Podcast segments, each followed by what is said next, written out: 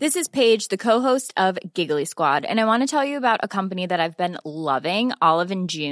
all in one gives you everything you need for salon quality men a clear inks which is clean it's also so easy to get salon worthy home with all in one the difference between hue your nose so look when you did them yourself and no what a mini system is a comfy game changer the best about all in one اوکھ جائے afford it all in one dot com ساش pack mini ٹھوانی for twenty percent off your first system all in one dot com ساش پیکانی for twenty percent off your first system system. Hey, Dave. Yeah, Randy. Since we founded Bombus, we've always said our socks, underwear, and t shirts are super soft. Any new ideas? Maybe sublimely soft. Or disgustingly cozy. Wait, what? I got it. Bombus. Absurdly comfortable essentials for yourself and for those facing homelessness. Because one purchased equals one donated. Wow, did we just write an ad? Yes. Furniture's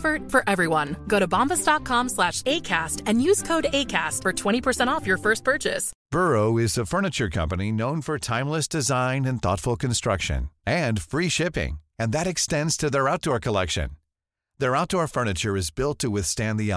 featuring rust proof stainless steel hardware weather very teak and quick foam cushions from Memorial Day off your Burrow purchase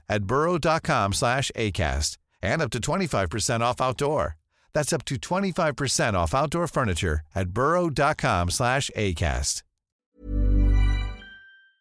آل فاروق صاحب نے India سے پوچھا ہے جی موچھیں کاٹنے کا سنت طریقہ کیا ہے موچھیں کاٹنے کا سنت طریقہ کیا ہے کیا روز کاٹنی چاہیے یا جمعے کے دن کاٹنی چاہیے نیز پوری صاف کر دینی چاہیے یا صرف لبوں کے اوپر سے کاٹنا چاہیے دیکھیں واجب درجہ یہ ہے کہ ہونٹ جو ہے نا آپ کے اوپر والے ہونٹ کا جو کنارہ ہے وہ کھلا رہے اتنی مونچھیں آپ کاٹ کے چھوٹی کریں کہ ہونٹوں کا کنارہ آپ کا بہرحال کھلا رہے پھر بے شک آپ سائڈوں سے جتنی چاہیں بڑھا لیں لمبی لمبی مونچھیں رکھ لیں یہاں سے لیکن ہونٹ کا کنارہ کھلا رہنا چاہیے اگر ہونٹ کا کنارہ ڈھک جاتا ہے تو پھر یہ ناجائز میں آ جائے گا باقی کتنے دن میں کاٹنی چاہیے آپ وہ جب کنارہ ڈھکنے لگے آپ کاٹ لیں اس کو افضل تو یہی ہے کہ جمعے کے دن مسلمان نہا دھو کے تیار ہوتے ہیں اپنی زینت اختیار کرتے ہیں افضل جمعے کا دن ہے ہر ایسے کام میں جس کا تعلق صفائی ستھرائی سے ہو لیکن کسی بھی وقت کر سکتے ہیں تو یہ تو واجب درجہ ہے لیکن افضل کیا ہے مجھے حدیث میں آتا ہے ال احف الشوارب احفار بھی میں کہتے ہیں استیصال یعنی مبالغہ کرنا کاٹنے میں تو افضل یہی ہے کہ مونچھوں کو مکمل کاٹ دیا جائے بلیڈ سے کاٹنا بھی جائز ہے لیکن بہتر نہیں ہے بہتر ہے کہ کینچی سے تراش کے بالکل چھوٹی کر دی جائیں تو وہ زیادہ افضل طریقہ ہے جھینگا حرام سمجھنے کے باوجود کھانا کیسا ہے اگر کسی کو معلوم ہو کہ جھینگا حرام ہے لیکن وہ اسے کھاتا ہے تو کیا یہ مردار کے مشابہ ہے اور اس کی چالیس دن تک نماز قبول نہیں ہوگی عادل صاحب آسٹریلیا سے دیکھیں عادل صاحب جھینگا اختلافی مسئلہ ہے تینوں ائمہ امام مالک امام احمد امام شافی کے نزدیک سمندر کی ہر مخلوق حلال ہے اور امام ابو حنیفہ رحمہ اللہ تعالیٰ کے نزدیک سمندر میں صرف مچھلی حلال ہے باقی مخلوق حلال نہیں ہے تو جھینگا چونکہ مچھلی میں داخل نہیں ہے تو امام حنیفہ کے نزدیک جھینگا کھانا جائز نہیں ہے اور دلائل دونوں طرف ہیں امام حنیفہ کے دلائل بھی بہت مضبوط ہیں کہ حدیث میں آتا ہے احلت لنا مئی تتان دو مردار ہمارے لیے حلال ہیں اسمک اول جراد ایک مچھلی اور ٹڈی تو قرآن سے پتہ چلتا ہے کہ حرمت علیہ کوم ہر طرح کا مردار حرام ہے تو سمندر سے جو بھی جانور نکلتا ہے ذبح نہیں کیا جاتا تو وہ سب مردار ہی کے حکم میں ہے اور حرم علیہم علیہ قرآن میں آتا ہے خبیص چیزیں تم پر حرام نبی نے کر دی ہیں نبی حرام کر دیں گے تو سمندر میں اگر ہر مخلوق کو ہم حلال کہہ دیں مچھلی کے علاوہ بھی تو ایسا ایسا گند نکلتا ہے وہ سب حلال قرار دینا پڑے گا حالانکہ وہ تو انسانی طبیعت کو گھن آتی ہے اس کو کھاتے ہوئے تو اس لیے اس میں دلائل کے لحاظ سے امام حنیفہ کا قول بہت راجع ہے لیکن بہرحال مشتحدین کا جب اختلاف ہوتا ہے نا تو اس میں جو خود مشتحد ہو وہ دلائل میں غور کرے گا اور جس طرف اس کی رائے جائے گی وہ اس پہ اس پر عمل کرے گا اور جو مشتحد نہ ہو وہ تقلید کرے گا کسی مشتحد کی تو ایک فقہ کی تقلید کرنی چاہیے ایک فقہ کو فالو کرنا چاہیے اگر آپ فقہ حنفی کو فالو کر رہے ہیں تو اے ٹو زیڈ فالو کریں یہ نہیں کہ جو آسان چیزیں فقہ شافی میں مل رہی ہیں وہ شافی سے لے لیں کچھ آسان چیزیں فقہ حنبلی سے مل رہی ہیں وہاں سے لے لیں اور جو مشکل چیزیں فقہ حنفی کی تھی وہ چھوڑ دیں تو یہ اس طریقہ پوری امت کا اس پر اجماع ہے کہ یہ طریقہ جائز نہیں ہے اجماع خود ایک شرعی دلیل ہے تو اس لیے جب کسی چیز کو فالو کریں تو پراپر طریقے سے فالو کریں نہیں کریں تو پھر اس کو چھوڑ دیں آپ تو ایک فقہ کو فالو اسی وجہ سے کیا جاتا ہے کہ انسان خواہشات کا غلام نہ بنے کہ کچھ وہاں سے لے لیا کچھ وہاں سے لے لیا کچھ وہاں سے لے لیا ایک چیز کو فالو کرنا چاہیے تو آپ اگر فقہ حنفی کو فالو کرتے ہیں تو پھر آپ کو چاہیے کہ جھینگے سے آپ اجتناب کریں البتہ اس میں وہ مردار کے حکم لگانا ٹھیک نہیں ہے اور چالیس دن یہ کہنا کہ نماز قبول نہیں ہوگی یہ بھی ٹھیک نہیں ہے کیونکہ عام جو مردار ہے یا کتا اور یہ جو دوسرے جانور ہیں بلی یہ تو اس کی تو حرام ہونے پر اتفاق ہے نا عالم اسلام کا تمام فقہ کا تو ان کے کھانے میں جو گناہ ہے وہ بہرحال جھینگا کھانے میں اس درجے کا گناہ نہیں ہوگا کیونکہ اختلاف ہے اس مسئلے میں تو اس لیے جھینگے سے آپ اجتناب کریں ناجائز ہے ہماری رائے تو یہی ہے اور دلائل میں ہم اس کو صحیح سمجھتے ہیں لیکن اگر کوئی جھینگا کھاتا ہے تو اس پہ وہ کتے بلی کھانے والے حکام جاری نہیں ہوں گے اللہ نے چاہا تو نماز بھی قبول ہو جائے گی کیونکہ باقی تینوں ائمہ وہ ایک طرف ہیں تو لیکن یہ کہ اس سے انسان خواہشات کا غلام بن جاتا ہے ایک فقہ کو فالو کرنا اسی وجہ سے ضروری ہے لیکن اس پر بہر المردار کے حکام جاری نہیں ہوں گے اس کو کتا بلی کھانا والا یا مردہ کھانے والا نہیں مردار کھانے والا نہیں کہا جائے گا اور نماز قبول انشاءاللہ ہو جائے گی بیٹی کے لیے زیور لیا تو زکوٰۃ کا کیا حکم ہے میری بیٹی ایک سال کی ہے میں نے اس کے نام پر ایک تولہ سونا لیا ہے اور آگے بھی لینے کا ارادہ ہے کیا اس پر زکوٰۃ ہوگی یا نہیں احتشام قریشی ممبئی سے دیکھیں نابالغ بچی کے لیے باپ اگر سونا خریدے اور نیت یہ ہو کہ بچی اس کی مالک ہے یہ نیت نہیں ہے کہ جب بڑی ہو جائے گی تو اس کو دے دوں گا بلکہ نیت یہ ہو کہ بچی اس کی مالک ہے تو باپ کے خریدتے ہی بچی مالک بن گئی اور اب اس پر زکوٰۃ نہیں ہے کیونکہ نابالغ پر زکوٰۃ واجب نہیں ہوتی بچی مالک ہے بچی ایک سال کی ہے تو عبادت کی مکلف نہیں ہے وہ تو بچی جب بالغ ہو جائے گی تو پھر اس پر زکوٰۃ واجب ہوگی لیکن اگر آپ نے بالغ بیٹی کے لیے سونا خریدا ہے تو جب تک بیٹی کے حوالے نہیں کر دیں گے بیٹی اس کی مالک نہیں بنے گی بالغ بچی میں ہینڈ اوور کرنا ضروری ہے جب بچی کے حوالے کر دیں گے تو وہ بچی مالک بن جائے گی اور اس پر زکوٰۃ بھی واجب ہوگی جب تک بچی کے حوالے نہیں کریں گے باپ مالک ہوگا تو باپ پہ زکوٰۃ واجب ہوگی لیکن نابالغ بچی کے لیے چونکہ زکوٰۃ خریدی ہے سوری oh, زیور خریدا ہے سونا خریدا ہے تو اس پہ زکوٰۃ اس لیے نہیں ہے کہ نابالغ بچی اس کی مالک بن چکی ہے لیکن اب باپ اس کو بیچ بھی نہیں سکتا اور کسی اور کام میں لگا نہیں سکتا ہے باپ کے ذمہ لازم ہے کہ اس بچی کے بالغ ہونے کا انتظار کرے اور اس کے مال کی حفاظت کرے حضور صلی اللہ علیہ وسلم کے صدقے دعا کرنا کیا دعا کے اختتام پر یہ کہہ سکتے ہیں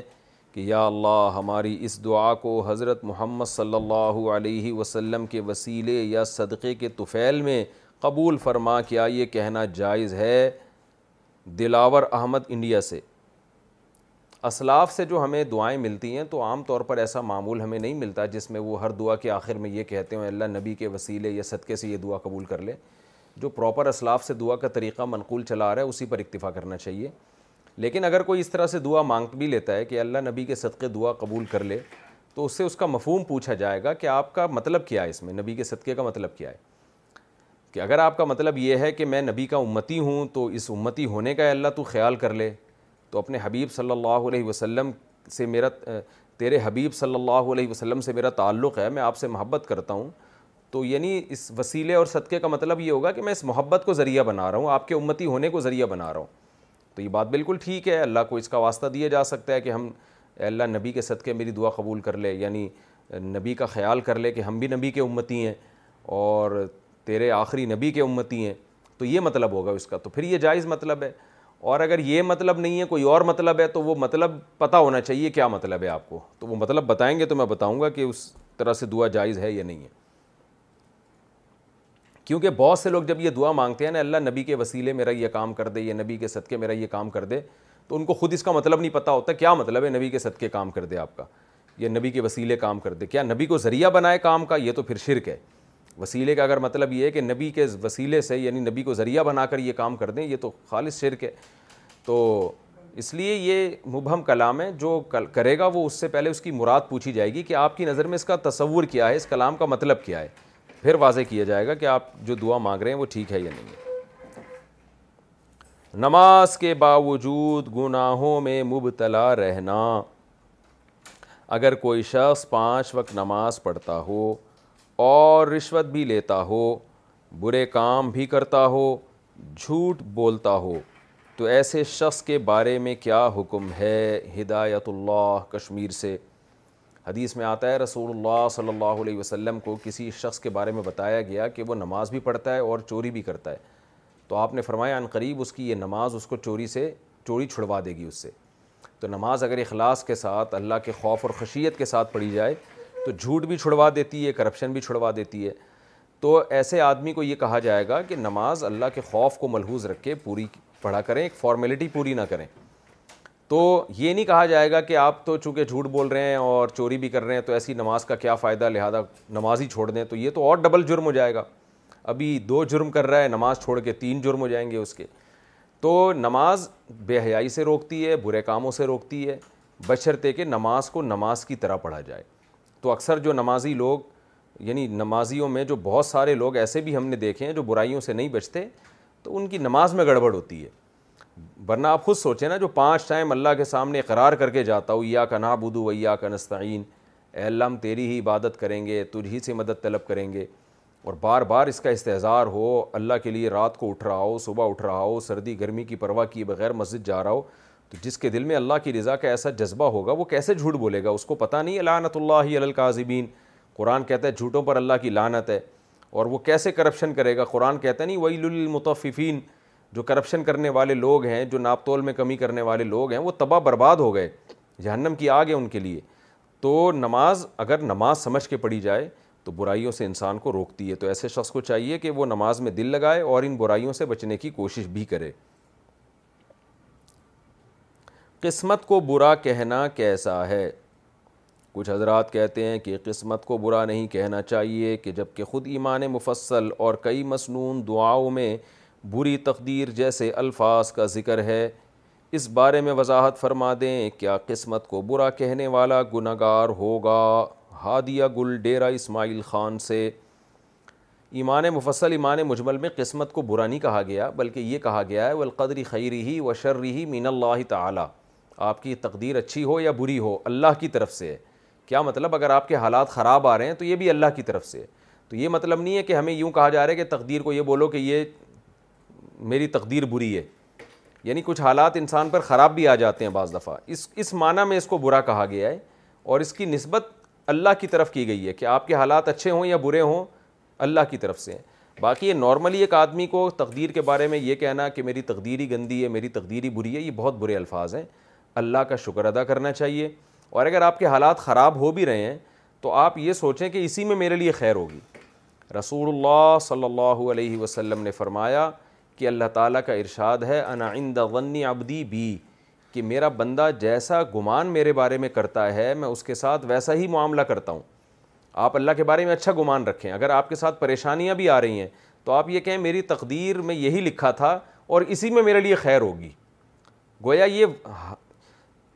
اس وقت کے اعتبار سے تو بری لگ رہی ہے لیکن نتیجے کے اعتبار سے یہ اچھی تقدیر ہی ہوگی تو اگر اچھے الفاظ سے تقدیر کو یاد کریں گے تقدیر کی نسبت کریں گے تو اللہ بھی اس کو اچھا ہی کر دے گا آپ کے لیے اور اگر ایسے ہی کہتے رہیں گے جیسے لوگ کر رہے ہائے میری تو قسمت ہی خراب ہے ہائے میرے ساتھ تو کبھی اچھا ہوا ہی نہیں ہے تو ایسے لوگوں کے ساتھ پھر واقعی کبھی بھی اچھا نہیں ہوتا تو اس لیے تقدیر کو برا بھلا نہیں کہنا چاہیے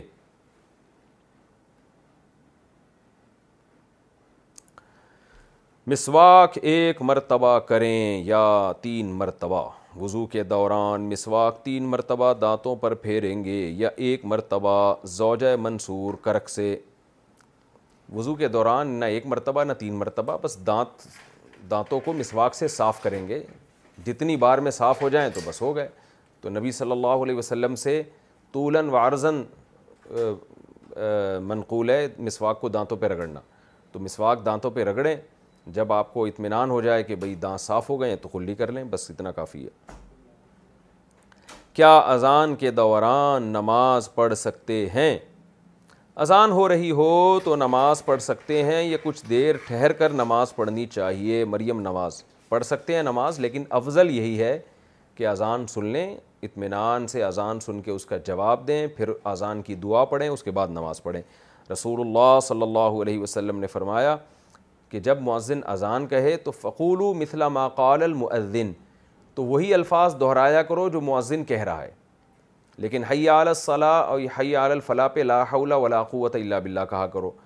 تو اگر آپ اذان کے دوران نماز پڑھیں گی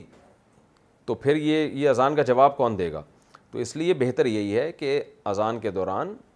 اذان سنی جائے انہی الفاظ کو دہرایا جائے کہ اللہ ہم بھی قرار کرتے ہیں کہ تیرے سوا کوئی عبادت کے لائق نہیں اور پھر آخر میں درو شریف پڑھ کے نبی صلی اللہ علیہ وسلم پہ دعا پڑھی جائے اللہم رب هذه الدعوت التامة والصلاة القائمة آتی محمد الفصیلۃ والفضیلہ وبعثه مقاما محمود للذی وعدته محمود لا تخلف المیعاد آپ نے فرمایا جو اذان کا جواب دے اور یہ دعا پڑھے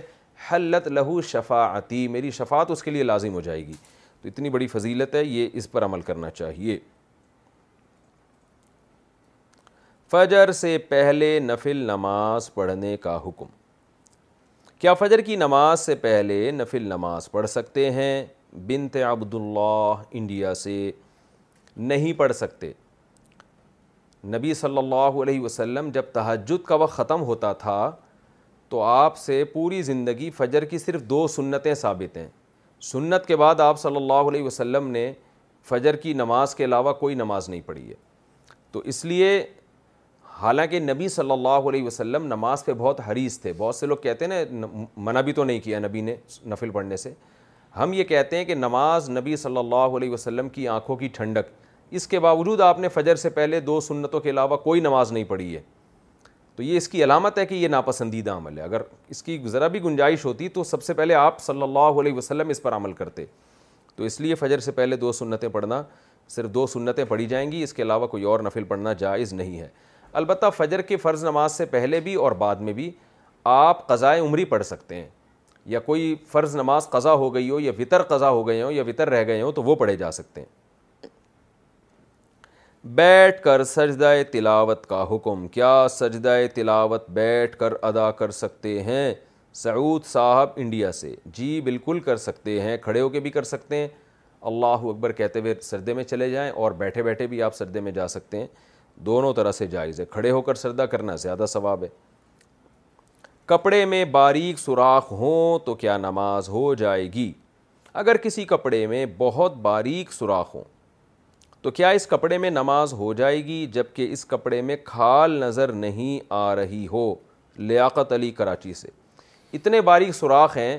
کہ باہر سے کھال نظر ہی نہیں آ رہی ہے تو نماز ادا ہو جائے گی کیونکہ ہر کپڑے میں کچھ نہ کچھ مسام تو ہوتے ہی ہیں کچھ نہ کچھ باریک باریک سوراخ تو ہوتے ہی ہیں تو لیکن سوراخ کا حجم اتنا زیادہ ہے کہ اسکن نظر آتی ہے تو پھر پھر نماز نہیں ہوگی کیونکہ اس کو تو اگر آپ جمع کر کے دیکھیں تو وہ تو اتنا بڑا حصہ بن جاتا ہے جو ایک چوتھائی عضو سے بھی زیادہ ہو جائے گا تو اس لیے اگر بہت باریک باریک سوراخ ہیں اور وہ دکھائی نہیں دیتے ہیں کوئی آدمی دیکھنا چاہے نظر نہیں آتی اسکن اس سے سطر نظر نہیں آتا تو نماز ادا ہو جائے گی بسم اللہ کی جگہ سات سو چھیاسی لکھنا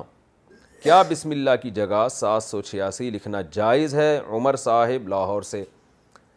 دیکھیں رسول اللہ صلی اللہ علیہ وسلم سے جو بخاری مسلم کی احادیث ہیں اور دوسری احادیث سے ثابت ہے کہ آپ جب خط لکھا کرتے تھے تحریر لکھا کرتے تھے تو اس سے پہلے بسم اللہ الرحمن الرحیم لکھتے تھے سات سو چھیاسی نہیں لکھتے تھے تو اس لیے جب بھی کوئی تحریر لکھیں خط لکھیں تو پراپر بسم اللہ لکھنی چاہیے اس میں بسم اللہ الرحمن الرحیم یہ جو سات سو چھیاسی کا عدد آیا ہے نا یہ علم اعداد میں بسم اللہ ہی ہے اعداد کے زبان میں بھی لکھے جاتی ہیں نا تحریریں تو غالباً یہ بعد میں لوگوں نے شروع کیا یہ سوچ کے کہ اگر ہم خط پہ بسم اللہ پوری لکھیں گے اللہ کا نام واضح ہوگا تو بے ادبی ہوگی تو اللہ کے نام کی کہیں بے ادبی نہ ہو جائے یہ فلسفہ سوچ کے بسم اللہ کو شارٹ فارم میں علم اعداد میں لکھنا شروع کیا کہ سات سو چھیاسی یہ بسم اللہ بنتا ہے لیکن حقیقت یہ ہے کہ جب ایک چیز نبی صلی اللہ علیہ وسلم سے ثابت ہے آپ صلی اللہ علیہ وسلم نے تو غیر مسلموں کو بھی خطوط لکھے ہیں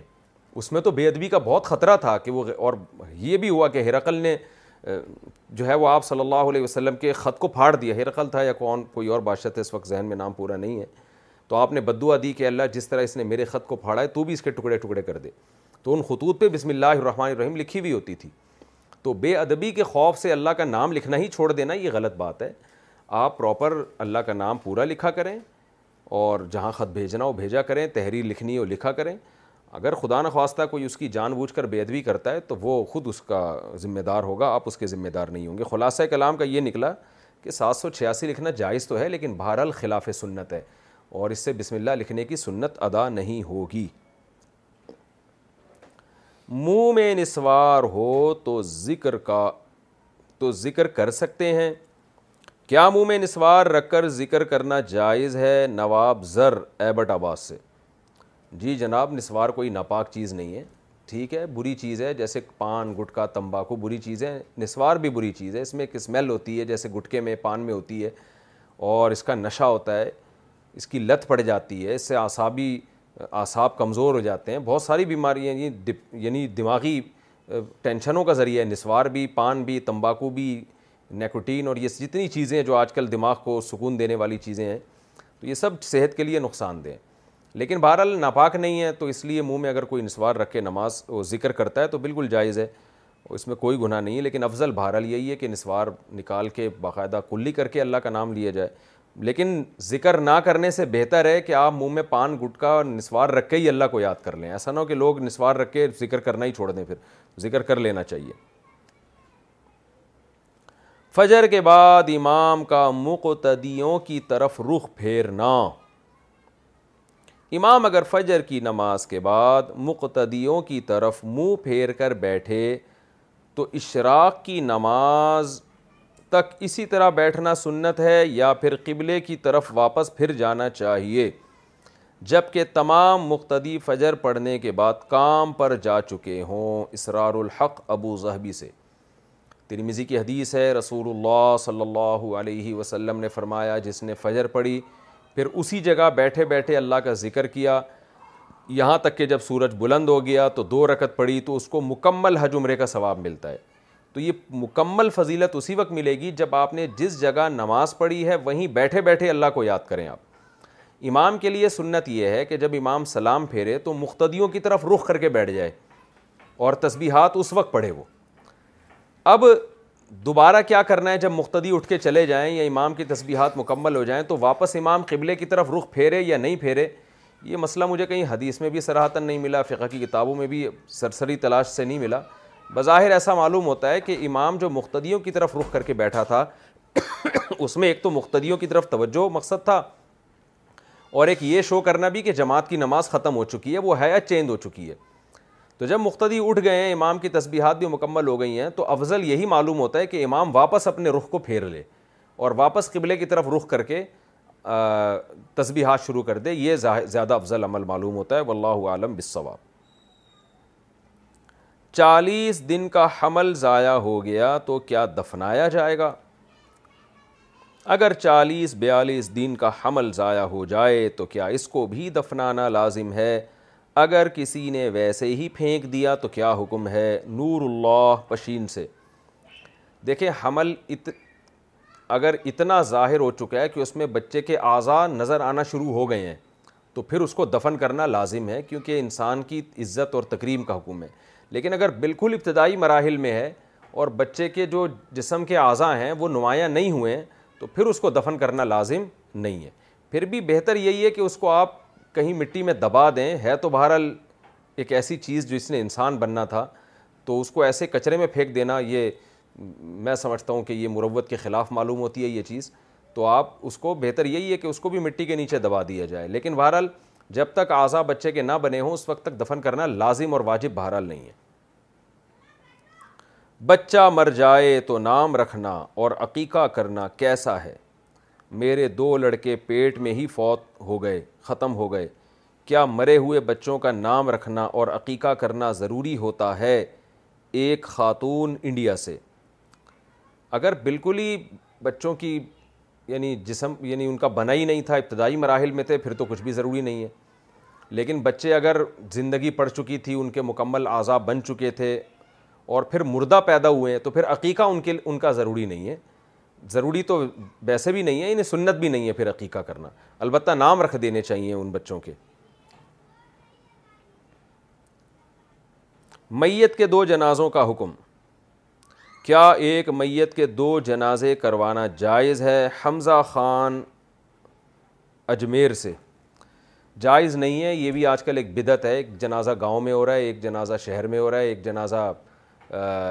فلاں علاقے میں ہو رہا ہے دوسرا جنازہ فلاں جگہ پہ ہو رہا ہے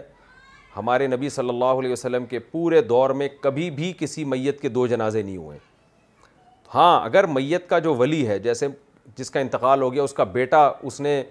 اس کی اجازت نہیں ہے جنازہ پڑھانے کی اور کسی نے پڑھا دیا تو ولی کی اجازت کے بغیر اگر کسی نے جنازہ پڑھا دیا ہو تو پھر ولی دوبارہ پڑھوا سکتا ہے لیکن آج کل ایسا نہیں ہوتا جنازے دو دو تین تین ولی کی اجازت کے ساتھ ہو رہے ہوتے ہیں ولی کی پرمیشن ہوتی ہے اس میں تو اس لیے یہ عمل بدعت ہے اس کا اجتناب کرنا چاہیے بائیکاٹ آٹ کرنا چاہیے علماء کے ساتھ بھی شروع ہو گئے ہیں ایک جنازہ چھوٹا ہو رہا ہے یہ یہاں ہو رہا ہے ایک جنازہ اسپتال میں ہو رہا ہے ایک تھوڑا باہر نکل کے ہو رہا ہے ایک ان کے اپنے گاؤں میں ہو رہا ہے اس بدعت کے خلاف بائیک کرنا چاہیے ہمارا دین اگر ہم اسی طرح نئی نئی چیزیں لاتے رہیں گے تو یہود و نصارہ کا دین جیسے تباہ و برباد ہو گیا ہمارا دین بھی ہو جائے گا تو اس لیے جنازہ ایک ہی پڑھیں اور اسی میں لوگ جمع ہوں دوبارہ جنازے کی تکرار کی اجازت شریعت میں نہیں ہے چاہے تھوڑے لوگ ہوں پہلے جنازے میں یا زیادہ ہوں اس سے کوئی فرق نہیں پڑتا یوٹیوب کی کمائی کا دس فیصد حصہ صدقہ کرنے میں کیا نیت کریں یوٹیوب کی کمائی کا دس فیصد صدقہ کس نیت سے دیں ثواب کی نیت سے یا بغیر ثواب کی نیت سے نبیل صاحب یہ بغیر ثواب کی نیت کے جان چھڑانے کے لیے کیونکہ اشتہارات میں بہت سی چیزیں ناجائز بھی آ جاتی ہیں تو وہ ناجائز چیز کی ارننگ آپ کے لیے حرام ہوگی جو ناجائز پروڈکٹ کی بعض دفعہ اشتہار آ جاتے ہیں اور اس میں کچھ لڑکیاں آ جاتی ہیں تو وہ اس میں اس چیز کو پاک کرنے کے لیے کیا جا رہی ہے تو صدقہ تو اللہ حلال مال سے قبول کرتا ہے نا تو یہ تو صدقہ وہ نہیں ہے جو حلال مال سے اس لیے کہ آپ کے حلال میں کچھ حرام شامل ہو گیا اس حرام کو نکال رہے ہیں آپ اس کی مثال بالکل ایسے ہے جیسے بینک سے جب آپ کوئی سود ملتا ہے تو جان چھڑانے کے لیے صدقہ کیا جاتا ہے وہ تو اس لیے یوٹیوب کی ارننگ میں کوئی پانچ یا دس فیصد جو بھی جس کا جو غالب گمان ہو اس کے مطابق جب وہ عمل کرتا ہے صدقہ کرتا ہے تو اس میں ثواب کی نیت نہیں ہونی چاہیے اس میں اپنے مال کو ناپاک مال سے پاک کرنے کی نیت ہونی چاہیے کہ اللہ یہ ہم جو ہے نا اپنے مال کو پاک کرنے کے لیے جان چھڑانے کے لیے یہ خیر کے کام میں صدقہ کر رہے ہیں غریب کو دے رہے ہیں پراپرٹی کے کام میں کتنا منافع جائز ہے پراپرٹی کے کام میں کتنا پروفٹ لینا جائز ہے سارا خان ٹیکسلا سے دیکھیں اسلام میں پروفٹ کی کوئی حد نہیں ہے جو بھی دونوں پارٹیوں کے درمیان پروفٹ طے ہو وہ شرن جائز ہے ہاں اس میں چند باتوں کا خیال کیا جائے دھوکہ نہ ہو نمبر دو آپ اپنی چیز کو ایسا بنا کے پیش نہ کریں کہ وہ یہ سمجھے کہ یہ بہت مہنگی چیز ہے حالانکہ وہ اتنی مہنگی ہو نہیں اسی طرح ایسی چیز میں اپنا پروفٹ بڑھا دینا کہ جو لوگوں کے لیے بہت ضروری ہے لوگوں کی زندگی کے لیے ان کی بقا کے لیے اور اس بہت زیادہ پروفٹ کی وجہ سے لوگ مصیبت میں پڑھنا شروع ہو جائیں جیسے آٹا چینی دال یہ کھانے پینے کی چیزیں ہیں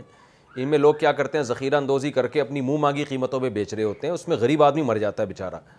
تو اگر ایسا کوئی مسئلہ نہیں ہے کوئی عام لوگوں کو کوئی نقصان نہیں ہو رہا تو آپ جو مرضی جتنا مرضی پروفٹ لیں آپ کہیں کہ بھائی میں آپ کا یہ پلاٹ بکواؤں گا اور اس میں میں بیس فیصد لوں گا ایک مثال دے رہا ہوں میں تو وہ آپ کے ذریعے بکوائے گا ہی نہیں وہ آپ سے رابطہ ہی نہیں کرے وہ کسی اور اسٹیٹ ایجنٹ سے رابطہ کرے گا وہ کہہ گیا یار اس کے ریٹ کم ہیں اس کے زیادہ ہیں تو میں کم والے سے رابطہ کروں گا تو اس میں دھوکہ نہیں ہونا چاہیے غلط بیانی نہیں ہونی چاہیے لوگوں کی مجبوری سے ناجائز فائدہ نہیں ہونا چاہیے اس کے بعد شریعت نے تجارت میں آزاد کیا ہے کہ آپ کسی بھی چیز پہ جتنا بھی پروفٹ لینا چاہیں جھوٹ بولے بغیر دھوکہ دیے بغیر تو آپ پروفٹ لے سکتے ہیں اور کمیشن بھی جتنا آپس میں آپ طے کر لیں آپ لے سکتے ہیں اس میں کوئی حرج نہیں ہے غیر استعمال شدہ برتنوں پر کیا زکوٰۃ واجب ہے کسی کے پاس بیس یا پچیس ہزار روپے کے تانبے کے برتن ہوں اور ایک سال تک استعمال نہیں کیے ہوں تو کیا اس پر زکوٰۃ واجب ہے اور کتنی زکوٰۃ دینی ہوگی ہدایت اللہ کشمیر سے دیکھیں استعمال کے برتن جو بھی ہوں تانبے کے ہوں یا پیتل کے ہوں ان پہ زکوٰۃ لازم نہیں ہوتی زکوٰۃ ان چیزوں پہ لازم ہوتی ہے جو آپ نے بیچنے کے لیے خریدی ہوں آپ نے برتن بزنس کے لیے خریدے تھے جیسے آپ کی برتنوں کی دکان ہے آپ نے خریدے کہ کسٹمر آئے گا تو بیچ دوں گا اسی نیت سے آپ نے خریدے ان برتنوں پہ زکوٰۃ واجب ہوگی چاہے وہ پلاسٹک کے ہی ہوں لیکن جو برتن گھر میں استعمال کے لیے ہوں تو بے شک وہ پورے سال استعمال نہ بھی ہوتے ہوں ان پہ زکوٰۃ واجب نہیں ہے البتہ جو گھر کی چیز پورے سال استعمال نہ ہوتی ہو اس پہ قربانی واجب ہوتی ہے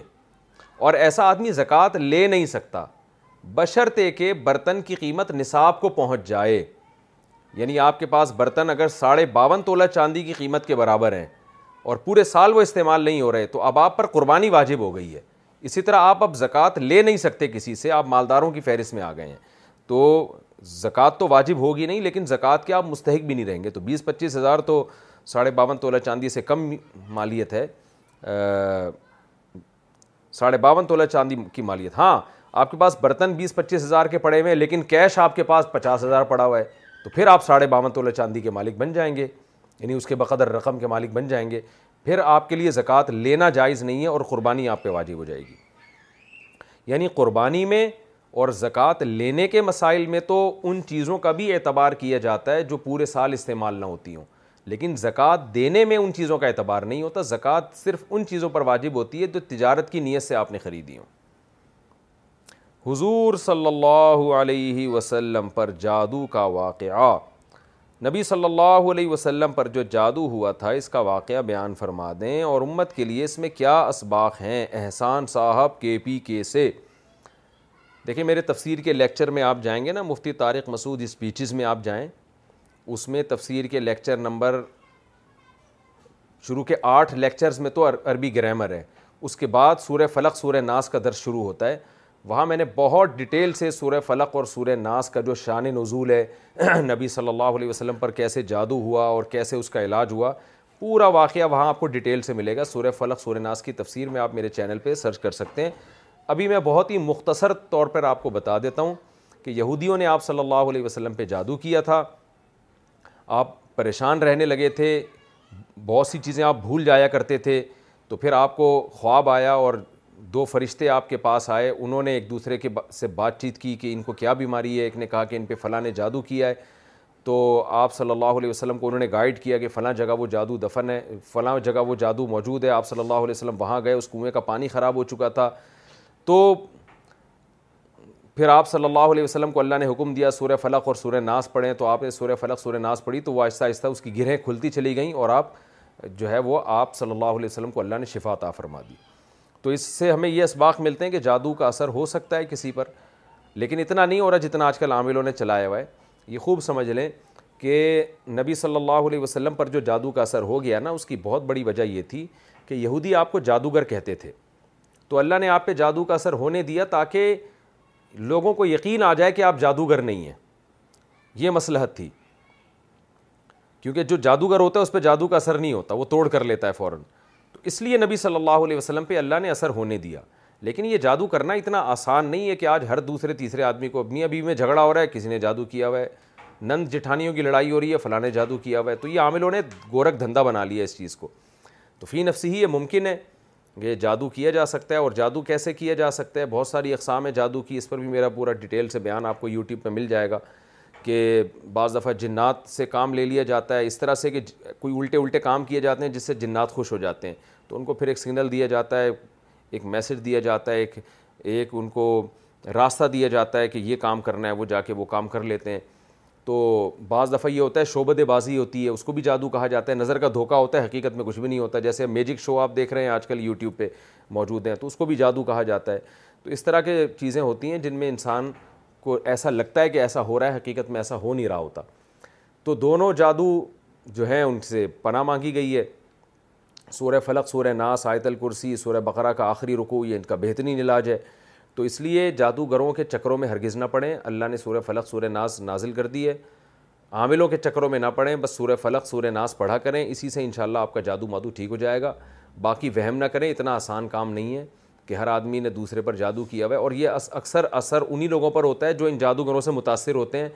عاملوں کے پاس اٹھتے ہیں بیٹھتے ہیں ان سے علاج کراتے ہیں انہی پہ جن بھی آتا ہے انہی پہ چڑیل بھی آتا ہے جو عاملوں پر صبح و شام تسبیح لے کے سو سو دفعہ لانت بھیجتے ہیں ان پہ کبھی بھی جادو نہیں ہوتا نہ ان پہ کبھی کوئی جن آتا ہے جیسے میں الحمد للہ صبح شام لانت بھیجتا رہتا ہوں تو اللہ کا شکر ہے نہ میرے پر جن آتا ہے نہ چڑیل آتی ہے نہ بھوت آتا ہے الحمد للہ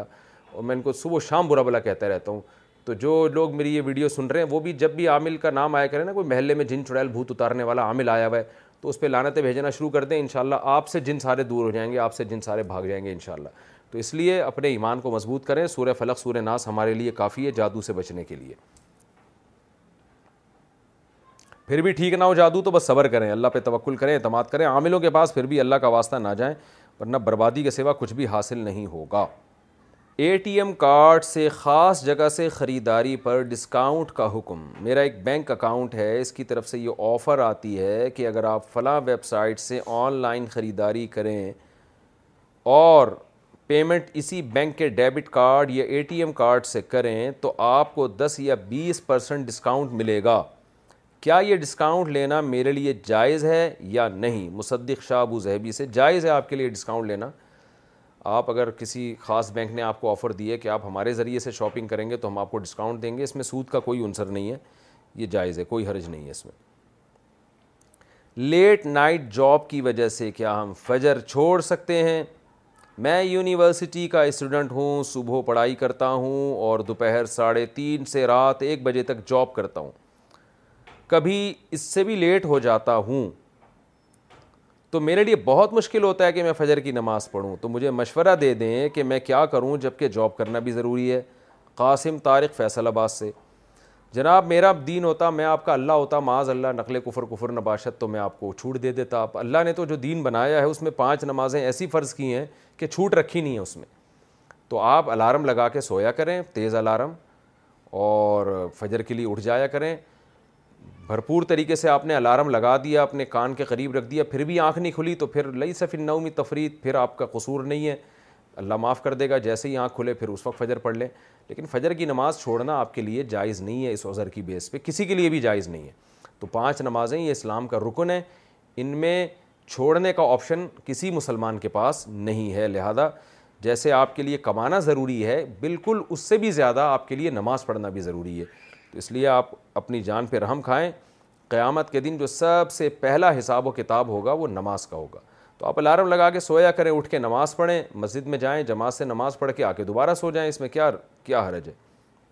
کچھ دن تک نیند نیند ڈسٹرب ہوگی اس کے بعد عادت ہو جائے گی آپ کو پیشاب روک کر نماز پڑھنا جائز ہے یہاں یونان میں کافی ٹھنڈ ہوتی ہے اکثر ایک وضو سے دو تین نمازیں پڑھنے کی کوشش ہوتی ہیں مثلا اگر عصر کے لیے وضو کیا تو اسی وضو سے مغرب کی نماز پڑھتے ہیں اس دوران اگر پیشاب آتا ہو تو اسے روک کر رکھتے ہیں اور سوچتے ہیں کہ نماز کے بعد جا کر کریں گے اگر پیشاب روک کر نماز پڑھنا جائز ہے یا نہیں الماس صاحب یونان سے بہت تیز اگر پیشاب آ رہا ہے نا تو پھر روک نہیں سکتے اس کو کیونکہ نبی صلی اللہ علیہ وسلم سے سراحتر اس بارے میں حدیث ہے کہ مدافعات اخب اخبسین کے وقت آپ صلی اللہ علیہ وسلم نے نماز پڑھنے سے منع کیا کیونکہ اس سے نماز میں دل نہیں لگے گا ہلکا پھلکا آ رہا ہے وہ تو چوبیس گھنٹے ہر آدمی کو تھوڑا بہت مسانے میں پیشاب تو ہوتا ہی ہے وہ تھوڑا یعنی ہلکا پھلکا ہے پریشر زیادہ نہیں ہے آپ سمجھتے ہیں کہ نماز میں دل لگا رہے گا میرا بار بار پیشاب کی طرف توجہ نہیں جائے گی نماز میں تو پھر آپ روک کے نماز پڑھ سکتے ہیں لیکن اگر پریشر سے آ رہا ہے تو پھر آپ وضو کر لیں پیشاب کر کے دوبارہ وضو کر لیں نبی صلی اللہ علیہ وسلم نے فرمایا سردیوں میں وضو سے گناہ ایسے جھڑتے ہیں جیسے سردیوں میں درخت کے پتے جھڑتے ہیں بہت تیزی سے گناہ جھڑتے ہیں سردیوں میں وضو کرنے سے سنت موقعہ کیا چھوڑنا گناہ ہے فجر کی سنت موقعہ اور ظہر کی چار رکت سنت موقعہ اگر نہ پڑھیں تو کیا اس سے کچھ گناہ ملے گا سرفراز انصاری مہاراشٹر انڈیا سے گناہ کا شدید خطرہ موجود ہے بعض علماء تو اس کے قائل ہیں کہ گناہ گار ہوگا آدمی لیکن بعض علماء اس کے قائل ہیں گناہ کا شدید خطرہ ہے اس پر سب کا اتفاق ہے کہ یہ آدمی قابل ملامت ہے اس کو ملامت کی جائے گی تنبی کی جائے گی اور اس کا بھی خطرہ ہے کہ نبی صلی اللہ علیہ وسلم کی شفاعت سے کہیں قیامت کے دن محروم نہ ہو جائے تو اس لیے سنت موقعہ کا اہتمام کرنا چاہیے ہاں کبھی کبھار چھوٹ جائے تو حرج نہیں ہے تو یا کوئی عذر ہو تو بھی حرج نہیں ہے لیکن اس کا معمول بنا لینا یہ بہت غلط بات ہے اس میں گناہ کا خطرہ موجود ہے اور خاص طور پہ فجر کی دو سنتوں کی تو بہت شدید تاکید ہے تو بعض لوگ یہ کہتے ہیں کہ سنت موقع وقدہ کچھ نہیں ہوتی آج کل نئے نئے آ رہے ہیں پروفیسر مارکیٹ میں نئے نئے محقق آ رہے ہیں انہوں نے سنت موقعہ کا انکار کر دیا یہ بالکل قرآن و سنت کے انکار کے مترادف ہے دیکھیے فجر کی نماز میں امام پر لازم ہے سنت موقع ہے کہ طویل قرات کرے اب اگر کوئی امام فجر کی نماز میں قلو اللہ حد پڑھ لے پہلی رکت میں دوسری رکت میں روزانہ پڑھتا رہے تو کیا مقتدی برداشت کر لیں گے بالکل نہیں کریں گے مختدی کہیں گے بھائی فجر کو طول دینا چاہیے فجر کی نماز میں اور مغرب میں فرق ہونا چاہیے حالانکہ فجر میں قلو اللہ پڑھ لیں تو آپ نماز تو پھر بھی ادا ہو جائے گی ان عطینہ پڑھ لیں پھر بھی ادا ہو جائے گی تو واجب تو نہیں ہے لیکن قابل ملامت ہوگا امام اس کو منع کیا جائے گا اس کو روکا جائے گا کہ آپ پراپر قرات کریں فجر میں طویل قرات کریں تو اس سے پتہ چلتا ہے کہ ضروری ہونے کے لیے یہ لازم نہیں ہے کہ وہ واجب ہو سنت موقع بھی ضروری ہوتی ہے ہاں واجب سے اس کا درجہ کم ہوتا ہے تو اس لیے سنت موقع کا اگر کوئی معمول بنا لیتا ہے چھوڑنے کا بلا عذر اس کو چھوڑتا رہتا ہے تو وہ شخص قابل ملامت ہے اور بعض علماء کے نزدیک وہ گناہ گناہگار ہے اگر نماز میں کھانے کے ذرات حلق میں چلے جائیں اگر ہم کھانے کے فوراً بعد نماز کے لیے کھڑے ہو جاتے ہیں تو روٹی کے ٹکڑے دانتوں میں پھنسے ہوتے ہیں اور کبھی وہ حلق میں بھی چلے جاتے ہیں تو کیا اس صورت میں ہماری نماز ہو جائے گی یا نہیں الماس صاحب یونان سے یہ وہی الماس ہیں جنہوں نے پچھلی دفعہ بھی مسئلہ پوچھا تھا یونان سے سردیوں کے مسائل پوچھ رہے ہوتے ہیں یہ جناب الماس صاحب اگر چنے کے دانے کے برابر خوراک کھا لی جائے نا نماز کے دوران تو نماز سوڑ جاتی ہے اس لیے کہ نماز میں نماز کے منافی کوئی کام کریں گے تو نماز سوٹ جائے گی کیونکہ حدیث میں آتا ہے تکبیر وحد تحریم و تحلیل وحد تسلیم اوکما قال صلی اللہ علیہ وسلم کہ تکبیر کے بعد سب چیزیں ناجائز ہو جائیں گی آپ کے لیے دنیاوی کام اور سلام کے بعد دوبارہ سب چیزیں حلال ہو جائیں گی تو نماز میں جیسے ہی ہم تکبیر تحریمہ کہتے ہیں اللہ اکبر کہتے ہیں نماز کے علاوہ جتنی چیزیں ہیں سب ناجائز ہو جاتی ہیں اس میں بولنا کھانا پینا چلنا ہلنا جلنا یہ سب چیزیں تو کھانا بھی جو ہے نا یہ نماز میں جائز نہیں ہے تو اب ظاہر ہے دو تھوڑے بہت ذرات جو دانتوں میں پھنسے ہوتے ہیں وہ اگر کوئی نگل لے تو اس کو عرف میں کھانا نہیں کہا جاتا اس سے کچھ نہیں ہوتا لیکن فقہ نے بیان کیا بھی چنے کے دانے کے برابر اگر کوئی چیز کھا لی جائے وہ معتد بھی ہی کھانا کہلاتا ہے تو وہ اگر آپ نماز میں کھا لیں گے اتنی مقدار تو وہ پھر نماز ٹوٹ جائے گی اس سے یا کوئی نوالا کھا لیا تو یہ جو دانتوں میں پھنسے ہوئے ہوتے ہیں نا ایک دو ذرات پھنسے ہوئے ہوتے ہیں کچھ گوشت کا ٹکڑا چھوٹا سا پھنسا ہوا ہوتا ہے اس کو کھانے سے نماز نہیں ٹوٹتی اسی طرح سحری میں اگر کسی کے منہ میں ذرات پھنسے رہ گئے اور روزے کا ٹائم شروع ہو گیا اور اس نے وہ ذرات روزہ شروع ہونے کے بعد نگل لیے تو بھی روزہ نہیں ٹوٹتا کیونکہ وہ منہ کے اندر ہی تھی وہ چیز لیکن اس میں بھی اگر چنے کے دانے کے برابر ذرات نگل لیے تو پھر اس سے روزہ بھی ٹوٹ جاتا ہے تو اس لیے کھانے سے پہلے ویسے نماز سے پہلے خلال ولال کر لینا چاہیے تاکہ نماز میں خلل نہ ہو آخری قادہ میں بیٹھنے کا صحیح طریقہ جو اہل حدیث حضرات کہتے ہیں کہ آخری قادہ میں تورک کرنا چاہیے کہ ایک پیر نیچے سے نکال کر سرین پر بیٹھیں اور ایک پاؤں کھڑا رکھیں اس بارے میں تفصیل فرما دیں کیونکہ ہم تو دونوں قعدوں میں افتراش کر کے بیٹھتے ہیں دونوں چیزیں حدیث سے ثابت ہیں آپ صلی اللہ علیہ وسلم سے یہ بھی ثابت ہے کہ آخری قادہ میں آپ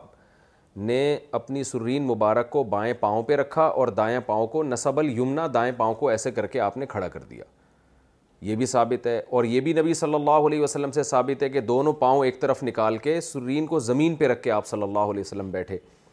تو اب جب دونوں طرح کی حدیثیں ہوتی ہیں تو ہر مشتحد کا سوچنے کا انداز تحقیق کا انداز دوسرے سے مختلف ہے ہر ایک کے اصول دوسرے سے مختلف ہیں اسی طرح صحابہ میں بھی اختلاف تھا اس مسئلے میں بعض صحابہ سے یہی ثابت ہے کہ وہ سرین زمین پہ رکھ کے بیٹھا کرتے تھے بعض سے یہ ثابت ہے کہ وہ پاؤں پہ بیٹھا کرتے تھے بائیں پاؤں پہ تو جب دونوں طرح کی حدیثیں ہیں صحابہ کے بھی دونوں طرح کے آثار ہیں تو پھر فقہ کا اس میں اختلاف ہوا ہے جیسے کہ ہوتا ہے فقہ کے اختلاف امام شافی رحمہ اللہ تعالیٰ اسی کے قائل ہیں کہ سرین زمین پہ رکھ کے بیٹھا جائے اور دائیں پاؤں کو نکال لیا جائے اور امام ابو حنیفہ اس کے قائل ہیں کہ اس افضل یہ ہے جائز تو دونوں طریقے ہیں افضلیت میں اختلاف ہے افضل یہ ہے کہ بائیں پاؤں کے اوپر آپ بیٹھیں اور دائیں پاؤں کو کھڑا کر دیں اور وہ جو احادیث ہیں جن میں آتا ہے کہ سرین زمین پہ رکھ کے نبی بیٹھا کرتے تھے وہ اس پر معمول ہیں کہ آپ صلی اللہ علیہ وسلم کا جسد اطہر جب بھاری ہو گیا کیونکہ حدیث سے یہ بات ثابت ہے کہ آخری عمر میں آپ صلی اللہ علیہ وسلم کا وزن مبارک بڑھ گیا تھا تو جیسے کہ حدیث میں آتا ہے لا تسبقونی بر ولا سجودین فینی قد بدن تو میرا جسم بھاری ہو گیا ہے مجھ سے رکوع اور سردے میں پہل نہ کرو تو اس میں چونکہ اور نبی صلی اللہ علیہ وسلم بہت لمبی نمازیں بھی پڑھا کرتے تھے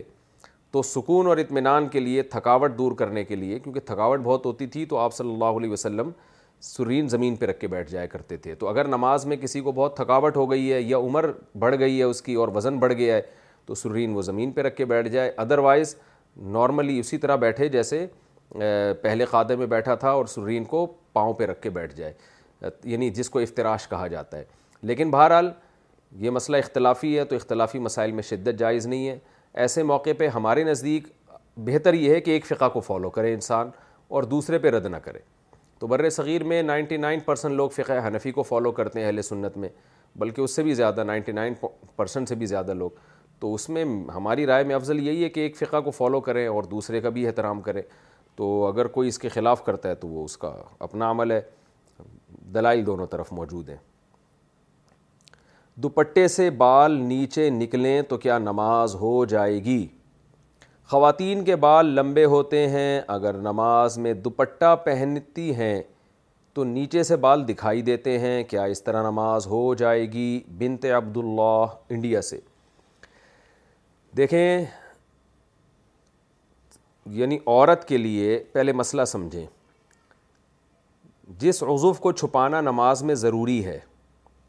اگر غلطی سے بھولے سے کوتاہی کے بغیر ون فورتھ عضو کھل جائے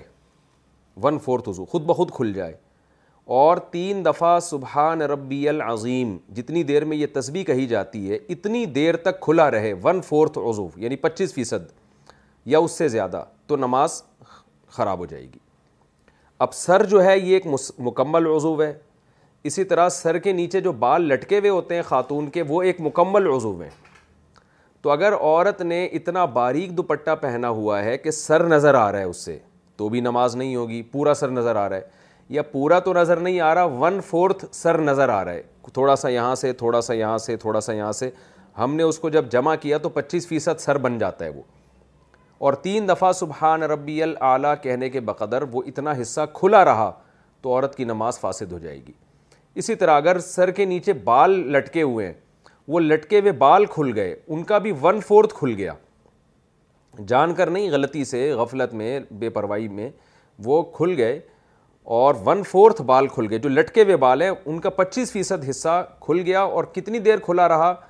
تین دفعہ سبحان ربی العظیم یا تین دفعہ سبحان ربی العلیٰ یہ جس کو تین تسبیح کہا جاتا ہے اتنی دیر تک جتنی دیر میں نماز کا ایک رکن ادا ہو جاتا ہے کھلا رہا تو وہ بھی تو بھی نماز باطل ہو جائے گی اس سے کم اگر کھلا رہا تو نماز فاسد نہیں ہوتی گناہ گناہ گار ضرور ہوگی عورت کے کیوں کھولا اس نے کیونکہ عورت پر لازم ہے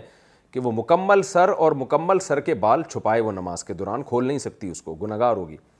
لیکن نماز درست ہو جائے گی اگر پچیس فیصد تک غلطی سے پچیس فیصد سے کم کم کھلا رہا ہے تو اور اگر عورت نے جان کر کھولے ہیں بال نماز میں تو پھر تھوڑی دیر بھی کھل جائیں گے تھوڑی دیر کے لیے بھی تو اس میں تین دفعہ سبحان ربی العلیٰ کی مقدار ضروری نہیں ہے تھوڑی دیر کے لیے بھی اگر اس نے کھولے رکھے بال جیسے ہوتا ہے نا غفلت نہیں کہ بلکہ دوپٹہ باندھا ہی ایسے کہ بال لٹکے ہوئے اس کے نظر آ رہے ہیں تو تھوڑی دیر کے لیے بھی اتنے فیصد بال کھل گئے تو نماز اس کی فاسد ہو جائے گی لیکن عورت پر لازم ہے کہ وہ مکمل سر کو ڈھانپے اور اتنا موٹا دوپٹہ پہنے کہ سر کے بال باہر نہ جھلکیں اس سے اور نیچے لٹکے ہوئے بالوں کو بھی چھپائیں نماز کے دوران اور دوپٹہ اگر اتنا موٹا نہیں ہے باریک ہے تو دو تین تہیں اس کی چڑھا دے سر کے بالوں پہ تاکہ بال نظر نہ آئیں اس کے رفاہی ادارے سے ماہانہ پیسے لینے کا حکم ہمارے ہاں قریب میں ایک بیت المال کا ادارہ کھلائے ہے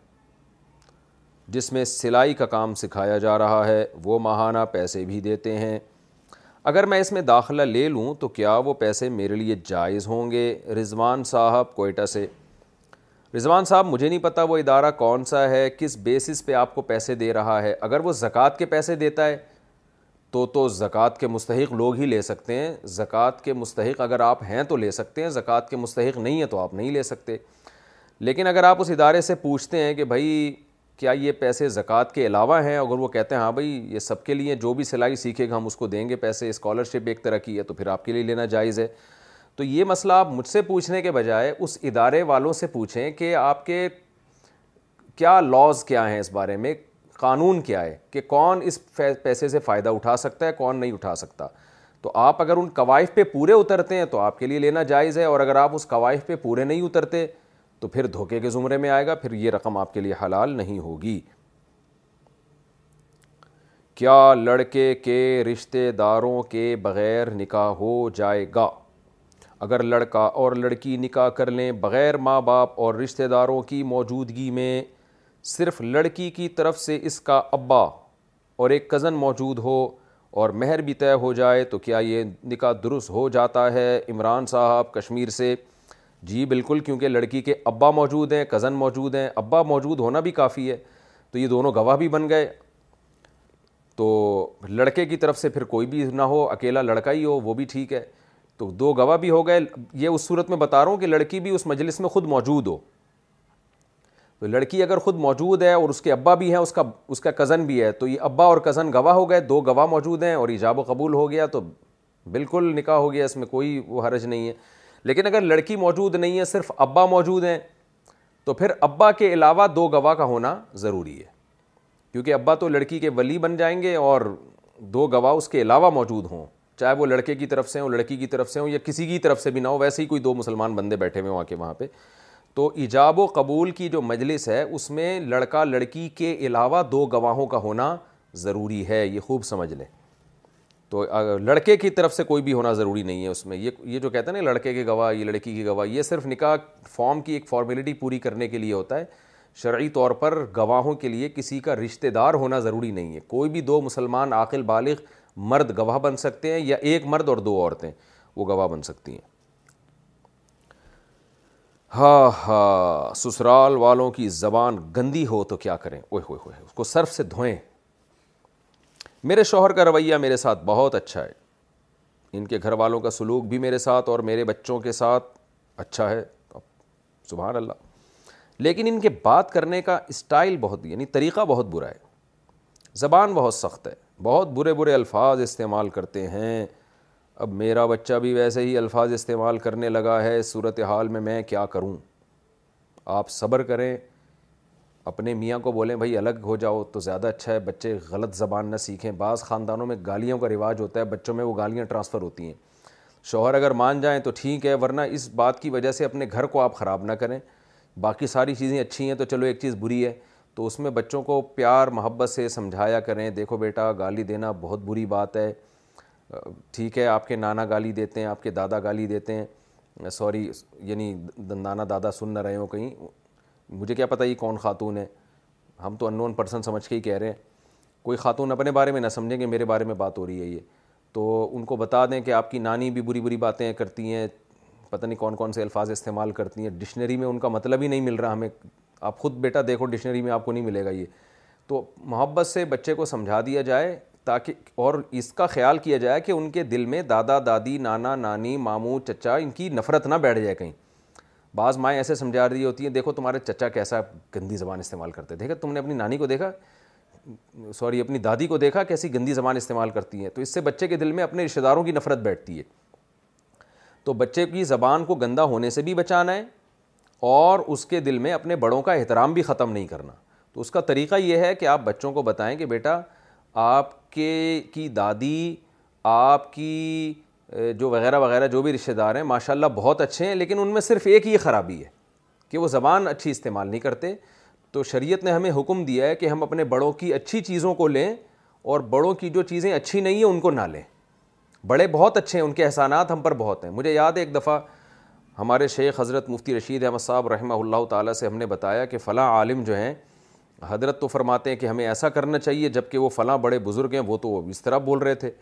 تو وہ تو یعنی ان کے اندر تو یہ خرابی ہے تو ہمارے حضرت نے فرمایا کہ دیکھیں وہ بزرگ ہیں ان کا احترام کرنا چاہیے لیکن بڑوں میں اگر کوئی خرابی ہو تو اس خرابی میں بڑوں کو فالو نہیں کرنا چاہیے بڑوں کو اچھی چیزوں میں فالو کرنے کا حکم ہے ہر چیز میں فالو کرنے کا حکم نہیں ہے تو بعض دفعہ ہوتا ہے کوئی اچھا ہوتا ہے اس میں ایک آدھ خرابی ہوتی ہے تو اس طرح سے بچوں کو آپ سمجھائیں کہ بچوں کے دل میں اپنے ددیال کی نفرت نہ بیٹھے تو اس سے بچوں پہ بڑا اچھا امیج پڑے گا آپ کا کہ دیکھو میری اماں اتنی اچھی ہیں کہ میرے داد کے اور سارے جو ہے نا ان کا احترام بھی کر رہی ہیں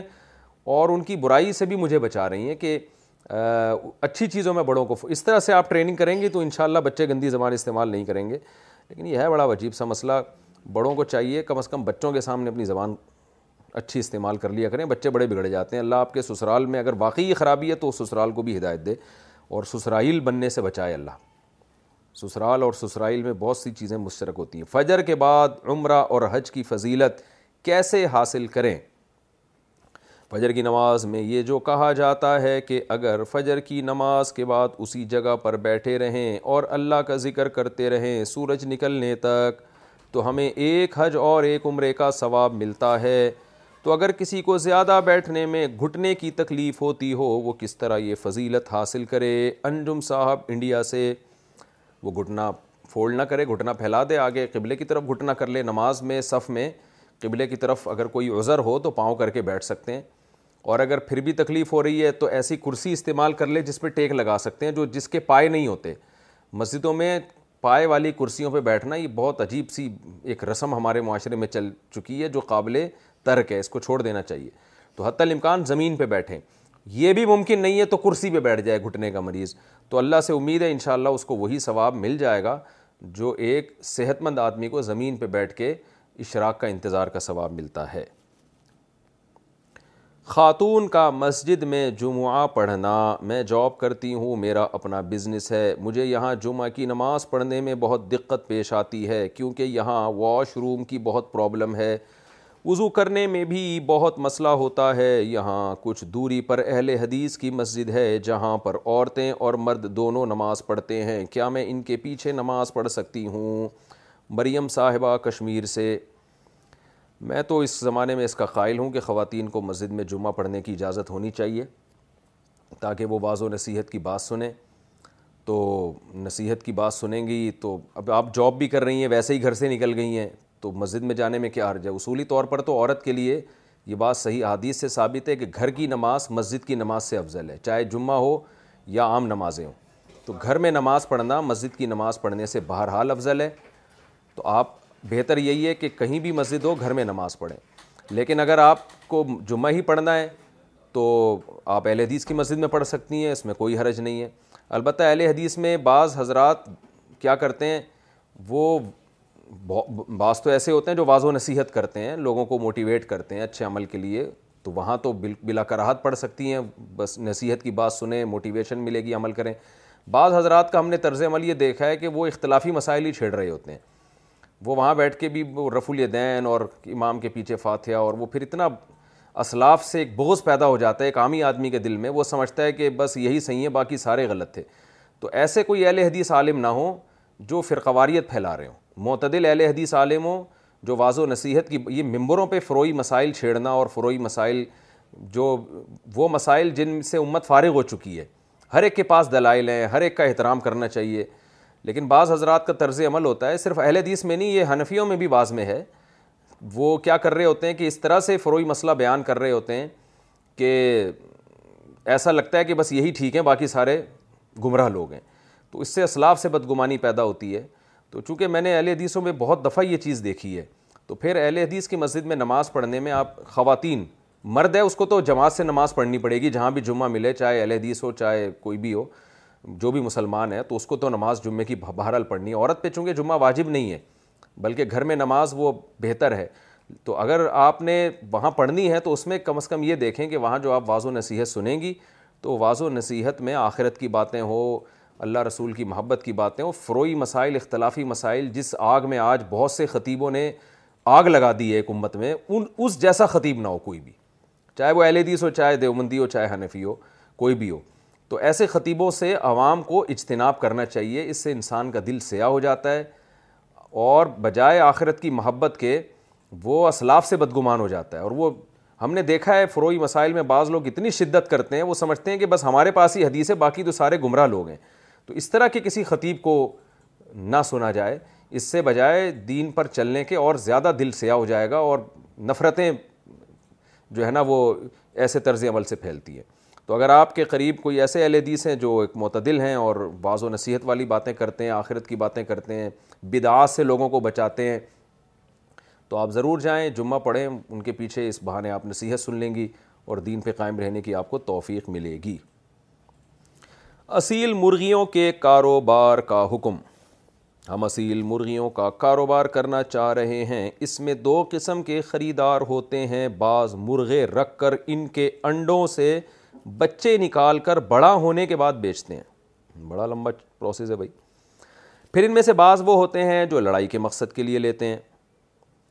اور بعض وہ ہوتے ہیں جو شوق کے لیے رکھتے ہیں مگر وہ بھی آخر میں کہیں نہ کہیں لڑائی کے لیے استعمال ہوتے ہیں تو کیا میرے لیے ان مرغوں کا کاروبار جائز ہوگا یا نہیں محمد عاقب راول پنڈی سے دیکھیں مرغے مرغیاں بکریاں حلال جانور اس کا کاروبار بالکل حلال ہے اب رہا یہ مسئلہ کہ کچھ لوگ ایسے ہیں جو پالنے کے لیے لیتے ہیں لیکن بالآخر مرغے لڑا بھی دیتے ہیں وہ تو چونکہ اصل وہ پالنے کے لیے لے رہے ہیں ان کو بیچنا تو بالکل جائز ہے اور جو لڑانے کے لیے لے رہے ہیں تو اس میں فقہ کا اختلاف ہے امام ابو حنیفہ رحمہ اللہ کے نزدیک جائز ہے کیونکہ لڑانا اس کا اپنا ذاتی عمل ہے آپ آپ تو آپ لڑانے کی نیت سے تو نہیں بیچ رہے آپ تو بزنس کے لیے بیچ رہے ہیں لیکن صاحبین کے نزدیک جو امام حنیفہ کے دونوں شاگرد ہیں ان کے نزدیک جب آپ کو یقین ہے کہ ایک آدمی نے مرغہ لڑوانا ہی ہے یا ناجائز ہی کرنا ہے تو ایسے آدمی کو مرغہ بیچنا یا کوئی بھی گناہ کی چیز یعنی گناہ میں تعاون کے زمرے میں آئے گئی ہے تو جہاں فقہ کا اختلاف ہوتا ہے تو اس میں احتیاط یہ ہوتی ہے کہ نہ بیچا جائے اور گنجائش یہ ہوتی ہے کہ بیچ دیا جائے تو اگر آپ سمجھتے ہیں کہ اس سے آپ کے کاروبار کو بہت نقصان ہوگا کہ آپ ایسے لوگوں کو مرغہ نہیں بیچیں گے تو آپ کا بزنس ٹھپ ہونے کا خطرہ ہے یا بہت زیادہ نقصان ہوگا تو پھر بیچنے کی گنجائش ہے احتیاط اسی میں ہے کہ جس آدمی کے بارے میں آپ کو یقین ہے کہ یہ کمبخت لے جا کے مرغہ لڑوائے گا بہتر یہی ہے کہ آپ اس کو نہ بیچیں تو باقی یہ بہت ہی دردناک صورتحال ہوتی ہے یوٹیوب پہ ویڈیوز پڑی ہوئی ہیں جانوروں کو لڑواتے ہیں کتوں کو لڑواتے ہیں آج میں نے ایک ویڈیو دیکھی میں رونگٹے کھڑے ہو گئے اور میں نے اس شخص کے لیے بد دعائیں کی ہیں کہ اللہ جس طرح اس شخص نے اس جانور کو آگ میں جلایا ہے تو قیامت کے دن اس کمبخت کو ایسے ہی جلانا دل سے بد دعائیں نکلی ایک ویڈیو آئی جس میں ایک چائنیز جو ہے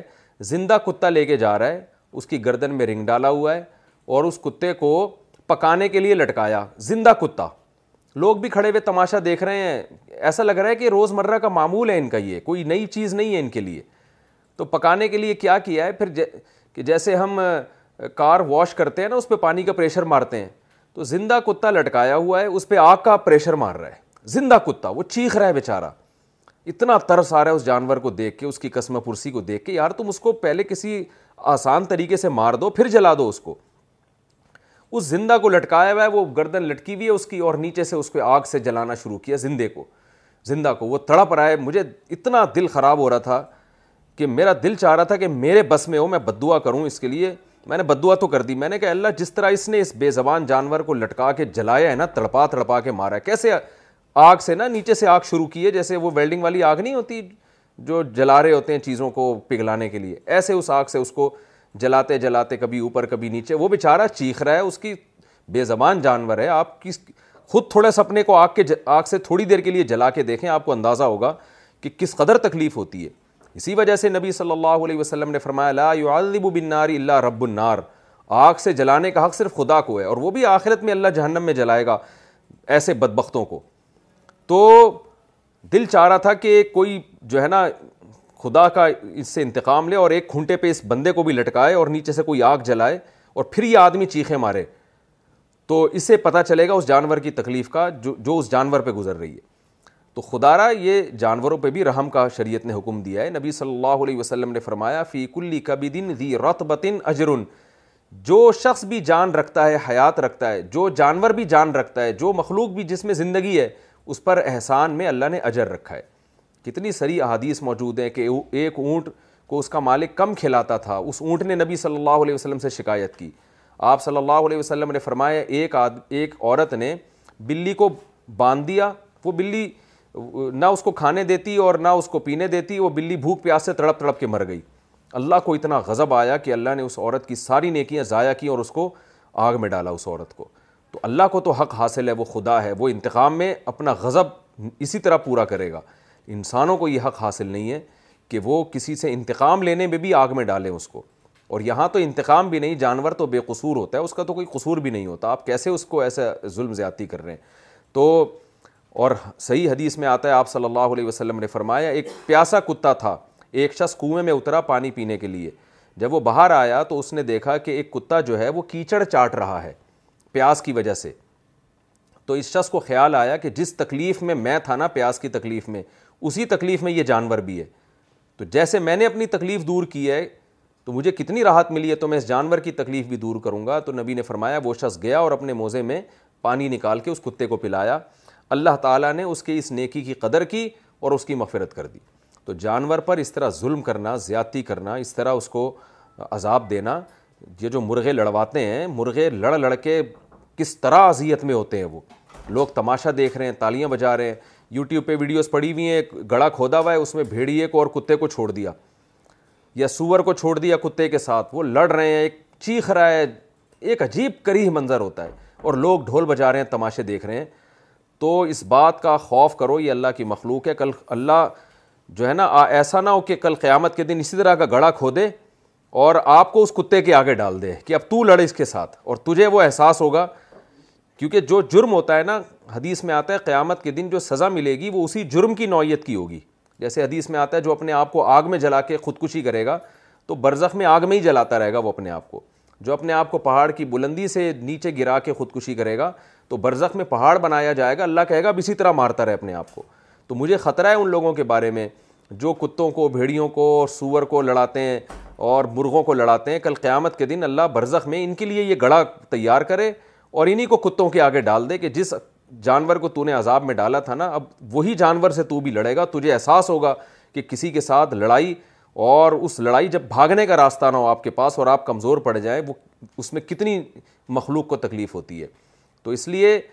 نبی صلی اللہ علیہ وسلم کا حکم ہے کہ جانوروں کے ساتھ بھی آپ نے احسان کا حکم دیا آپ نے فرمایا جب جانور ذبح کرو نا کاٹنے کے لیے تو چھری کو تیز کر لو پہلے سے تیز کر کے رکھو اس کو تاکہ جانور کو تکلیف نہ ہو تو یہ بہت ساری احادیث ہیں اس بارے میں تو اس لیے یہ مرغے لڑانا کتے لڑانا بھیڑیے لڑانا یہ درندوں کا کام ہے یہ انسانوں پہ سوٹ نہیں کرتا گورنمنٹ پر بھی لازم ہے کہ قانون سازی کرے وہ جانور بے زبان ہے وہ احتجاج ریکارڈ نہیں کرا سکتا تو ایسے جانور کے ساتھ اس طرح زیادتی کرنا یہ بہت بڑا جرم ہے اس منظر کو دیکھنا بھی حرام ہے تماشے کی نیت سے اور چائنا والوں کو اللہ ہدایت دے میں نے دیکھا ہے وہاں پہ کہ کیا کرتے ہیں کہ ہانڈی کھول رہی ہوتی ہے اس میں زدنا کتا ڈال دیتے ہیں اور اوپر سے کوکر وہ جو ہے نا وہ دیگچی کا ڈھکن بند کر دیتے ہیں تو یار تم اس کو تم نے کتے بلی کھانے کا تمہیں شوق اگر ہے ہی تو اس کو مار دو پہلے جان سے تو مار دو اس کو تو مرغا ڈال دیتے ہیں کھولتے ہوئے پانی میں آپ یوٹیوب پہ دیکھیں یہ ویڈیوز پڑی ہوئی ہیں زندہ مرغا ہے اس کے پر اتارنے کے لیے کیا کرتے ہیں کہ اس کو کھولتے ہوئے پانی میں ڈال دیا وہ تڑپ رہا ہے کس قدر تکلیف ہوتی ہے آپ اپنا ہاتھ ذرا کھولتے ہوئے پانی میں ڈال کے بھی تو دیکھو اس کی آنکھیں بھی اس پورا جسم ڈال دیا جب وہ اچھی طرح بوائل ہو گیا زندہ ہے ابھی نکالا تو بھی زندہ ہے تڑپ رہا ہے اور اس کے بال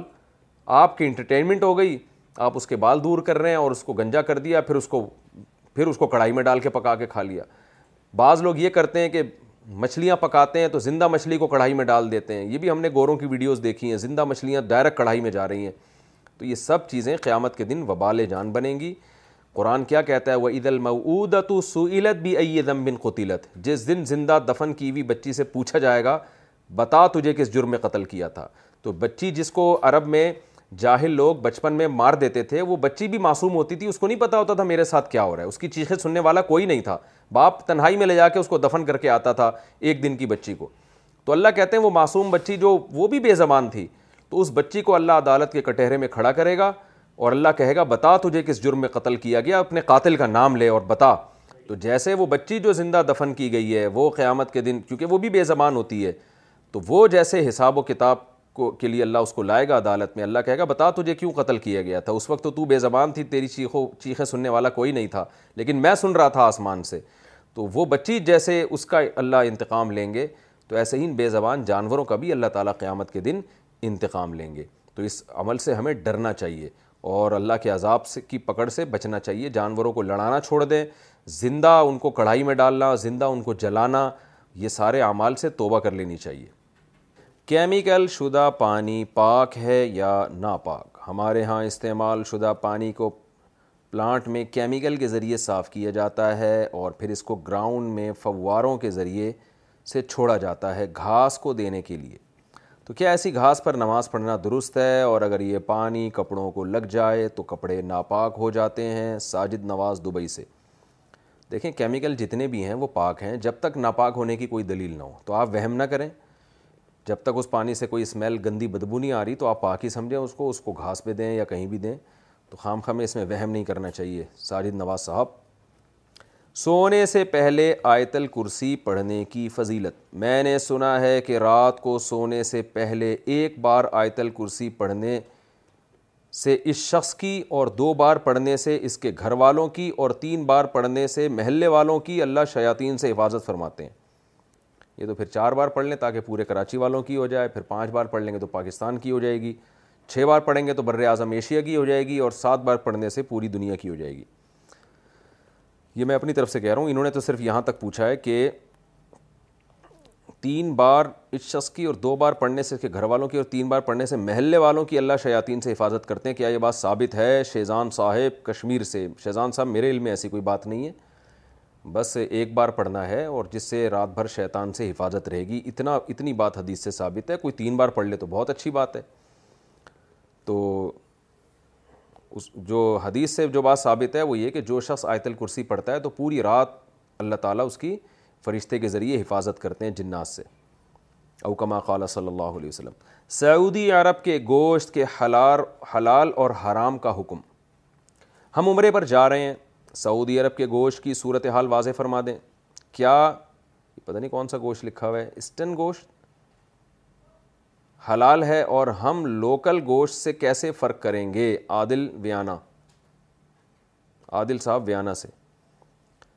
دیکھیں لوکل گوشت تو سعودی عرب میں بالکل حلال ہے لوکل میں آپ وہاں سے پوچھ لیں لوگ بتا دیں گے یہ لوکل ہے یا باہر سے آ رہا ہے دو چار آدمی بتا دیں کافی ہے اور باقی یہ کہ پوری تفصیل اس کی کہ کون سی کمپنی کا گوشت حلال ہے حرام ہے اس بارے میں جامعۃ الرشید کا ادارہ ہے حلال فاؤنڈیشن آپ گوگل پہ سرچ کریں حلال فاؤنڈیشن جامعۃ الرشید تو وہاں ایک جو بھی کانٹیکٹ نمبر آئے ان لوگوں سے فون کر کے پوچھیں اسپیسیفک اس کمپنی کا نام لے کے کہ یہ والی کمپنی کا حلال ہے حرام ہے تو حلال فاؤنڈیشن کے نام سے جامعت الرشید کا مستقل ادارہ ہے وہ آپ کو پوری دنیا میں جہاں بھی آپ ہوں گے تو وہ اس کے بارے میں آپ کو انشاءاللہ اچھی طرح سے گائیڈ کر سکتے ہیں والدہ کی عمرے کی وسیعت کیسے پوری کریں میری والدہ نے وسیعت کی تھی کہ ان کے طریقے سے عمرہ ادا کرنا کیا عمرے کے بجائے کوئی اور صدقہ جاریہ کیا جا سکتا ہے عبد الحفیظ کندھ کوٹ سے نہیں جی ایک تہائی مال کے اندر اندر والدہ جو وراثت چھوڑی ہے نا اس میں ون تھرڈ کے اندر اندر سے اگر عمرہ ہو سکتا ہے تو عمرہ کرنا لازم ہے آپ خود آپ پر لازم نہیں ہے کسی سے بھی عمرہ کروا دیں والدہ کی طرف سے تو وصیت انشاءاللہ پوری ہو جائے گی فرض نماز اور روزہ میں ایصال ثواب کی نیت کرنا ہم جو فرض عبادات کرتے ہیں مثلا فرض نماز یا روزہ کیا اس میں بھی والدین کے ایصال ثواب کی نیت کر سکتے ہیں زوجہ عبد الخیر سنگاپور سے جی جائز ہے ناجائز ہونے کی کوئی دلیل نہیں ہے حدیث میں آتا ہے کہ صدقہ جائز ہے میت کی طرف سے تو صدقہ اسی لیے جائز ہے نا کہ نیکی ہے تو کوئی بھی نیکی کی جا سکتی ہے لیکن بہتر یہی ہے کہ جتنا حدیث میں آیا ہے اسی پر اکتفا کر لیں تو میری رائے میں زیادہ بہتر ہے یعنی اسی کو زیادہ فوکس کریں اکتفا کا مطلب یہ ہے کہ فوکس اس کو زیادہ کریں تو حدیث میں دو چیزوں کا زیادہ تذکرہ آتا ہے ایک صدقے کا یعنی زیادہ تو نہیں کہہ سکتے دو چیزوں کا سراہتاً تذکرہ آیا ہے باقیوں کو فقہ نے اس پر قیاس کیا ہے تو جو تیس کا زیادہ تذکرہ ہے وہ ہے صدقہ اور دعا تو اس لیے افضل یہی ہے کہ زیادہ فوکس صدقے کو کریں اور دعا کو کریں تو یہ میری رائے ہے زیادہ بہتر یہ ہے کہ کیونکہ یہ منسوس ہے بالکل واضح ہے اس بارے میں روایات اور اس میں کسی کا اختلاف بھی نہیں ہے تو اس لیے آپ صدقے کو زیادہ فوکس کریں والدہ کے لیے چھپ کے کہیں صدقہ کر دیا یا صدقہ جاریہ کر دیا کنواں کھدوا دیا کسی مدرسے میں پیسے دے دیے جو اوتھینٹک مستند مدرسہ ہو یا یہ کہ کسی یتیم کو کھلا دیا اس نیت سے کہ اس کا ثواب میری والدین کو پہنچے تو یہ زیادہ بہتر ہے اور دعا دعائیں کرتے رہیں ان کے لیے ساری زندگی ان کی مغفرت کے لیے ان کے درجات کی بلندی کے لیے تو یہ زیادہ بہتر ہے توریہ کرنا کب جائز ہے کیا بغیر شرعی وجہ کے توریہ کرنا جائز ہے عادل صاحب ویانہ سے توریہ لوگ سمجھیں گے نہیں کیا مطلب ہے توریہ کہتے ہیں کہ آپ گول مول بات کریں آپ جو بات کریں سامنے والا اس کا مطلب کچھ اور سمجھے اور آپ اس کا مفہوم کچھ اور لے رہے ہوں جیسے ابراہیم علیہ السلاۃ والسلام جب ان کی قوم جشن منانے کوئی تہوار منانے جا رہی تھی تو ابراہیم علیہ السلام کو بھی انہوں نے کہا آپ چلیں تو ابراہیم علیہ السلام نے فرمایا میں بیمار ہوں حالانکہ آپ بیمار نہیں تھے وہاں بیمار کا مطلب یہ کہ روحانی طور پر میں ٹینشن میں ہوں پریشان ہوں تمہارے اس شرک اور بت پرستی کو دیکھ دیکھ کے تو وہ سمجھ رہے تھے کہ جسمانی بیماری ہے جبکہ ابراہیم علیہ السلام اس سے معنوی طور پہ یا روحانی طور پہ بیماری مراد لے رہے تھے کہ میں تمہاری اس بت پرستی کو دیکھ کے پریشان ہوں تو میں تم جاؤ تو پیچھے گت بناؤں گا ان بتوں کی میں تو ان کی یہ نیت تھی تو یہ شرن جب کوئی مجبوری ہو یا کوئی شرعی حکمت ہو تو پھر تو بالکل جائز ہے اگر کوئی شرع مجبوری نہیں ہے تو پھر یہ ناپسندیدہ کام ہے یہ ٹوپیاں کرانا گول مول باتیں کرنا یہ اچھے لوگوں کا کام نہیں ہوتا سیدھی سیدھی بات کرنی چاہیے قرآن میں اللہ کا ارشاد ہے یا یو الدین آ من اللہ وقول و سدیدہ اے ایمان والو اللہ سے ڈرو اور سیدھی سیدھی بات کیا کرو درست بات تو الٹی الٹی باتیں کرنا گھمانا آپ کچھ کہہ رہے ہیں سامنے والے کو ٹوپی کرا رہے ہیں وہ اس کا مطلب کچھ اور لے رہا ہے بلا شرعی عذر کے یہ کرنا یہ چیزیں انسان کو آہستہ آہستہ سری جھوٹ کی طرف لے کے چلی جاتی ہیں اس لیے نارملی یہ درست عمل نہیں ہے ہاں کوئی مجبوری ہو کسی سے جان چھڑانی ہو چپک گیا ہو ایلفی کی طرح پیسے مانگ رہا ہو جیسے دکان والوں کے پاس لوگ آ کے کہتے ہیں نا بھائی ہزار کا کھلا ہے اب دکان والے کو پتہ ہے اس کو میں کھلا دے دوں گا تو میں کسٹمر کو کیا دوں گا پھر کسٹمر بھی تو پانچ پانچ ہزار کے نوٹ لے کے آ رہے ہوتے ہیں کوئی ہزار کا نوٹ لے کے آتا ہے تو کسٹمر ہی ٹوٹ جاتا ہے اب محلے والے جا جا کے دکان والے سے کہہ رہے ہیں بچے جا کے انکل پانچ ہزار کا کھلا ہے اب اگر دکان والا یہ کہے کہ ہاں بیٹا چینج ہے پانچ ہزار کا لیکن آپ کو دوں گا نہیں تو اگلا یہ بات سمجھتا نہیں ہے وہ کہہ دے جب ہے تو دو نا تو آپ دس حجتیں بتاتے رہیں وہ نہیں مانے گا تو ایسی صورت میں مجبوری ہے آپ کی آپ یہ کہہ سکتے ہیں بھائی نہیں ہے کیا مطلب ہے مگر آپ کو دینے کے لیے نہیں ہے دل میں یہ نیت کریں کہ آپ کو دینے کے لیے نہیں ہے تو ایسی مجبوری میں جب لوگ ایلفی کی طرح چپک رہے ہوں تو مجبوری میں یہ کہا جا سکتا ہے مجھے جب بہت زیادہ لوگ ٹینشن دیتے ہیں آپ کی سے ملاقات کرنی ہے میرے پاس ٹائم نہیں ہوتا کہیں نکلنا ہوتا ہے تو میں کہہ دیتا ہوں میری نانی کا انتقال ہوا ہے لوگ کہتے ہیں ارے نانی کا انتقال ہو گیا تو میں جھوٹ تو نہیں بول رہا نا میری نانی کا انتقال ہو گیا تھا دس سال ہو گئے تقریباً اللہ ان کی مغفرت فرمائے تو غلط بات تو نہیں ہے نانی کا انتقال ہو گیا لوگ سمجھتے ہیں ابھی ہوا ہے ابھی جنازے میں جا رہا ہے تو جان نہیں چھوڑ رہے ہوتے ہیں نا مجمع میں جاؤ بڑے مسائل کھڑے ہو جاتے ہیں آپ ان کو سو دفعہ سمجھاتے رہو بھائی میرے دس کام میں مان ہی رہے پھر نانی کے انتقال کا بولو تو مان جاتے ہیں تو ایسے اس کو کہتے ہیں ٹوپی کرانا تو مجبوری میں جان چھڑانے کے لیے جب آپ پہ ظلم ہو رہا ہو تو ظلم سے بچنے کے کوئی لوگ قرضہ مانگنے آ رہے ہیں اگر آپ ان کو کہیں ہاں ہیں مگر دوں گا نہیں تو اگلا تھوڑی جان چھوڑے گا ایسی صورت میں آدمی کہہ سکتا ہے بھائی میرے پاس نہیں ہے پیسے نہیں ہے کا مطلب یہ کہ اتنے نہیں ہیں کہ میں آپ لوگوں میں بانٹتا پھروں تو اس طرح کی ٹوپیاں مجبوری میں جائز ہیں لیکن بلا ضرورت بلا مجبوری کے یہ ٹوپیاں کرانا شریعت میں پسندیدہ کام نہیں ہے اتق اللہ وقولو قول سدیدہ قرآن کہہ رہے درست بات کیا کرو سیدھی سیدھی کھری کھری بات کیا کرو عام حالات میں یہی حکم ہے سایہ اصلی کیا ہے اور ایک مثل سے کیا مراد ہے سایہ اصلی کسے کہتے ہیں کیا سایہ اصلی گھٹتا اور بڑھتا بھی ہے کون سے مہینے میں کتنا رہتا ہے ہر چیز کا سایہ اس کے ایک مثل یا دو مثل ہو جائے ان میں سے کس کا ایک مثل اور کس کا دو مثل مراد ہے محمد مدثر میرٹھ سے لوگوں کو سوال سمجھ میں نہیں آئے گا اصل میں یہ پوچھنا چاہ رہے ہیں کہ حدیث میں آتا ہے کہ ظہر کا وقت اس وقت شروع ہوتا ہے جب ہر چیز کا سایہ سوری ظہر کا وقت اس وقت ختم ہوتا ہے جب ہر چیز کا سایہ ایک مثل ہو جائے اور اثر کا اس وقت اور اس وقت اثر کا شروع ہو جاتا ہے اور بعض فقہ کے نزدیک اثر کا اس وقت شروع ہوتا ہے جب ہر چیز کا سایہ دو مثل ہو جائے اب اس میں یہ تو بالکل آسان بات ہے کیا مطلب ایک چیز ہے ایک فٹ کی سورج جب بلندی پہ جائے گا نا تو جب ایک فٹ کی چیز کا سایہ ایک فٹ ہو جائے گا تو اس کا مطلب ہر چیز کا سایہ ایک مثل ہو گیا جو ایک فٹ کی چیز ایک ایک فٹ سایہ ہو جائے گا دو فٹ کی چیز کا سایہ دو فٹ ہو جائے گا تو جتنی چیز ہے اس کا سایہ جب اتنا ہی ہوگا تو وہ ایک مثل کہلاتا ہے جب اس کا سایہ دگنا ہو جائے گا دو مثل کہلاتا ہے تو اس سے نمازوں کے اوقات کا پتہ چلتا ہے تو اس میں کون سی چیز مراد ہے ہر چیز مراد ہے آپ اگر ماشاء اللہ پانچ فٹ دس انچ کے ہیں تو آپ اگر کھڑے ہوں گے تو آپ کا سایہ بھی پانچ فٹ دس انچ کا جب ہو جائے گا لیکن فقہ کہتے ہیں اس سے سایہ اصلی نکال کے سایہ اصلی کا مطلب یہ ہوتا ہے کہ جب سورج بالکل بلندی پہ پہنچتا ہے نا بالکل سر پہ ہوتا ہے ہر چیز کا اس وقت بھی ایک سایہ ہوتا ہے وہ سایہ سورج کے ڈھلنے کی وجہ سے نہیں ہوتا بلکہ وہ سردی اور گرمی کی وجہ سے ہوتا ہے جیسے جو ایکویٹر پہ جو لوگ رہتے ہیں جو بالکل زمین کے مرکز پہ رہتے ہیں اس پٹی پہ رہتے ہیں جو بالکل زمین کے مرکز پہ ہے تو سورج بالکل ان کے سر پہ سے گزرتا ہے روزانہ تو ان کا سایہ وہ زیرو ہوتا ہے لیکن جو دائیں یا بائیں ہیں جیسے پاکستان ہے یا سعودی عرب ہے یہ تو تھوڑا مرکز سے ہٹے ہوئے ہیں تو یہاں گرمیوں میں یہ سایہ لمبا ہوتا ہے بڑا ہوتا ہے سردیوں میں چھوٹا ہوتا ہے جب سورج ہمارے سر سے گزرتا ہے تو یہ والا سایہ نکال کے ایک مثل یا دو مثل ہو جائے اب میں مثال سے سمجھاتا ہوں ایک اسکیل ہے ایک فٹ کا آپ نے زمین میں سیدھا گاڑ دیا وہ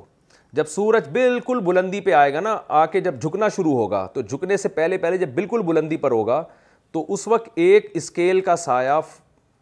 مثال کے طور پر آپ سمجھ لیں تین انچ ہے تو یہ جو سایہ ہے نا یہ سایہ اصلی ہے اس کا نمازوں کے اوقات میں کوئی دخل نہیں ہے یہ گرمیوں میں چھ انچ ہو سکتا ہے سردیوں میں تین انچ ہو سکتا ہے اور خط استوا پہ یہ زیرو ہوگا تو اب جب سورج ڈھلکنا شروع ہوگا تو یہ جو ایک فٹ کا سایہ ہے جب یہ ایک مسل پلس تین انچ ہو جائے کیونکہ تین انچ تو سایہ اصلی ہے نا وہ کاؤنٹ نہیں ہوگا وہ وہ بھی ہوگا اس کے ساتھ ایک فٹ مزید ہو جائے تو اس کو ہم یہ کہیں گے کہ ہر چیز کا سایہ ایک مسل ہو گیا ہے یعنی ایک اسکیل ہے ایک فٹ کا اور جب سورج بالکل سر پہ آیا تھا تو اس کا سایہ ہو گیا تھا تین انچ تو جب سورج جھکنا شروع ہوگا تو ایک اسکیل کا سایہ جب ایک فٹ کا جو اسکیل تھا اس کا سایہ جب ایک فٹ پلس تیس تین انچ ہوگا تو ہم اس کو کہیں گے کہ ہر چیز کا سایہ اب ایک مثل ہو چکا ہے یعنی اس میں وہ تین انچ والا سایہ کاؤنٹ نہیں کریں گے ہم اور جب اس کا سایہ دو فٹ اور تین انچ ہوگا تو ہم کہیں گے دو مثل ہو چکا ہے یعنی وہ تین انچ کو کاؤنٹ نہیں کریں گے تو یہ مطلب ہوتا ہے سایہ اصلی سایہ اصلی اس سایہ کو کہتے ہیں جب بالکل زوال کا وقت ہوتا ہے نا اس وقت جو کسی بھی چیز کا سایہ بنتا ہے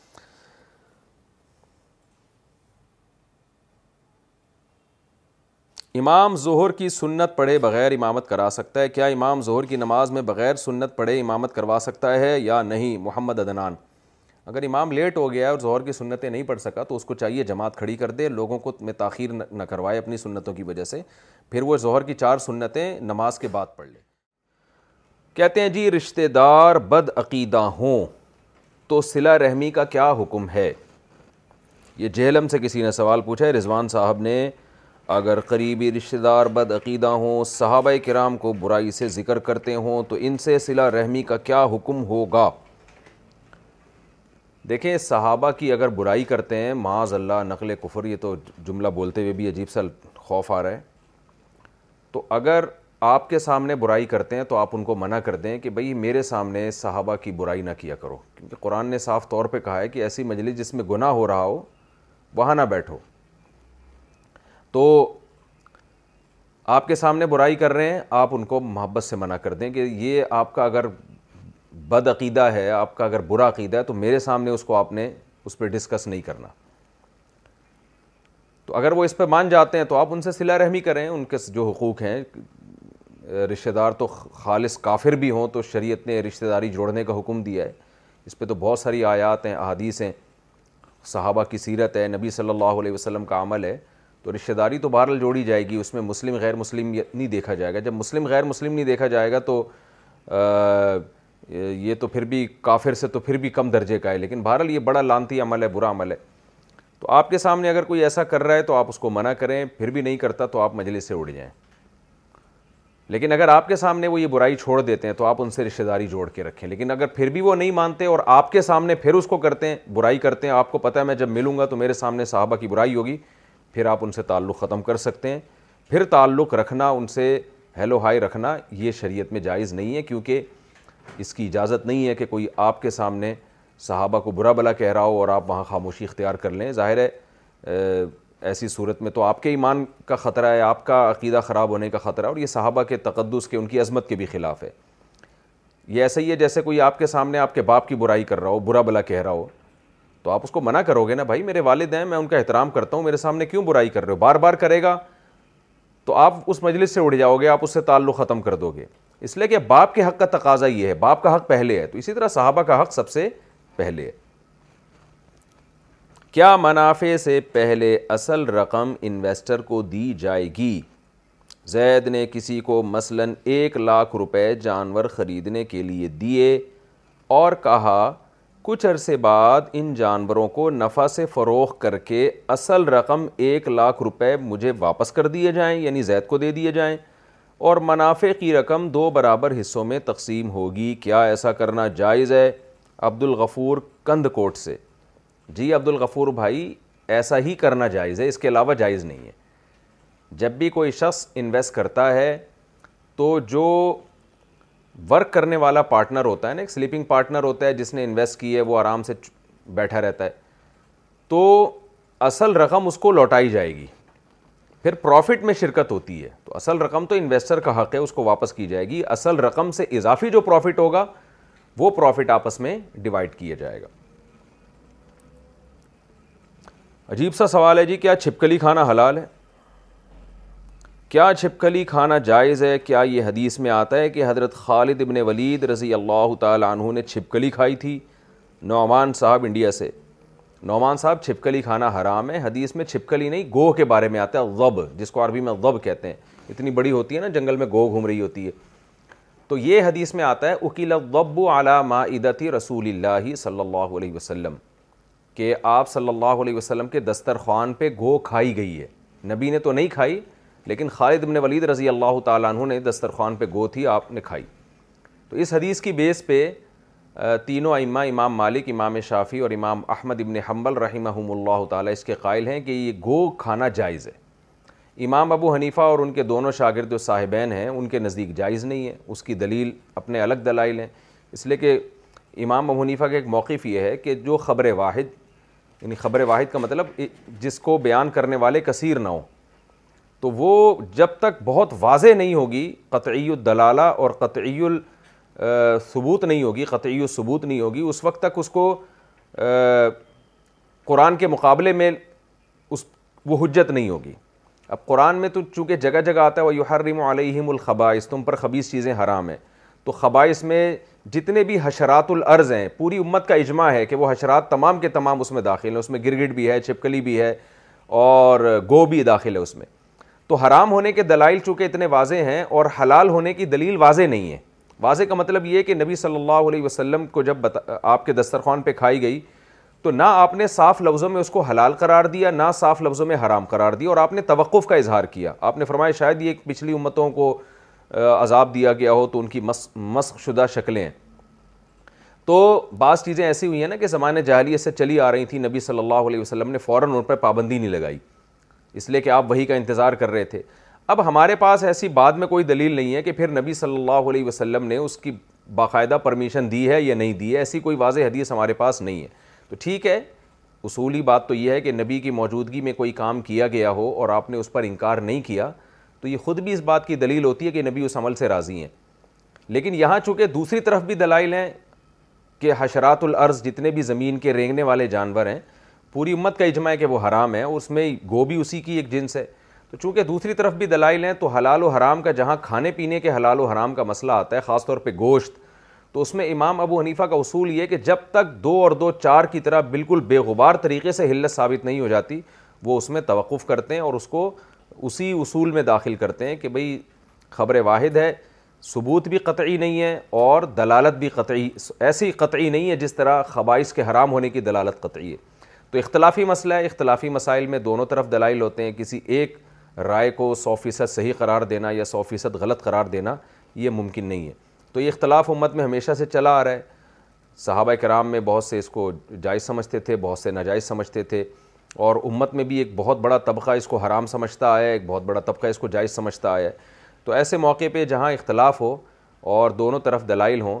تو ایسے موقع پہ جو جو متشدد لوگ ہوتے ہیں وہ کیچڑ اچھالنا شروع کر دیتے ہیں مشتحدین پر اپنی رائے سب پہ تھوپنا شروع کر دیتے ہیں جو معتدل ہوتے ہیں وہ کہتے ہیں بھائی آپ ایک فقہ کو فالو کریں اور دوسرے کا بھی احترام کریں کسی کو غلط نہ کہیں یہ جیسے جھینگے کا مسئلہ ہے تو اسی طرح یہ بھی ہے تو اس لیے گو کے بارے میں ہمارا موقف یہی ہے کہ اس کے حلال ہونے کے دلائل ایسے قطعی نہیں ہے جیسے کہ حرام ہونے کے دلائل قطعی ہیں حرام پر جو آیات ہیں یحرم علیہم الخبائس اور جتنے بھی حشرات الارض ہیں اس پر اجماع امت کا کہ وہ جو ہے حرام ہے تو جب تک اس کے مستثنا ہونے کی بہت ہی واضح دلیل نہیں ہوگی یا تو نبی نے خود کھایا ہوتا یا صاف لفظوں میں آپ نے کہا ہوتا نا کہ یہ حلال ہے ٹھیک ہے لیکن میں نے بتایا کہ دلائل دونوں طرف ہیں تو ایک فقہ کو فالو کرنا چاہیے دوسرے پہ اعتراض نہیں کرنا چاہیے لیکن یہ صرف گو کے بارے میں ہے گو کے چکر میں لوگ سانڈے بھی کھا رہے ہیں یہ اختلاف گو کے بارے میں ہے تو گو کے علاوہ جس کو عربی میں غب کہتے ہیں غب اس کے علاوہ چیزوں کے بارے میں اختلاف نہیں وہ سب کے نزدیک ناجائز ہیں کیونکہ ہم نے بعض دفعہ دیکھا ہے عرب میں جو ہے نا وہ وہ سانڈے بھی کھانا شروع کر دیتے ہیں بعض عرب وہ بھی اسی میں داخل کر دیتے ہیں حالانکہ وہ اس میں داخل نہیں ہے ان کے بارے میں تو سب کا اتفاق ہے کہ وہ حرام ہے چھپکلی سب کے نزدیک حرام ہے گرگٹ سب کے نزدیک حرام ہے تو جتنے بھی زمین پہ رینگنے والے حشرات ہیں مگرمچ ہو گیا یہ سب حرام ہے سب کے نزدیک یہ تو ویسے بھی دیکھیں گو کھانا اگر فرض کر لیں کہ جائز ہو بھی تو فرض تو نہیں ہے نا تو احتیاط کا تقاضا بھی یہی ہے کہ اس کے علاوہ کتنی ساری چیزیں ہیں جو بال اتفاق جائز ہیں تو گوشت میں احتیاط کے پہلو کو ترجیح دینی چاہیے لپ فلنگ کرانا کیا جائز ہے کیا چھوٹے بچے اور بچیاں بھی نامحرم ہیں اور ان سے پردہ کرنا اور ان کے سامنے آنے پر نظر نیچی رکھنا بھی ضروری ہے عنوان کچھ اور لگا ہوا ہے اور مسئلہ کچھ اور پوچھا گیا یہ ہمارے کمپوزر کی غلطی معلوم ہوتی ہے تو عنوان یہ ہونا چاہیے کہ آپ بچے بچیاں کہ کتنی عمر میں محرم اور نامحرم کا حکم ان کی طرف لاگو ہوتا ہے تو دیکھیں دس سال جب بچے کی عمر ہو جائے نا تو بہت سارے شریعی حکام کا وہ یعنی والدین پر لازم ہوتا ہے اس کو پابند بنائیں جیسے نماز کا حکم دیں تو دس سال کی عمر میں بچے میں شہوت بھی پیدا ہو جاتی ہے اگرچہ مکمل بالغ نہیں ہوتا تو اس لیے علماء بیان کرتے ہیں کہ دس سال کی عمر کے بچے سے پردہ عورت پہ فرض ہو جاتا ہے اور بچی کا بھی یہی حکم ہے کہ جب اس میں اٹریکشن پیدا ہونا شروع ہو جائے جوانی کے قریب ہو جائے تو بھی اس پر لازم ہے کہ اس کو یعنی اس پر تو لازم نہیں ہے لیکن اس کے والدین پر لازم ہے کہ اس کو پردے کے حکام سکھائیں اور پردہ کروانا اس کو شروع کر دے تاکہ عادت پڑے اس کو اس سے پہلے وہ مکلف نہیں ہے ہاں اب دیکھو اب آ رہے ہیں نا پردے کے حکام کس عمر میں شروع ہوتے ہیں یہ ہے اصل تو اس کے تحت یہی سوال انہوں نے پوچھا ہے تو اس کا یہی جواب ہے جو میں نے دیا بیماری میں آنسو نکلیں تو کیا وہ پاک ہیں بیماری کی وجہ سے آنکھ سے آنسو نکلیں تو کیا وہ ناپاک ہیں الویز انڈیا آنکھ سے جو بھی پانی نکلتا ہے پاک ہے البتہ آنکھ میں کوئی پس پڑ گئی ہے خدا نخواستہ کوئی بھنسی نکل آئی ہے اور اس میں سے پیپ نکلنا شروع ہو گئی ہے تو وہ ناپاک ہوگی ورنہ آنکھ کا نکلا ہوا پانی پاک ہوتا ہے قبرستان سے واپسی میں چالیس قدم پر رکنا قبرستان سے واپسی میں کچھ لوگ کہتے ہیں کہ چالیس قدم پر رکنا چاہیے کیا یہ بات صحیح ہے محمد مرسلین انڈیا سے نہیں جی ایسا کچھ بھی نہیں ہے چالیس قدم پہ کیوں رکیں آپ چلے جائیں ہاں یہ ضرور ہے کہ جب مردے کو دفنایا جائے تو کچھ لوگوں کو وہاں کچھ دیر بیٹھنا چاہیے جتنی دیر میں اونٹ ذبح ہو کے اس کا گوشت تقسیم ہوتا ہے بیس پچیس منٹ آدھا گھنٹہ تو عرب تو بہت جلدی یہ کام کر لیا کرتے تھے تو آدھا گھنٹہ بیس منٹ پچیس منٹ میت کے لیے اس کے قریبی لوگوں کو خاص طور پہ بیٹھ کے دعا کرنی چاہیے وہاں پہ لیکن ایسا کچھ نہیں ہے کہ چالیس قدم تک کے بعد جا کے رکنا چاہیے ایسا نہیں ہے فجر کی قضا ظہر سے پہلے پڑھیں یا بعد میں اگر فجر کی نماز قضا ہو جائے تو کیا ظہر کی نماز سے پہلے فجر کی قضا پڑھیں یا ظہر کی نماز کے بعد قضا پڑھیں محمد مرسلین انڈیا سے پہلے پڑھیں ایک تو فجر قضا کر دی یہ گناہ اوپر سے اتنی تاخیر کر رہے ہیں تو گناہ در گناہ ہوگا حدیث میں آتا ہے من نام عن صلاطن او نسیحہ فل یو صلیحہ رہا فین ذالی کا وقت ہوا صحیح حدیث ہے آپ صلی اللہ علیہ وسلم نے فرمائے کسی نماز کسی کی آنکھ نہ کھلے نماز میں یا بھول جائے تو جیسے ہی یاد آئے یا جیسے ہی جاگ آئے فوراً نماز پڑھے وہ اور یہی پھر اس کا وقت ہوگا تو اس میں تاخیر کرنا ٹھیک عمل نہیں ہے تو ظہر تک بھی ڈیلے نہ کریں اس کو یہ بھی غلط ہے مصیبت میں کہنا اگر میں یہ کر لیتا تو یہ نہ ہوتا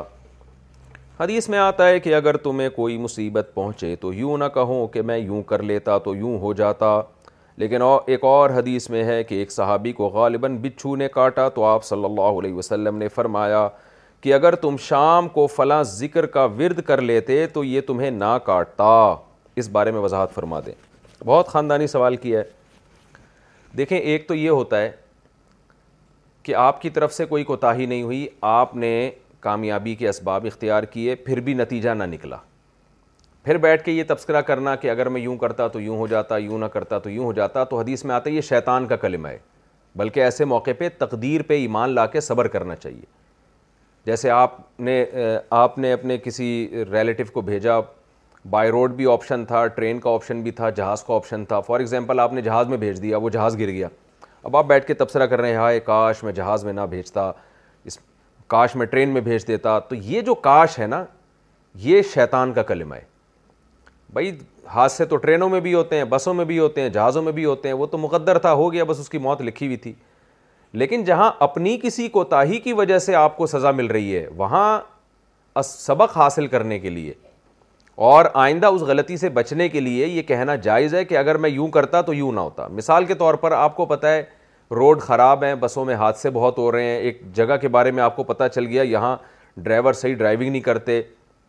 پھر بھی آپ نے فنٹر بن کے ٹرین کے بجائے بس کا سفر کیا اب ایکسیڈنٹ ہو گیا تو اب یہاں آپ کے لیے کہنا نہ صرف جائز ہے بلکہ ضروری ہے کہ یار میں نے خود کو تاہی کی ہے اگر میں ٹرین کا سفر کرتا تو شاید یہ حالت نہ ہوتی تاکہ آئندہ کے لیے آپ اس غلطی کو نہ دہرائیں تو سبق حاصل کرنے کے لیے اپنی غلطیوں کی تلافی کے لیے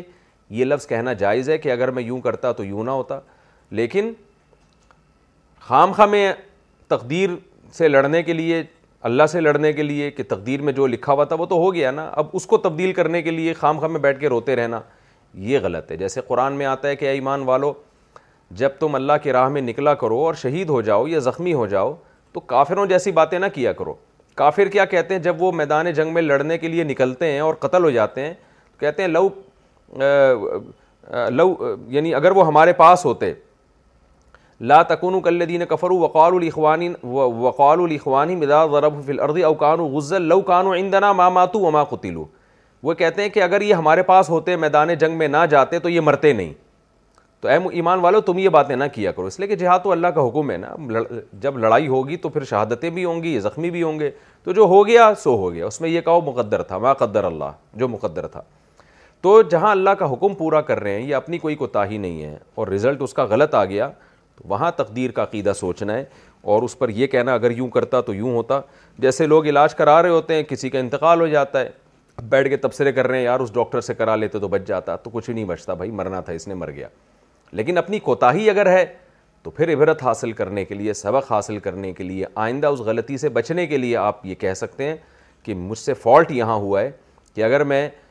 یہ غلطی نہ کرتا تو مجھے اللہ کی طرف سے یہ سزا نہ ملتی تو اپنی غلطی کی تلافی کے لیے تو نبی صلی اللہ علیہ وسلم نے بھی جو صحابی کو یہ فرمایا کہ تم شام کو فنا ذکر کرتے تو بچھو نہ کاٹتا تو کیا مطلب ہے کہ بھائی نقصانات سے بچنے کے لیے کچھ دعائیں ہیں تو اس دعا میں تم سے کوتاہی ہوئی ہے تو آئندہ احتیاط کرو وہ دعا پڑھا کرو تاکہ تمہیں یہ مصیبت نہ آئے تو وہاں ایک موٹیویشن تھی ایک اچھے عمل پہ ترغیب دینا تھی تو جہاں اچھے عمل پہ ترغیب دینا مقصد ہو یا اپنی غلطی کی تلافی کروانا مقصد ہو وہاں یہ اگر کا لفظ استعمال کر سکتے ہیں ادروائز یہ استعمال کرنا شریعت میں پسندیدہ کام نہیں ہے روزے میں ناک میں دوا ڈالنے کا حکم کیا روزے کی حالت میں ناک کھولنے کے لیے دوا کے قطرے استعمال کر سکتے ہیں جبکہ اگر میں نہ کروں تو بہت تکلیف ہوتی ہے اور سانس رکنے لگتا ہے فضل حق چترال سے دیکھیں ناک میں دوا ڈالیں گے روزہ ٹوٹ جائے گا کیونکہ وہ دوا سیدھا حلق میں جاتی ہے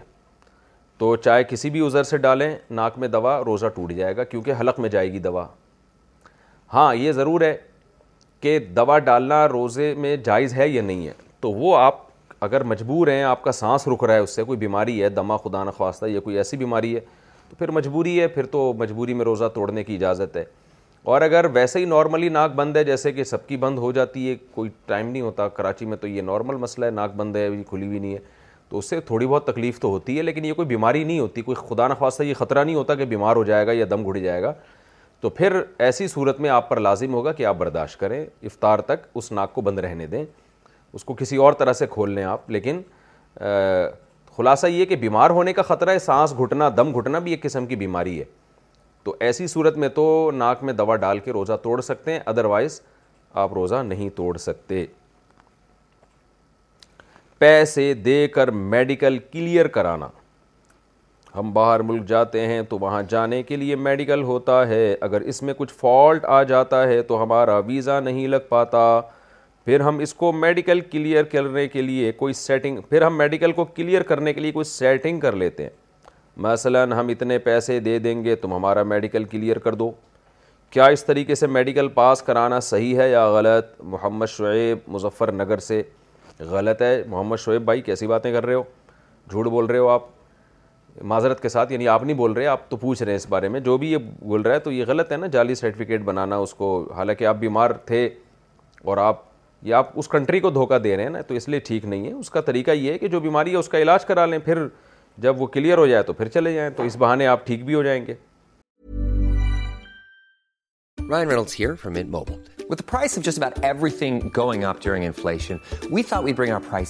down. So to help us, we brought in a reverse auctioneer, which is apparently a thing. Mint Mobile unlimited premium wireless. Ready to get 30, 30, bit to get 30, bit to get 20, 20, 20, bit to get 20, 20, bit to get 15, 15, 15, 15 just 15 bucks a month. So, Give it a try at mintmobile.com/switch.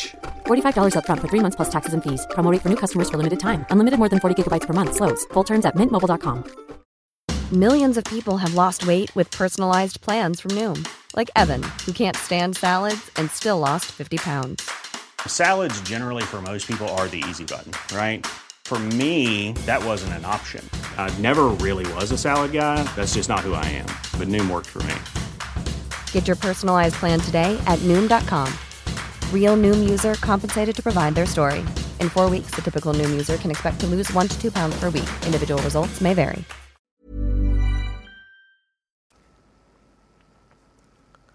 البتہ کوئی جعلی certificate بنوا کے Europe میں یا کہیں جاتا ہے تو اس کی ارننگ حرام نہیں ہوتی جو وہ جاب کرے گا اس کی تنخواہ حرام نہیں ہوگی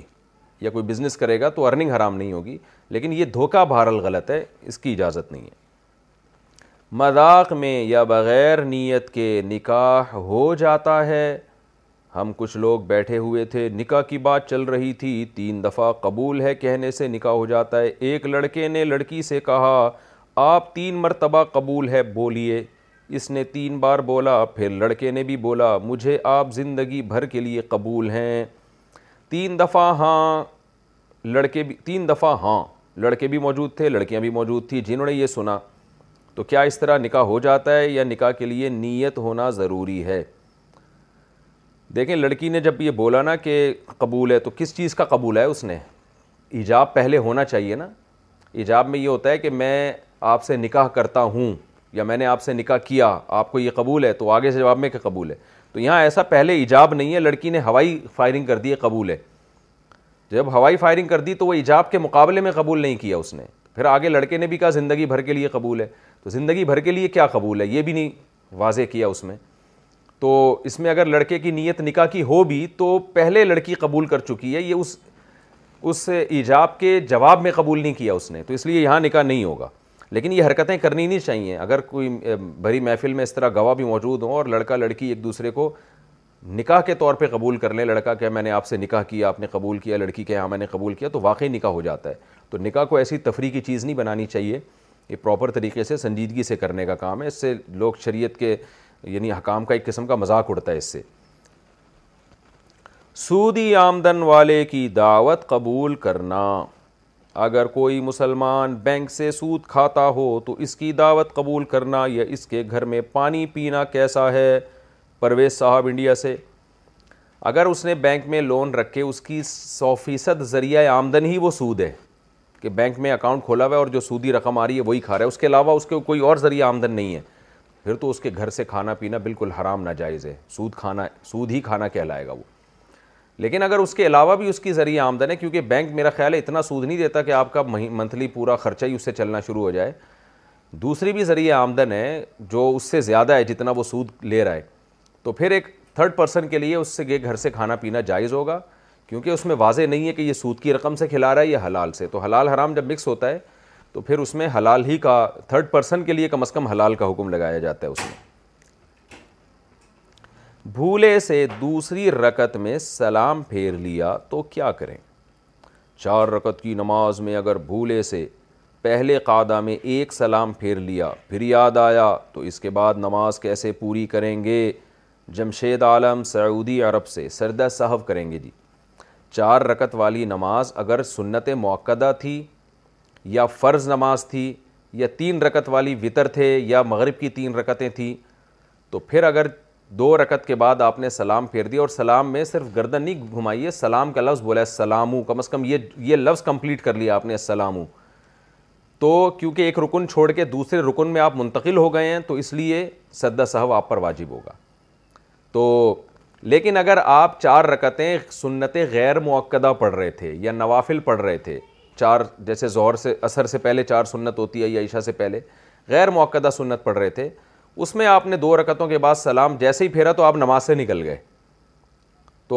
اس میں پھر سدا صاحب نہیں ہے بلکہ آپ نماز ہی سے باہر ہو گئے ہیں کیونکہ اس میں چار رکت کی نیت اگر باندھی ہو تو بھی دو رکت کے بعد سلام پھیرنے سے آپ نماز سے نکل آتے ہیں تو جیسے ہی نماز سے نکل گئے نماز کمپلیٹ ہو گئی اگلی دو رکتیں آپ کی مرضی آپ پڑھیں نہ پڑھیں تو اس میں اگر سلام پھیر کے آپ کھڑے ہو گئے نا تو پھر نماز نہیں ہوگی کیونکہ تیسری رکت میں آپ نے نیت ہی نہیں دوبارہ سے تقبیر تحریمہ نہیں کہی آپ نے بینائی کمزور ہو تو مسجد میں جماعت کا حکم اگر کسی بندے کی آنکھوں کی بینائی اسی نوے فیصد جا چکی ہو تو اس بندے کا مسجد میں جا کے نماز پڑھنے کا کیا حکم ہوگا جب کہ مسجد میں جانے میں کافی دشواریاں پیش آتی ہوں سروت عالم انڈیا سے جناب سروت عالم یہ مسئلہ تو حدیث میں واضح منقول ہے عبداللہ بن ام مکتوم رضی اللہ تعالیٰ عنہ تو ان کی تو سو فیصد بینائی نہیں تھی بالکل نابینا تھے انہوں نے نبی صلی اللہ علیہ وسلم سے عرض کیا یا رسول اللہ مجھے یعنی چھوٹ کے بارے میں کہ کیا میرے لیے جماعت لازم ہے آپ نے فرمایا کیا تم اذان کی آواز سنتے ہو فرمایا ہاں فرمایا مسجد میں آنا ضروری ہے تو نابینا آدمی کو اگر کوئی مسجد میں لانے والا موجود ہو اور مسجد بھی قریب میں ہو تو نابینا پر بھی واجب ہے کہ وہ مسجد میں آ کے نماز پڑھے لیکن اگر کوئی لانے والا موجود نہیں ہے کوئی ایسی خدمت کرنے والا موجود نہیں ہے یا راستہ اتنا خراب ہے گرنے کا خطرہ ہے گڑے ہیں یا کوئی کیچڑ اتنا زیادہ ہے جس میں خطرہ ہے کہ گر نہ جائیں تو پھر ایسی مجبوری میں مسجد گھر میں نماز پڑھنے کی اجازت ہے کیا تقدیر میں انسان کے گناہ بھی لکھے ہوئے ہوتے ہیں ایک حدیث کا مفہوم ہے کہ اللہ تعالیٰ نے انسان کی تقدیر دنیا کے وجود میں آنے سے پچاس ہزار سال پہلے لکھ دی تھی تو کیا انسان جو کچھ کر رہا ہے وہ سب تقدیر میں لکھا ہوا ہے اور جو انسان سے گناہ ہو جاتا ہے کیا وہ بھی تقدیر میں لکھا ہوا ہوتا ہے شعیب انصاری انڈیا سے ایک پتہ بھی درخت کا ہلتا ہے تو وہ بھی پہلے سے تقدیر میں لکھا ہوا ہے گناہ اور نیکی سب مقدر ہیں ہاں یہ ایک سوال پیدا ہوتا ہے کہ جب مقدر میں پہلے سے لکھا ہے تو ہمیں گناہ پہ گناہ کیوں ملتا ہے تو مقدر میں یہ لکھا ہوتا ہے اللہ کو علم ہوتا ہے نا ایک بات کا کہ میں اس کو نیکی کا راستہ بھی دکھاؤں گا برائی کا راستہ بھی اللہ کو پہلے سے علم ہے کہ یہ آدمی اپنے اختیار سے برائی کا راستہ اختیار کرے گا تو یہ بات پہلے سے لکھی ہوتی ہے مجبور نہیں ہوتا اس میں انسان شوہر نے قسم کھا لی میں نے کسی لڑکی سے بات کی تو طلاق اف کہتے ہیں جی میرا نکاح ہو گیا مگر ابھی شادی نہیں ہوئی میں اپنی بیوی سے موبائل پر بات کرتا تھا وہ مجھ پر شک کرتی تھی کہ میں کسی اور لڑکی سے بھی بات کرتا ہوں تو میں نے ایک دفعہ اسے کہا کہ اگر میں نے دوسری لڑکی سے بات کی تو آپ مجھ پر طلاق ہیں اب اگر مجھے مجبوری میں دکان وغیرہ پر کسی لڑکی سے بات کرنی پڑ جائے کیا اس سے بھی طلاق واقع ہو جائے گی دیکھیں آپ کی اگر بات بیوی سے یہ چل رہی تھی کسی خاص لڑکی کے بارے میں یا لڑکیوں سے غلط تعلقات کے بارے میں کہ آپ جو لڑکیوں سے جو لڑکے سیٹنگ والی باتیں کر رہے ہوتے ہیں تو اسی قسم کی بات چل رہی تھی میاں بیوی کی آپس میں اور آپ نے پھر اسی پہ قسم اٹھا لی کہ اگر میں نے کسی لڑکی سے بات کی تو وہاں آپ کی مراد پھر یقیناً یہی تھی کہ لڑکیوں سے جو دوستیوں والی بات چیت ہوتی ہے اس میں کسٹمر یا کوئی ڈیلنگ کر رہے ہیں کسی کو سیل پرچیز کر رہے ہیں تو یہ مراد نہیں ہوتی یہ یمین فور کہلاتی ہے اس کی مثال ایسے جیسے بیوی جو ہے نا گھر سے نکل رہی ہے شوہر اس کو روک رہا ہے وہ کہہ رہی ہے نہیں میں جاؤں گی شوہر کہہ رہے نہیں نہیں جانے دوں گا ایسے میں شوہر نے کہا اگر تم گھر سے نکلی تو طلاق ہے تو مطلب یہ ہوتا ہے ابھی اگر گھر سے نکلی یہ مطلب نہیں ہوتا ایسے موقع پہ کہ زندگی بھر کے لیے پابندی لگا رہا ہوں تو یہاں بھی اگر کوئی میاں بیوی کے درمیان ایسا کلام چل رہا تھا کہ بیوی کہہ رہی ہے آپ اس لڑکی سے بات کرتے ہو آپ لڑکیوں سے باتوں کے عادی ہو آپ تو آپ نے ایسے موقع پہ جواب میں کہہ دیا کہ اگر میں نے لڑکی سے بات کی یعنی اس ٹائپ کی بات کی جو سیٹنگ والی باتیں ہوتی ہیں ہیلو ہا ہا ہو ہی جو کر رہے ہوتے ہیں لوگ آج کل لڑکے تو پھر تو قسم کا یہی مطلب ہوگا کہ کسٹمر سے بات کرنا اس میں داخل نہیں ہوگا یا دکان پہ جو بقدر ضرورت ڈیلنگ کے وقت بارگیننگ کے وقت بات کرنی پڑ رہی ہوتی وہ اس میں داخل نہیں ہوگا لہذا پھر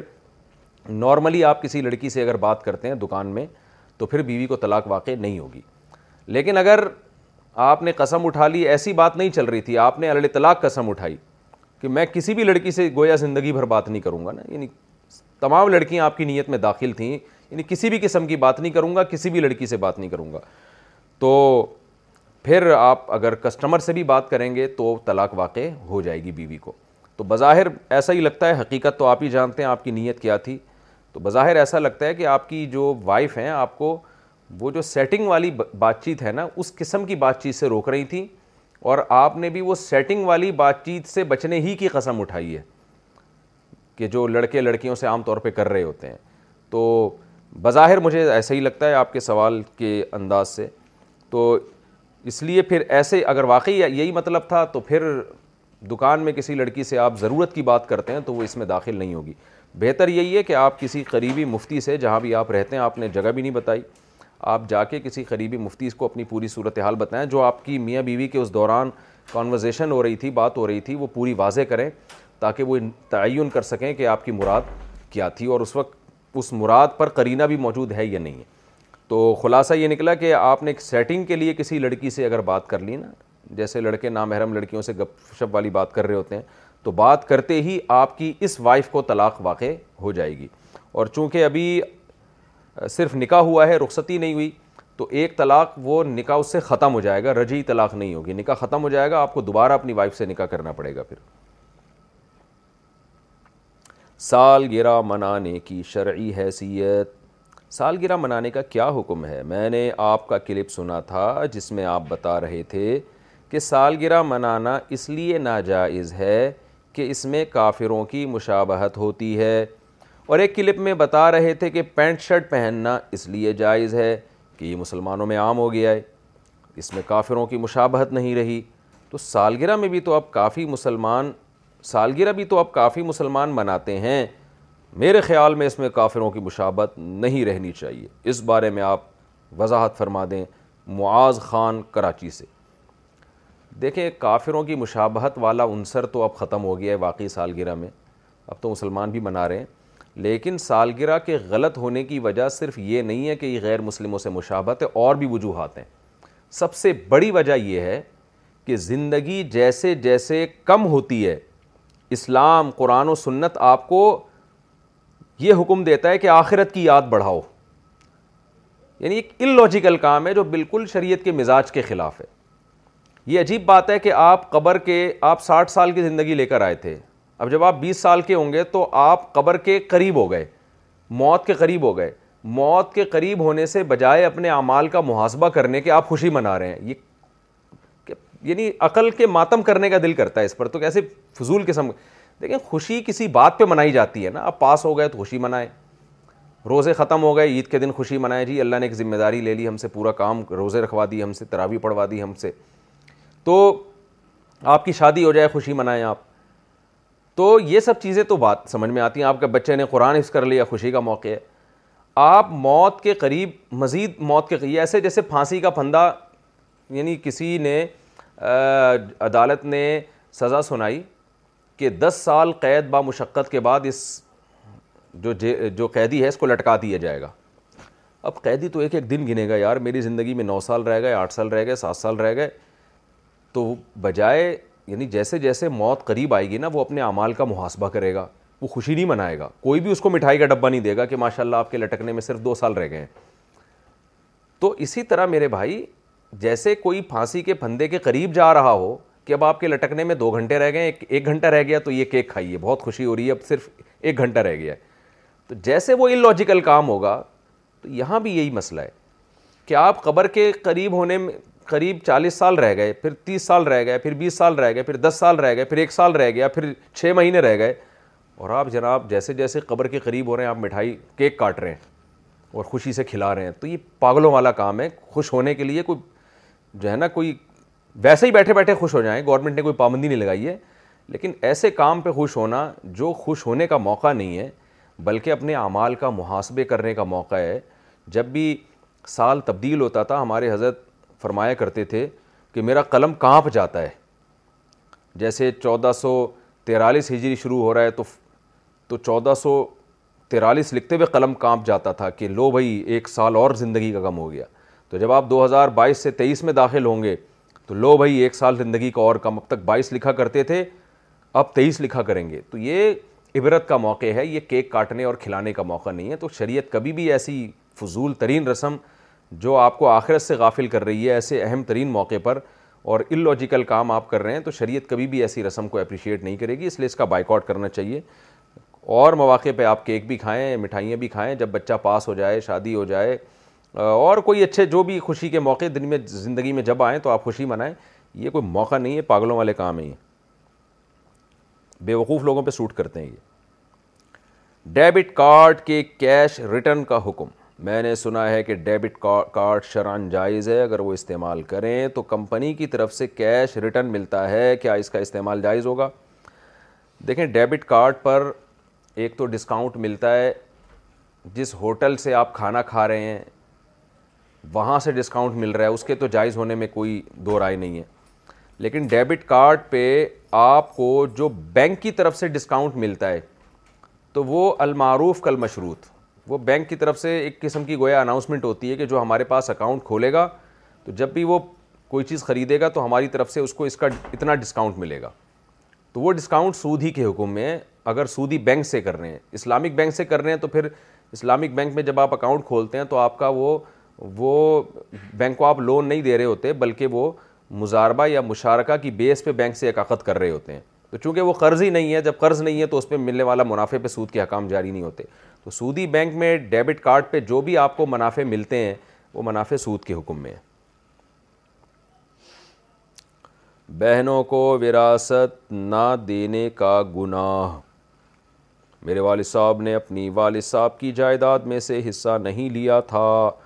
بقیہ بھائیوں نے آپس میں بانٹ لیا تھا اور انہوں نے بہنوں کا حصہ نہیں دیا تھا تو کیا اس صورت میں میرے والد بھی بہنوں کا حصہ نہ دینے میں گناہ گار ہوں گے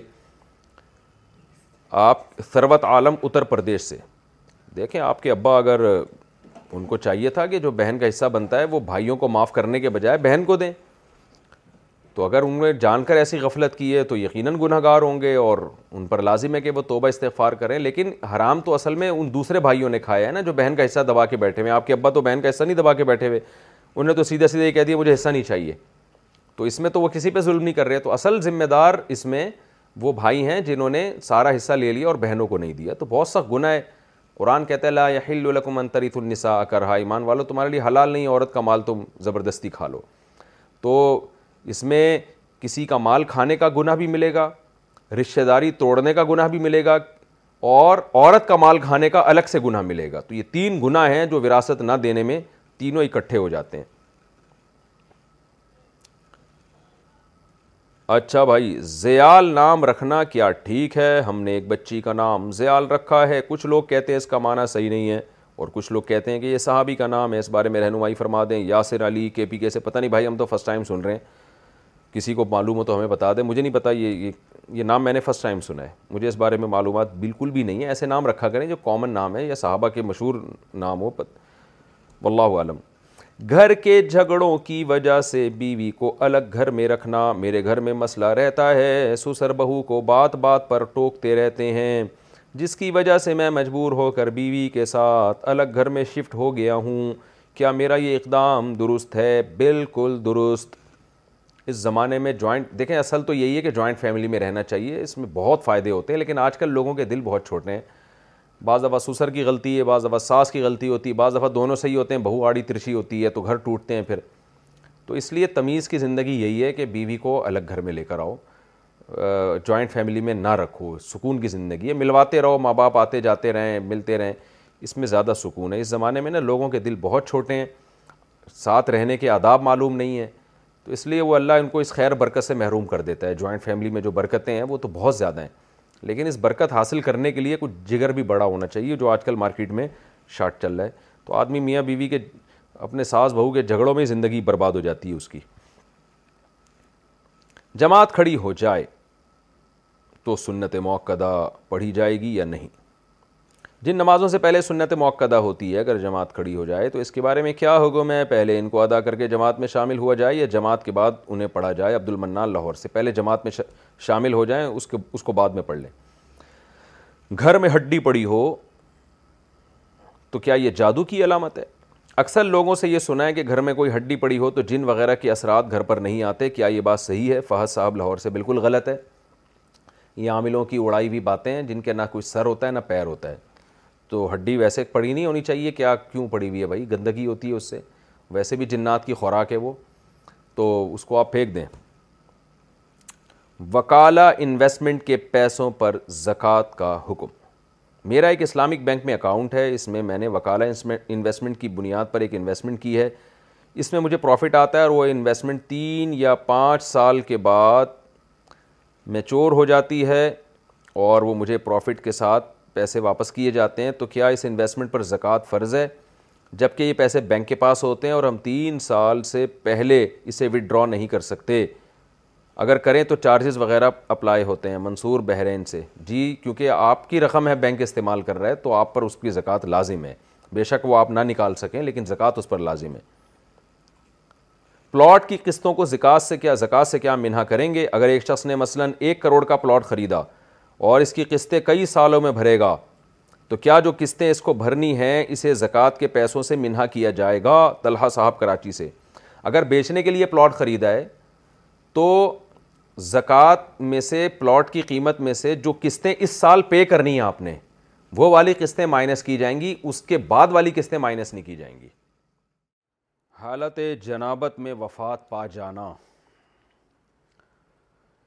ایک صاحب اللہ کو پیارے ہو گئے انہوں نے تو ان صاحب کا نام بھی لکھا ہوا ہے یہ مناسب نہیں ہے کسی کے راز کو اس طرح فاش کرنا خیر کہہ رہے ہیں جی محمد محمد تنظیم صاحب ملتان سے پوچھتے ہیں کہ ایک صاحب اللہ کو پیارے ہو گئے ہیں اور وہ ہم مستری کی حالت میں اللہ کو پیارے ہوئے ہیں اس بارے میں قرآن و حدیث میں کیا حکم ہے یہ ان کے لیے کوئی نقصان نقصان دہ عمل تو نہیں ہے نیز جب ان کو نہلایا جائے گا تو ایک غسل دیا جائے گا یا دو غسل دیے جائیں گے محمد تنظیم صاحب ملتان سے اگر کسی پہ غسل فرض تھا اور غسل کرنے سے پہلے اس کی موت واقع ہو گئی تو یہ کوئی بری موت نہیں ہے حضرت حنزلہ رضی اللہ تعالی عنہ رضی اللہ تعالی عنہ اپنی زوجہ سے صحبت کیا آپ نے اور میدان جنگ کا اعلان ہوا آپ غسل کیے بغیر ہی میدان جنگ میں چلے گئے اور شہید ہو گئے تو آپ کو فرشتوں نے غسل دیا وہ تو خیر شہادت تھی لیکن ہمیں کوئی ایسی دلیل نہیں ملتی کہ ایک آدمی حالت جنابت میں فوت ہو جائے تو کوئی گناہ ہوا اس کو اس لیے کہ شریعت میں جنابت کا غسل فوراً کرنا فرض نہیں ہے ہاں نماز اگر اسی حال میں قضا کر دی غسل کیے بغیر تو یہ بہت برا عمل ہے تو اس لیے نماز کے لیے غسل ہوتا ہے کہ نماز آپ قضا نہیں کر سکتے اگر آپ پہ غسل فرض ہے تو غسل کرنا پڑے گا نماز کو تو اگر اس حال میں کسی کی موت واقع ہو گئی ہے تو کوئی یہ بری موت نہیں ہے اس کو اسی طرح غسل دیا جائے گا جیسے سارے مردوں کو غسل دیا جاتا ہے کوئی الگ سے کوئی طریقہ نہیں ہے اور دو دفعہ غسل نہیں دیا جائے گا ایک ہی دفعہ غسل ہوگا اللہ کا انسان کو خلیفہ بنانے کا مطلب اللہ پاک نے حضرت آدم علیہ السلام کو بنانے سے پہلے فرشتوں سے گفتگو کی کہ میں زمین پر خلیفہ بھیجنا چاہتا ہوں لیکن جب بنا دیا تو ڈائریکٹ جنت میں بھیج دیا زمین کا کوئی ذکر ہی نہیں نیز جب خلیفہ بنایا تو اعجاز کے طور پر بتایا اور سوری جب خلیفہ بنایا تو اعجاز کے طور پہ بنایا اور جب زمین میں بھیجا گیا تو ایک سزا کے طور پر بھیجا گیا اس بارے میں وضاحت فرما دیں حیدرآباد انڈیا سے دیکھیں آدم علیہ السلام کو زمین کے لیے بنایا گیا تھا جنت میں ایک وقت کے لیے رکھا گیا آدم علیہ السلام سے خطا ہوئی تو ان کو زمین پہ بھیج دیا گیا اس پورے عمل میں ایک حکمت تھی اور یہ سب چیزیں طے شدہ تھیں تاکہ ان سے خطا بھی ہو اور پھر اس خطا کے بدلے میں وہ توبہ بھی کریں تو اس پروسیس سے ان کو گزارا گیا تاکہ جب دنیا میں جائیں نا زمین جس کے لیے ان کو بنایا گیا ہے تو ان کی اولاد ہمیشہ یہ سوچتی رہے کہ ہم اصل میں جنت کے لیے بنے ہیں ایک خطا ہوئی تھی جس کی وجہ سے ہمیں جنت سے نکالا گیا ہے لہذا اگر ہم اب دوبارہ خطائیں کریں گے تو جنت سے محروم ہوں گے خطاؤں سے بچیں گے یا خطا ہو گئی توبہ کریں گے تو پھر ہمیں جنت ملے گی جیسے کہ قرآن نے آدم علیہ السلام کے جب جنت سے نکلنے کا تذکرہ کیا تو بار بار یہ بات بیان کی ہے یا بنی آدم لا یفتین الشیطان کما اخرج ابویکم من الجنہ اے بنی آدم جیسے تمہارے باپ آدم کو شیطان نے فتنے میں ڈالا کہیں تمہیں بھی فتنے میں نہ ڈال دے اور آدم کو جیسے جنت سے نکالا نکلوایا یعنی ایسی خطا کروائی تو تمہیں بھی اس جنت سے محروم نہ کر دے تو اس لیے یہ سب چیزیں طے شدہ تھیں پہلے سے اللہ کی طرف سے یہ اس پروسیس سے گزارا گیا ان کو ایک حکمت تھی اللہ تعالیٰ کی ورنہ لانا اللہ نے دنیا میں ہی تھا آدم علیہ السلام کو ہمیشہ کے لیے جنت میں نہیں رکھنا تھا کیونکہ اللہ نے جب آدم علیہ السلام کی پیدائش کا ارادہ کیا ہے نا تو فرشتوں سے یہ کہا میں انی جاعل فی الارض خلیفہ میں زمین میں اپنا نائب بنانا چاہتا ہوں تو ظاہر ہے زمین میں نائب ہے نا جنت میں نیابت کے لیے نہیں اللہ نے پیدا کیا زمین میں خلافت کے لیے اللہ نے آدم علیہ السلام کو پیدا کیا ہے تو یہ سب طے شدہ تھا یہی وجہ ہے کہ جب معراج پہ نبی صلی اللہ علیہ وسلم گئے حدیث میں آتا ہے کہ موسیٰ علیہ السلام کی آدم علیہ السلام سے ملاقات ہوئی تو موسیٰ علیہ السلام نے آدم علیہ السلام سے فرمایا کہ آپ نے جنت کا پھل کھایا اور آپ کی وجہ سے ہم جنت سے محروم کر دیے گئے تو آدم علیہ السلام نے حضرت موسیٰ سے فرمایا کہ یہ آپ نے واقعہ پڑھا کہاں ہے یعنی مفہوم پیش کر رہا ہوں حدیث کا موسیٰ علیہ السلام نے کہا تورات میں تو آدم علیہ السلام نے کہا کیا تورات اللہ نے میرے پیدا کرنے سے پہلے نہیں لکھ دی تھی تو موسیٰ علیہ السلام نے کہا ہاں بھائی تورات تو ازلی ہے ہمیشہ اللہ کا کلام ہے وہ تو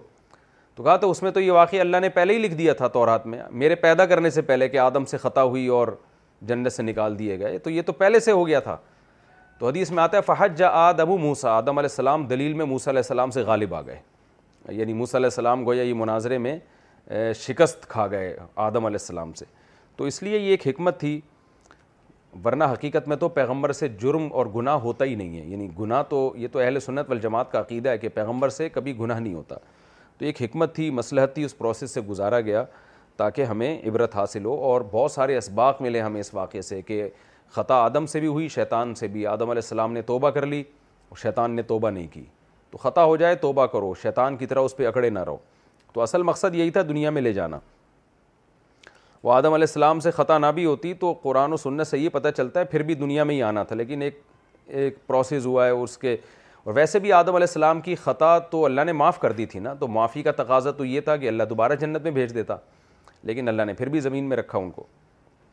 کیا دوسرے شوہر پر پہلے شوہر کے بچوں کا خرچہ ہے میرا جو پہلے نکاح ہوا تھا وہ تھوڑے پاگل قسم کے تھے ان سے میری طلاق ہو گئی تھی اب وہ اب دوسرا نکاح ہوا ہے پہلے نکاح سے میرے دو بچے ہیں دوسرے نکاح کے وقت دوسرے شوہر بولے تھے کہ میں بچوں کا خرچہ پورا دوں گا اسکول کا خرچہ پورا کروں گا تجھے گھر لے کر دوں گا یہ سب وعدے کیے تھے تو میں نے نکاح کیا ورنہ میں بچوں کو چھوڑ کر نکاح نہیں کرتی اب میرے دوسرے شوہر بچوں کا خرچہ بھی پورا صحیح سے نہیں کر رہے میرا خرچہ بھی پورا نہیں کر رہے اور الگ سے گھر بھی نہیں دلا رہے اس صورت میں مجھے کیا کرنا چاہیے نیز کیا میں پہلے شوہر کے بچوں کا خرچہ پورا کرنے کے لیے ان پر زور دے سکتی ہوں دیکھیں دوسرے شوہر پر پہلے شوہر کے بچوں کا خرچہ لازم نہیں ہے شرعی طور پر پہلے بچوں کا خرچہ انہی کے باپ پر ہے ان کا باپ نہ ہو تو چاچا پر ہے بھائیوں پر چچا پر انہی کے جو مرد رشتہ دار ہیں ان پر ہے سوتیلے باپ پر سوتیلے بچوں کا خرچہ شرن لازم نہیں ہے ہاں اٹھا لے خرچہ تو بڑی نیکی کی بات ہے سعادت کی بات ہے لیکن آپ کے شوہر نے چونکہ آپ سے نکاح سے پہلے ایگریمنٹ کیا تھا اور اسی بیس میں آپ نے اپنے شوہر سے شادی کی ہے تو پھر آپ کے شوہر کی اخلاقی ذمہ داری بنتی ہے کہ وہ ان بچوں کا خرچہ اٹھائیں زبان دے کے پیچھے ہٹ جانا یہ بہت ہی گھٹیا حرکت ہے غیر اخلاقی حرکت ہے کوئی عذر ہے جاب لیس ہو گئے ہیں تو بتا دیں مجبوری ہو گئی ہے ورنہ نارملی اخلاقی ذمہ داری ہے آپ کے شوہر پر کہ جب انہوں نے اس بیس پہ آپ سے نکاح کیا تھا مرد یہ دھوکے دے رہے ہوتے ہیں آج کل عورتوں کو شادی سے پہلے ان کا چہرہ کچھ اور ہوتا ہے شادی کے بعد ایک دم بدل جاتے ہیں بہت زیادہ دھوکہ چل رہا ہے مارکیٹ میں تو خواتین کو بھی احتیاط کرنی چاہیے مردوں کی نا یہ چکنی چپڑی باتوں میں نہیں آنا چاہیے کبھی بھی شادی سے پہلے مردوں کے چہرے الگ قسم کے ہوتے ہیں جب وہ کہیں شادی کرنا چاہتے ہیں جتنا جھوٹ بلوانا ہو میرے پاس اتنے کیسز آ چکے ہیں کہ حد نہیں ہے کوئی تو شادی سے پہلے جتنا جھوٹ بولنا ہو بلوا لو ان سے بعد میں بالکل ہی آنکھیں جو ہے نا وہ میں ان مردوں کی بات کر رہا ہوں جو اس وقت میرا چینل پہ میری یہ مسائل کا سیشن سن نہیں رہے ہیں ان مردوں کی بات کر رہا ہوں میں تو اس لیے کوئی بھی ایسے چکنی چپڑی باتیں کیا کریں میں یہ کر دوں گا میں یہ کر دوں گا تو اس کی باتوں میں گہرائی میں جا کے دیکھا کریں مثال کے طور پر کوئی کہہ رہا ہے میں خرچہ دیا کروں گا تو پوچھیں کتنا خرچہ دو گے بھائی لکھ کے دو ہمیں ریٹرن میں لکھ کے دے دو ہاں ایک ایگریمنٹ بنا دو تاکہ ہمیں بھی یقین آ جائے تو اس لیے بہرحال چونکہ پہلے شوہر دوسرے شوہر نے یہ ذمہ داری اٹھائی تھی تو اس پر اخلاقی طور پر یہ فرض بنتا ہے اگر وہ پورا نہیں کرتا تو آپ اس پہ اخلاقی طور پہ دباؤ ڈال سکتی ہیں اس کے اوپر اس سے زیادہ آپ کیا کریں گی ظاہر ہے قانونی سہارا تو نہیں لیا جا سکتا تو دباؤ ہی ڈالا جا سکتا ہے شوہر کے اوپر بس بہو کو منہ دکھائی کے پیسے دینا نئی بہو کا منہ دیکھ کر پیسے دینے چاہیے یا نہیں محمد ثاقب مظفر نگر انڈیا سے نئی بہو کا منہ دیکھ کر ہی پیسے دیے جاتے ہیں بہو جب پرانی ہو جائے تو وہ میرا خیال ہے دو ٹکے کی نہیں رہتی لیکن بہرحال یہ جو سلامی کی رسم ہے یہ اس کو ختم کر دینا چاہیے تو بہو نئی ہو یا پرانی ہو ویسے اس کی ذمہ داریاں پوری اٹھانی چاہیے اور اس موقع پہ آپ گفٹ نہ دیں کیونکہ یہ آج کل ایک قسم کی پینلٹی بن چکی ہے سلامی نہیں دی جاتی تو منہ بن جاتے ہیں ناراض ہو جاتے ہیں لوگ دباؤ میں آگے سلامیاں دے رہے ہوتے ہیں کہ نہیں دی تو لوگ کیا کہیں گے حدیث میں آتا ہے کسی کا مال دل کی مکمل خوشی کے بغیر حلال نہیں ہے تو اس لیے یہ سلامیوں کی رسمیں ختم کر دینی چاہیے باقی کوئی ساس اپنی بہو کو دے دے تو حرام حلال کا مسئلہ نہیں ہے ایک بری رسم ہے ویسے ساس کو چاہیے کہ بہو کو پہ ویسے خرچ کرے اس کو محبت دے اور بہو کو چاہیے کہ ساس کو وہ عزت دے لیکن یہ کہ آج کل ایسا ہوتا مارکیٹ میں ذرا کمی ہے میت کا دیدار کرانا کیسا ہے نماز جنازہ کے بعد یا پہلے میت کا آخری دیدار کرنا شرعی لحاظ سے کیسا ہے زکا اللہ ڈیرا مراد جمالی شریعت کے مزاج کے یہ چیز بالکل خلاف ہے اسلام میں سادگی ہے کوئی مر گیا ہے دیکھیں اصولی بات یہ ہے کہ جو آدمی سو رہا ہوتا ہے نا وہ یہ نہیں چاہتا کہ سوتے ہوئے لوگ مجھے دیکھیں میں سو رہا ہوں اور لوگ مجھے دیکھیں کیونکہ سوتے ہوئے آدمی کے چہرے پہ ایک رونق ختم ہو جاتی ہے آپ نے کبھی دیکھا کوئی رشتہ لینے کے لیے گیا ہو لڑکے کو دیکھنے کے لیے گیا ہو تو وہ لڑکی والے اپنا بیٹا سوتے ہوئے کو سوتے ہوئے دکھا رہے ہیں کہ وہ سو رہا ہے دیکھ لیں آپ یا کہیں لڑکی دیکھنے کے لیے لڑکے کی اماں گئی ہوں اور لڑکی سو رہی ہو اور لڑکی کی ماں آ کے دکھا دے کہ یہ میری بیٹی سو رہی ہے یہ دیکھ لیں اس کا منہ دیکھ لیں آپ کوئی بھی ایسا نہیں کرتا بلکہ جب کوئی آپ کو دیکھنے آتا ہے نا آپ اٹھتے ہیں اتنا بھی کافی نہیں ہے منہ دھوتے ہیں اچھی طرح کچھ چائے وائے پیتے ہیں کچھ کھاتے ہیں تاکہ چہرے پہ ایک رونق بحال ہو جائے اس کے بعد آپ مجلس میں جا کے بیٹھتے ہیں یا آپ اپنی نمائش کرواتے ہیں کہ آؤ جی دیکھ لو تو وجہ کیا ہے کہ نیند جو ہے نا یہ موت کی بہن ہے قرآن سے پتہ چلتا ہے تو نیند جو حقیقی موت نہیں ہے اس میں انسان کا چہرے میں رونق ختم ہو جاتی ہے جب تک وہ مکمل جاگ کے منہ پہ پانی مار کے فریش نہیں ہو جاتا بلڈ کا سرکولیشن پراپر نہیں ہو جاتا اور چہرے پہ رونق بحال نہیں ہو جاتی اس وقت تک وہ اپنا منہ کسی کو نہیں دکھانا چاہتا تو جو حقیقی موت ہے جس میں تھوڑی دیر میں اس لاش میں کیڑے پڑنے والے ہیں بدبو آنے والی ہے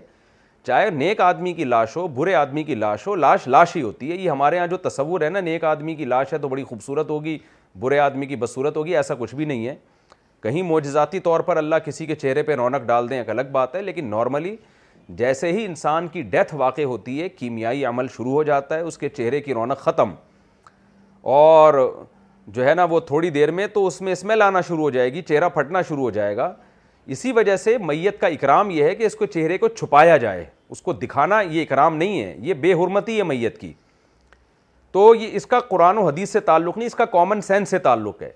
تو میت کے اکرام کا تقاضہ یہ ہے کہ اس کے منہ پہ کپڑا ڈال کے جلد سے جلد اس کو زمین میں دفن کیا جائے دیر کریں گے یہ بے اکرامی ہے برف کی سلوں پہ لٹا کے رکھنا چاچے آ رہے ہیں مامے آ رہے ہیں دو دو دن انتظار کروا دینا یہ غیر مسلموں پہ یہ چیزیں سوٹ کرتی ہیں مسلمانوں پہ سوٹ نہیں کرتی اس لیے جیسے ہی کسی کی ڈیتھ ہو جائے فوراً اس کا چہرہ ڈھانک دینا چاہیے ہاں بہت ہی قریبی رشتہ دار جیسے باپ کا انتقال ہوا بیٹا اس کو دیکھ رہا ہے ماں کا انتقال ہوا اولاد یا بیٹا بیٹی دیکھ رہے ہیں یا بیٹی دیکھ رہی ہے باپ کو یا شوہر بیوی کو دیکھ لے یا بیوی شوہر کو دیکھ لے یہ اتنے کلوز ہوتے ہیں کہ یہ تو سوتے ہوئے بھی ایک دوسرے کو دیکھ رہے ہوتے ہیں نا لیکن اجنبی لوگوں کے لیے اس چہرے کی نمائش یہ بالکل گھٹیا بری رسم ہے مزاج شریعت کے بالکل خلاف ہے جاہلانہ رسم ہے تو اس لیے میں نے تو وسیعت کی ہوئی ہے بھائی سب نے مرنا ہے ہم نے بھی مرنا ہے میں نے وصیت کی ہوئی ہے میری جس جس دن ڈیتھ ہو اللہ مجھے شہادت کی موت دے سب سے بڑی ہماری دعا تو یہ ہے اللہ اپنے راستے میں شہادت دے ہم سب کو تو شہادت ہو یا طبعی موت ہو ہم نے وسیعت کی ہوئی ہے بھائی کوئی دکھائی رونمائی یہ ٹوپی ڈراموں کی ضرورت نہیں ہے میت کا سب سے بڑا اکرام یہ ہے کہ چہرہ ڈھانک کے اس کو سب سے پہلے آپ دفن کریں پھر اس میں جنازے میں جتنے لوگ اکٹھے ہو جائیں جتنا بڑا جنازہ ہوگا میت کو فائدہ ہوگا لیکن اس میں تاخیر کرنا دفنانے میں تاکہ بڑے سے بڑا جنازہ ہو یہ چیز خلاف سنت ہے ہمیں نبی صلی اللہ علیہ وسلم کے دور میں ایسے واقعات ملتے ہیں رات کو کسی کی ڈیتھ ہوئی صحابہ نے رات ہی کو دفنا دیا پیغمبر صلی اللہ علیہ وسلم کے جاگنے کا بھی انتظار نہیں کیا ایسے بھی واقعات ملتے ہیں یہ نبی صلی اللہ علیہ وسلم کی تربیت تھی کہ امیت کو جلدی دفن کیا کرتے تھے آج کراؤڈ اکٹھا کرنے کے چکر میں دیر کی جاتی ہے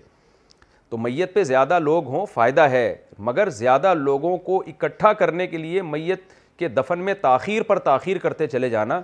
یہ شریعت میں پسندیدہ کام نہیں ہے تو آپ دیکھیں نا غیر مسلموں کے ہاں ایک ایک ہفتہ دو دو ہفتے ہو جاتے ہیں میت کو دفنا نہیں رہے سادگی ختم ہو گئی ہے اسلام میں سادگی ہے بھائی ڈیتھ ہوئی ہے یقین ہو جائے مر گیا ہے ایسا نہ ہو بیچارہ بے ہوش ہوا وہ سکتے میں آیا وہ آپ نے میرا بیان سن کے اس کو پہلی دفنا دیا ایسے واقعات بھی ہوئے ہیں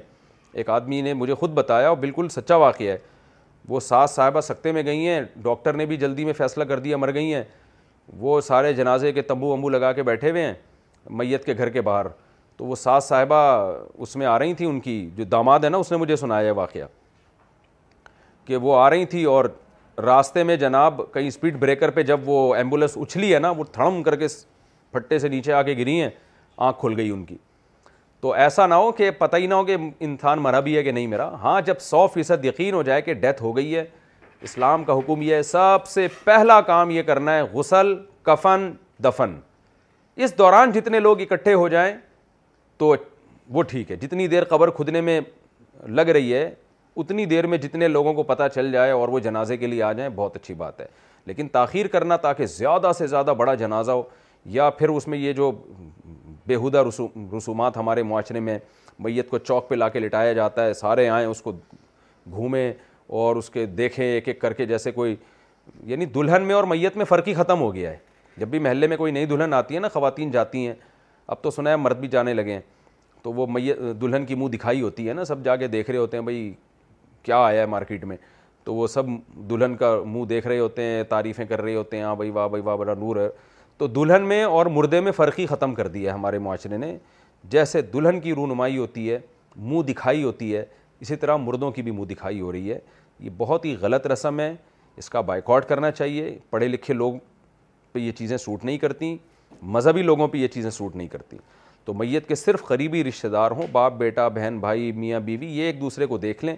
باقی کوئی کھلے عام رونمائی نہیں ہوگی اس کو منہ پہ کپڑا ڈال دیں اس کے کفن جلدی سے غسل دے کے اس کو کفن باندھ دیں اور پھر لوگ کہنا ہم نے دیکھنا ہے بولیں بس وہ آپ تصور میں دیکھ لیں ویسے بھی ابھی ہمیشہ کے لیے جا رہے ہیں آپ بھی یہیں خبر میں جاؤ گے برزخ میں جا کے ان سے گلے مل لینا ہماری طرف سے اجازت ہے آپ کو ابھی کچھ بھی نہیں ہوگا بعض لوگ یہاں یہ کہتے ہیں کہ بھئی ہم نے اگر بالکل چھپا کے رکھا تو لوگ کہیں گے اچھا منہ ٹیڑھا ہو گیا ہوگا کوئی گناہ کی سزا مل گئی ہوگی اس لیے چھپا رہے ہیں تو یہ بھی غلط دلیل ہے بلکہ یہ تو اور اس قابل ہے بعض دفعہ انسان کو فالج کا اٹیک ہوتا ہے منہ ٹیڑھا ہو جاتا ہے بعض دفعہ کوئی ایسا بیماری ہوتی ہے منہ سیاہ ہو جاتا ہے تو وہ گناہ کی وجہ سے نہیں ہوتا تو ایسے میں تو اگر آپ منہ دکھائیں گے اور خدا نخواستہ ٹیڑھا میڑا منہ ہو گیا زبان ٹیڑھی ہو گئی تو لوگ تو باتیں بنائیں گے کہ یہ گناہ گار تھا لوگوں کی زبانیں کون بند کرے گا تو اس سے بھی میت کی بے اکرامی ہے تو اس لیے شریعت کا حکم ہے چھپاؤ میت چھپانے کی چیز ہے اور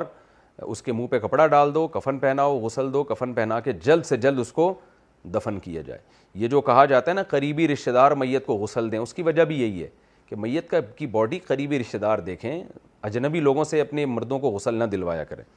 تو یہ دیدار کرانا بالکل مناسب نہیں اور علماء کا دیدار کرایا جاتا ہے چوک پہ رکھ کے پوری پبلک آ کے دیکھ رہی ہوتی ہے قبر میں رکھ کے بھی دکھا رہے ہوتے ہیں تصویریں کھینچ رہے ہوتے ہیں اور پھر دیکھیں ناکوں میں روئیاں ٹھسی ہوئی ہوتی ہیں وہ کتنا برا عمل لگ رہا ہوتا ہے برا منظر لگ رہا ہوتا ہے ناک میں روئی ہے اور جو ہے وہ تو اس لیے یہ غلط چیز ہے عرب کتنے اس معاملے میں اچھے ہیں بادشاہ کا بھی انتقال ہوتا ہے نا تو اسی طرح سے دفناتے ہیں جیسے ایک عام آدمی کو دفناتے ہیں فوراً غسل کفن کے بعد چہرہ چھپایا جاتا ہے ایک سادہ سی قبر میں دفن کر دیا جاتا ہے تو یہ اس میں ہمیں سعودی عرب والوں سے عبرت حاصل کرنی چاہیے عرب کا کلچر اس معاملے میں شریعت کے بالکل مطابق ہے ہمارے ہاں چونکہ ہم شاید ہندوؤں کے ساتھ زیادہ رہے ہیں تو کچھ چیزیں دینداروں میں بھی آ گئی ہیں اللہ ہم سب کی حفاظت کرے رزق کی تنگی کیسے دور کریں رزق میں تنگی ہو تو اس سے کیسے نکلا جائے جبکہ گناہوں سے توبہ بھی کر لی ہو ندیم صاحب انڈیا سے گناہوں سے اگر آپ نے سچی توبہ کی ہے تو آپ کے لیے خوشخبری ہے انشاءاللہ اللہ رزق کی تنگی دور کرے گا وہ میتق اللہ یج اللہ مخرجہ و مِنْ حَيْثُ لَا لایہ جو اللہ سے ڈرتا ہے اللہ اسے ایسی جگہ سے رزق دیتا ہے جہاں سے اس کا گمان بھی نہیں ہوتا تو جناب ندیم صاحب آپ نے توبہ کر لیے انشاءاللہ اللہ سے امید ہے اس کے دروازے کھلیں گے لیکن آپ نے دنیاوی اسباب بھی اختیار کرنے ہیں سستی نہیں کرنی آپ نے رات کو تحجد میں اٹھ کے اللہ سے دعا مانگ لیں اللہ میرے اس میں برکت دے اور بزنس ہے یا جاب ہے وہ دیانتداری کے ساتھ تلاش بھی کریں اور کرنے کی کوشش بھی کریں تو ایسا نہ ہو کہ ہاتھ پہ ہاتھ رکھ کے بیٹھ جائیں تو یہ پھر پھر اللہ کا کوئی وعدہ نہیں ہے گفٹ دے کر واپس لے سکتے ہیں کیا کسی کو گفٹ دے کر واپس کرنا جائز ہے میں نے اپنے چھوٹے بھائی کو کچھ چیزیں گفٹ کی تھیں اس نے انہیں ابھی استعمال تک نہیں کیا بلکہ پھینک کر رکھ دیا تو کیا میں وہ چیزیں واپس لے سکتا ہوں طارق اقبال بنگلہ دیش سے اگر وہ استعمال ہی نہیں کر رہا پھینک رہا ہے ناقدری کر رہا ہے تو پھر تو لے سکتے ہیں ادروائز حدیث میں آتا ہے جو شخص تحفہ دے کے واپس لے تو یہ ایسے ہے جیسے کتا کے چاٹ لیتا ہے اپنی ہی قے کو چاٹ لیتا ہے تو جیسے یہ گندہ عمل ہے ایسے ہی تحفہ دے کے واپس لینا بھی ایک برا عمل ہے لیکن آپ جو کنڈیشن بیان کر رہے ہیں اس میں لینے کی گنجائش ہے رات کو سورہ ملک پڑھنے کی فضیلت میں کافی وقت سے سونے سے پہلے سورہ ملک پڑھ کر سوتا ہوں کہ ایسا کرنا میرے لیے صحیح ہے سلطان صاحب یو پی سے جی بالکل صحیح ہے رات کو سورہ ملک یشا کے بعد پڑھنے کی فضیلت ہے اور ایک روایت میں آتے عذاب قبر سے حفاظت ہوتی ہے تو پڑھنا چاہیے شوہر اور سالی کے غیر ضروری تعلقات میری بڑی بہن کے شوہر بیرون ملک میں ہیں تقریباً تین چار سال ہو گئے ہیں ان کا کوئی بھی کام ہوتا ہے تو میرے شوہر سے کرواتی ہے یعنی میری بڑی بہن کے شوہر یعنی ان کی بہن ان کے شوہر سے جو بھی کام ہو گھر داری کا وہ کرواتی ہے کبھی خود بھی ان کے ساتھ چلی جاتی ہیں پہلے میں نے کچھ نہیں کہا لیکن بعد میں مجھے کھٹکا ہوا تو میں نے اس سے منع کر دیا لیکن اس کے باوجود یہ سلسلہ جاری رہا کئی دفعہ میرے شوہر سے میری شوہر سے لڑائی بھی ہوئی اس بارے میں مگر وہ بولتے ہیں کہ ہمارا دل صاف ہے اب میں بہت پریشان ہو گئی ہوں مجھے کیا کرنا چاہیے آپ نے غلطی کی ہے کتنا بھی دل صاف ہو سالی نامحرم ہے بھابھی نامحرم ہے ان کے ساتھ بے تکلف ہونا ہا ہا ہو ہی ہی گپیں لگانا ان کے ساتھ شاپنگ کے لیے بازار میں جانا حرام ہے ناجائز ہے اسلام نے پابندی لگائی ہے اس بحث میں اسلام آپ کو پڑھنے کی اجازت ہی نہیں دیتا کہ آپ کی نیت کیا ہے یہ غیر مسلموں کے مسائل ہیں وہ لوگ کیا کرتے ہیں ایکچولی ہمارا دل صاف ہے اور ایکچولی کچھ نہیں ہوتا یہ تو بھابھی تو بہن کی طرح ہوتی ہے اور سالی تو آدھی گھر والی ہوتی ہے وغیرہ وغیرہ تو ان کا کلچر دیکھیں آپ کیا ہو چکا ہے برباد ہو چکا ہے گھروں میں کتنی بدکاریاں ہو رہی ہیں تو اللہ تعالیٰ نے جب قرآن میں پابندی لگا دی کہ تمہاری بیوی تمہاری بیوی ہے اس کی بہن سے وہ بہن تم سے پردہ فرض ہے تو آپ کیوں اس سے فری ہو رہے ہیں تو جب آپ کے شوہر سالی آپ کے شالی جو ہے نا اس سے بے تکلف ہو رہے تھے آپ کو ان کو ڈرانا چاہیے تھا اللہ کے عذاب سے مرد یہ گڑبڑ کر رہے ہوتے ہیں کہ ہمارا دل صاف ہے آپ بولیں بھائی آپ کا دل صاف ہے یا نہیں ہے آپ کوئی فرشتے نہیں ہیں آپ کی شادی مجھ سے ہوئی ہے میری بہن سے نہیں ہوئی اور اپنی بہن کو بھی سیدھا کر دیں کہ تم کیوں اس سے فری ہو کہ میرے شوہر سے تم کیوں فری ہو رہی ہو تو یہ بحث ہی غلط ہے کہ دل صاف ہے یا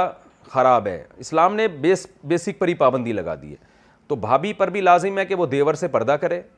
الحمد للہ میں نعمت کے طور پہ بیان کر رہا ہوں شو مارنے کے لیے نہیں میں اس لیے بیان کر رہا ہوں کہ لوگ کہتے ہیں کہ یہ آج کل ممکن ہی نہیں ہے جوائنٹ فیملی میں پردہ تو ہم چار بھائی ہم گھر میں اکٹھے رہتے تھے ہمارے والد صاحب کا گھر تھا دو سو گز کا گھر تھا کوئی یہ بھی نہیں کہ ہزار گز کا کوئی بنگلہ ہو دو سو گز کے گھر میں ہم چار بھائی اور چاروں کی زوجات بھی رہتی تھیں اللہ کا شکر ہے ہم نے کبھی ہماری بھابھی ہمارے سامنے نہیں آ کے بیٹھی ہم رہے ہیں کئی سال اکٹھے رہے ہیں بھابھی ہم سے پردہ کرتی تھیں میری زوجہ میرے بھائیوں سے پردہ کرتی ہیں حالانکہ ہم سب بھائی بے تکلف ہیں لیکن ایسا الحمد للہ نہیں ہوتا تھا اب بھی نہیں ہوتا کہ بیٹھے ہوئے ہیں اور جناب فری ہو رہے ہیں بھابھی سامنے آ کے بیٹھ گئیں اور گپے مار رہے ہیں ہمیں تو حیرانگی ہوتی ہے گھروں میں کیا ماحول چل رہا ہے کیا بیہودی بیہودگی والا ماحول ہے تو بالکل غلط ہے اس کو ٹھیک ہے میں نہیں کہہ رہا کہ سارے غلط ہیں کوئی بھابھی دیور سے بے تکلف ہو رہی ہے تو اس کی نیت خراب ہے میں نیتوں پہ ڈاکے نہیں ڈال رہا نہ میں شبہ کر رہا ہوں لیکن اسلام نے ایک ضابطہ اصول بیان کر دیا ہے کہ نامحرم از نامحرم آپ کی بہن ہے اس سے بے تکلف ہوں اپنی خالہ سے پھپھی سے بے تکلف ہوں اپنی بھانجی سے بیٹی سے سوتیلی بیٹی سے یہ آپ کی بیٹیاں ہیں پوتیاں نواسیاں یہ آپ کی اولادیں ہیں اس کے علاوہ آپ کسی عورت سے فری نہیں ہو سکتے ہا ہا ہو ہو نہیں کر سکتے ممکن ہے لوگ کہیں مفتی صاحب آپ بھی تو سما ٹی وی پہ فری ہو رہے تھے وہ بہت لوگوں نے اعتراض کیا نا تو میں جس سے جو میرا انٹرویو لے رہی تھی نا سما ٹیلی ویژن پہ وہ میرے سامنے نہیں تھیں اور مجھے نہیں پتا تھا انہوں نے دوپٹہ لیا ہوا کہ نہیں لیا ہوا میرے سامنے ایک موٹی موٹی مونچھوں والا آدمی بیٹھا ہوا تھا تو اس لیے اس کو یہ کہنا کہ سامنے بیٹھ کے کسی لڑکی سے فری ہو رہا ہوں یہ الزام غلط ہے تو بہرحال آپ کو چاہیے اب آپ اپنے شوہر کو پابندی لگا دیں بولیں یہ چیزیں میں برداشت نہیں کروں گی آپ جتنے بھی نیک ہیں آپ کو میری بہن سے فری ہونے کی اجازت نہیں اور اپنی بہن کے بھی اسکرو تھوڑے ٹائٹ کریں آپ اس کی شادی کروائیں تاکہ اپنے گھر میں جائے اور یہ فساد نہ بچائے یہاں پہ ذہنی بیمار کے لیے نکاح کا حکم اگر کوئی شخص کسی ذہنی تکلیف میں مبتلا ہے کیا اس کے لیے نکاح ضروری ہے اگر وہ نکاح نہ کرے تو کیا اسے کوئی گناہ تو نہیں ہوگا عمیر صاحب کشمیر سے دیکھیں نکاح کی اجازت تو سب کو ہے باقی ظاہر ہے ذہنی مریض ہے تو اس کو رشتہ نہیں دے گا نا کوئی آپ پر اگر نکاح فرض ہے تو سامنے والی پر فرض تو نہیں ہے کہ وہ آپ سے لازمی نکاح کرے وہ آپ میں کوئی عیب ہے تو وہ نہ کرے نکاح تو فقہ نے مجنون کی شادی کا بھی تذکرہ کیا ہے پاگلوں کی شادی کا بھی تذکرہ کیا ہے تو لیکن مجنون کی شادی بھی ہو سکتی ہے پاگل کی شادی بھی ہو سکتی ہے لڑکی ناراضی ہو وہ کہ میں پاگل سے شادی نہیں کروں گی بعض دفعہ یہ ہوتا ہے کسی حکمت کے تحت جیسے ایک مجنون ہے لیکن بہت کروڑ پتی گھرانے میں ہے تو اس کے ماں باپ کہتے ہیں کہ ہم کیونکہ ڈیزائر بہارا ہوتی ہیں ان کو خطرہ ہوتا ہے کہ یہ بیمار نہ پڑ جائے اس میں شہوت اتنی زیادہ ہے یا کوئی زنا نہ کرنا شروع کر دے تو وہ پھر لالچ دے کے شادی کرا لیتے ہیں اس کی لڑکی کو دے بہت زیادہ پیسہ دے دیتے ہیں کہ بھائی اس کی ڈیزائر پوری کرنے کے لیے تم اس سے نکاح کر لو تاکہ ایک حلال ذریعہ مل جائے باقی ہم تمہاری کفالت کریں گے اور اس کے شر سے ہم تمہیں بچائیں گے تو بہت سارے طریقے ہوتے ہیں جس کی بیس پہ مجنون کی بھی شادی کے فقہ نے حکام بیان کی ہیں پاگل کی بھی کیونکہ شادی جو ہے نا آپ کی باڈی کی ریکوائرمنٹ ہے شہوت ہوتی ہے وہ پوری نہ ہو تو اس سے دماغ اور زیادہ جنون کی طرف جاتا ہے لیکن اس میں لڑکی پر لازم نہیں ہے وہ نہ کرے پاگل سے شادی وہ نہ کرے تو کوئی شخص بھی ذہنی تکلیف میں مبتلا ہے اگر وہ سمجھتا ہے میرے لیے شادی ضروری ہے تو وہ رشتہ تلاش کرے لڑکی والوں کو اگر اپنا فائدہ اس سے شادی میں نظر آئے گا تو کریں گے اور وہ سمجھیں گے اس کی ذہنی تکلیف سے ہم میں تحفظ کیسے مل سکتا ہے تو وہ تحفظ بھی حاصل کریں گے نہیں مل سکے گا تو وہ نہیں کریں گے تو نکاح کی ہر ایک کو اجازت ہے سامنے والے کو سمجھ میں نہیں آ رہا وہ انکار کر دے تو آپ کوشش کرتے رہیں کوئی راضی ہو جائے تو ٹھیک ہے نہیں راضی ہو تو اس کی مرضی ہے جب تک راضی نہ ہو نکاح کا بندوبست نہ ہو تو قرآن نے کہا ہے روزے رکھے جائیں کثرت سے حدیث نے کہا ہے اور صبر کیا جائے ناجائز کی طرف جانا ضروری ناجائز کی طرف جانا جائز نہیں ہے باقی ایسے شخص کے لیے نکاح کی کوشش ضروری ہے یا نہیں ہے تو اگر زنا کا خطرہ ہے پھر تو کوشش لازمی ہے ایسے شخص کے لیے زنا کا خطرہ نہیں ہے پھر کوشش لازمی نہیں ہے کپڑا دھونے کے باوجود داغ رہ جائے تو کیا وہ پاک شمار ہوگا احتلام ہو جانے کی صورت میں کپڑے کو اچھی طرح سے صاف کیا گیا لیکن پھر بھی کپڑے پر داغ نظر آتے ہیں کیا ایسے کپڑے میں نماز ہو جائے گی محمد فرقان ڈیرا اسماعیل خان جی ہو جائے گی اگر اچھی طرح سے رگڑ لیا ہے تو پھر بھی نشان نہیں ختم ہو رہا تو پھر اس میں ٹینشن لینے کی ضرورت نہیں ہے وہ پاک ہی سمجھا جائے گا جیسے بلڈ لگا ہوتا ہے کپڑوں پہ آپ نے اچھی طرح رگڑ لیا صابن سے دھونا ضروری نہیں ہے آپ نے اچھی طرح ہاتھ سے بلڈ کو رگڑ لیا پھر بھی نشان نہیں جا رہا تو پھر معاف ہے ہاں اچھی طرح رگڑا نہیں ہے پھر وہ معاف نہیں ہے اللہ کے ہاں دیر ہے اندھیر نہیں کیا یہ کہنا درست ہے ہمارے یہاں اکثر یہ جملہ بولا جاتا ہے کہ اللہ کے ہاں دیر ہے اندھیر نہیں کیا اس طرح کا جملہ کہنا درست ہے کیا یہ کفریہ جملہ تو نہیں رضوان صاحب رضوان احمد و سے نہیں جی کفریہ جملہ نہیں ہے اور یہ قاعدہ کلیہ بھی نہیں ہے عموماً ہوتا ہے ایسا کہ بعض دفعہ اللہ تعالیٰ دیر سے دیتے ہیں جیسے قرآن میں بھی آتا ہے نا کہ اللہ یج اللہ مکھرجََََََََََََََََََََََ من حیث لا يحتسب اللّہ توکل علی اللہ بالغ امری قد جعل اللہ قدرہ کیا مطلب تقوی اختیار کرو اللہ جو چاہے گا تمہیں نعمت دے گا وہ لیکن اللہ نے ہر چیز کا ایک ٹائم رکھا ہوا ہے تو یہ قرآن کی یہی آیت ہے جس کو ہم اردو میں یوں کہتے ہیں دیر ہے اندھیر نہیں ہے کیا مطلب اللہ جب تمہیں کچھ نوازنا چاہے گا دینا چاہے گا اللہ کر کے چھوڑے گا وہ کام لیکن ہر چیز کا ایک ٹائم ہے تم کہہ رہے ہو ابھی مل جائے ضروری نہیں کہ فوراً ملے گا تھوڑا ٹائم سے ملے گا اللہ تمہیں آزمائے گا لیکن یہ قاعدہ کلیہ نہیں ہے کہ ہمیشہ دیر ہوتی ہے بعض دفعہ اللہ فوراً دے دیتا ہے بعض دفعہ اللہ دیر سے دے دیتا ہے تو اس جملے کا صحیح مطلب بھی ہو سکتا ہے غلط بھی صحیح مطلب یہی ہے جو میں نے بیان کیا اور اگر کوئی اور اس کا مطلب لے رہا ہے کہ اللہ ہمیشہ لیٹ ہی دیتا ہے کبھی جلدی دے ہی نہیں سکتا تو یہ غلط مطلب ہے ظاہر ہے پھر یہ یہ ٹھیک نہیں ہوگا ایسا کہنا graphics designing digital market marketing وغیرہ کا حکم کیا graphic graphics designing web development digital marketing اور روبوٹکس کے کام سیکھنا کرنا اور ان سے کمانا جائز ہے جبکہ ان کاموں میں انسان اور جانوروں کی تصاویر بھی استعمال کرنی پڑتی ہیں اور کبھی کبھی یہ تصویریں بنانی بھی پڑتی ہیں اور روبوٹ تو حرکت بھی کرتا ہے طارق اقبال صاحب بنگلہ دیش سے دیکھیں ان تمام چیزوں میں کام اگر جائز ہو رہا ہے تو جائز ہے حرام چیز ہو رہی ہے لڑکیوں کی تصویریں بنا رہے ہیں بے حیائی والی تصویریں بنا رہے ہیں تو حرام ہو جائے گا تو صرف تصویر بنانا جاندار کی پیپر پہ اگر بنا رہے ہیں ڈیجیٹل فارم میں نہیں ہے تو وہ تو بال اتفاق حرام ہے ہاں اگر ضرورت ہو تو ایک الگ بات ہے لیکن اگر آپ ڈیجیٹل فارم میں بنا رہے ہیں تو پھر یہ اختلافی مسئلہ ہے احتیاط یہی ہے کہ نہ بنائی جائیں لیکن کوئی بنا لے گا تو اس میں بہت سے علماء کہتے ہیں وہ تصویر میں داخل نہیں ہے جوتے پہن کر نماز جنازہ پڑھنا اچھا روبوٹ اگر ایسا بنا رہے ہیں بالکل سو فیصد انسان کا چہرہ بن رہا ہے اس میں تو وہ تو وہ بھی ناجائز ہے پھر تو اگر روبوٹ ایسا بنا رہے ہیں بالکل صاف انسان کا چہرہ بن رہا ہے تو وہ بھی ناجائز ہے اس کی ضرورت بھی نہیں ہے روبوٹ کے لیے انسان کا واضح چہرہ بنانے کی ضرورت کیا ہے جوتے پہن کر نماز جنازہ پڑھنا نماز جنازہ میں جوتوں کے ساتھ کھڑے ہونا بہتر ہے یا جوتوں کے بغیر کھڑے ہونا بہتر ہے یا جوتوں کے اوپر کھڑے ہونا بہتر ہے مراد خان پشاور سے بہتر یہ کہ جوتے اتار دیں اور جوتوں کے اوپر کھڑے ہو جائیں لیکن اگر کوئی جوتوں سمیت پڑھ لیتا ہے تو بھی جائز ہے جب ہاں اگر یقین ہے کہ جوتے ناپاک ہیں کیسے ناپاک ہوتے ہیں آپ کے جوتوں پہ پیشاب لگ گیا یعنی ایسی نجاست لگ گئی جو لیکوڈ فارم میں ہوتی ہے تو وہ تو جب تک دھوئیں گے نہیں پاک نہیں ہوگی اور اگر ٹھوس نجاست لگ گئی ہے تو رگڑنے سے بھی پاک ہو جاتے ہیں جوتے جیسے آپ کہیں جا رہے تھے خشک گوبر لگ گیا آپ نے پاؤں زمین پہ رگڑا تو وہ پاک ہو جائے گا تو مٹی اس کو پاک کر دیتی ہے تو ایسے جوتے پہن کے بھی نماز پڑھ سکتے ہیں تو نارملی پہن کے اس لیے پڑھ سکتے ہیں کہ جب تک ناپاک ہونے کی دلیل نہ ہو اس کو پاک ہی سمجھا جائے گا لیکن آج کل ٹوائلٹ میں لوگ جا رہے ہوتے ہیں پیشاب کی چھینٹیں لگ رہی ہوتی ہیں اس لیے کہا جاتا ہے احتیاط اسی میں ہے کہ جوتے اتار کے ہی نماز پڑھ لیں آپ بہتر یہی ہے گھر کے اندر شوہر کا من پسند لباس پہننا کیا بیوی اپنے شوہر کے لیے گھر کی حد تک شوہر جیسا لباس چاہے وہ پہن کر گھوم سکتی ہے جی بالکل گھوم سکتی ہے میاں بیوی کا تو آپس میں کوئی پردہ نہیں ہوتا اور عورت کو حکم ہے کہ وہ شوہر کے لیے زینت اختیار کرے ایسا لباس پہنے کہ شوہر کی دل اس کی طرف مائل ہو اس میں اس کا خیال کرنا چاہیے کہ اگر سمجھدار بچے گھر میں موجود ہیں تو ان کے سامنے پھر ماں کو ایسا ڈریس نہیں پہننا چاہیے تو میاں بیوی بند کمرے میں جو چاہے پہنے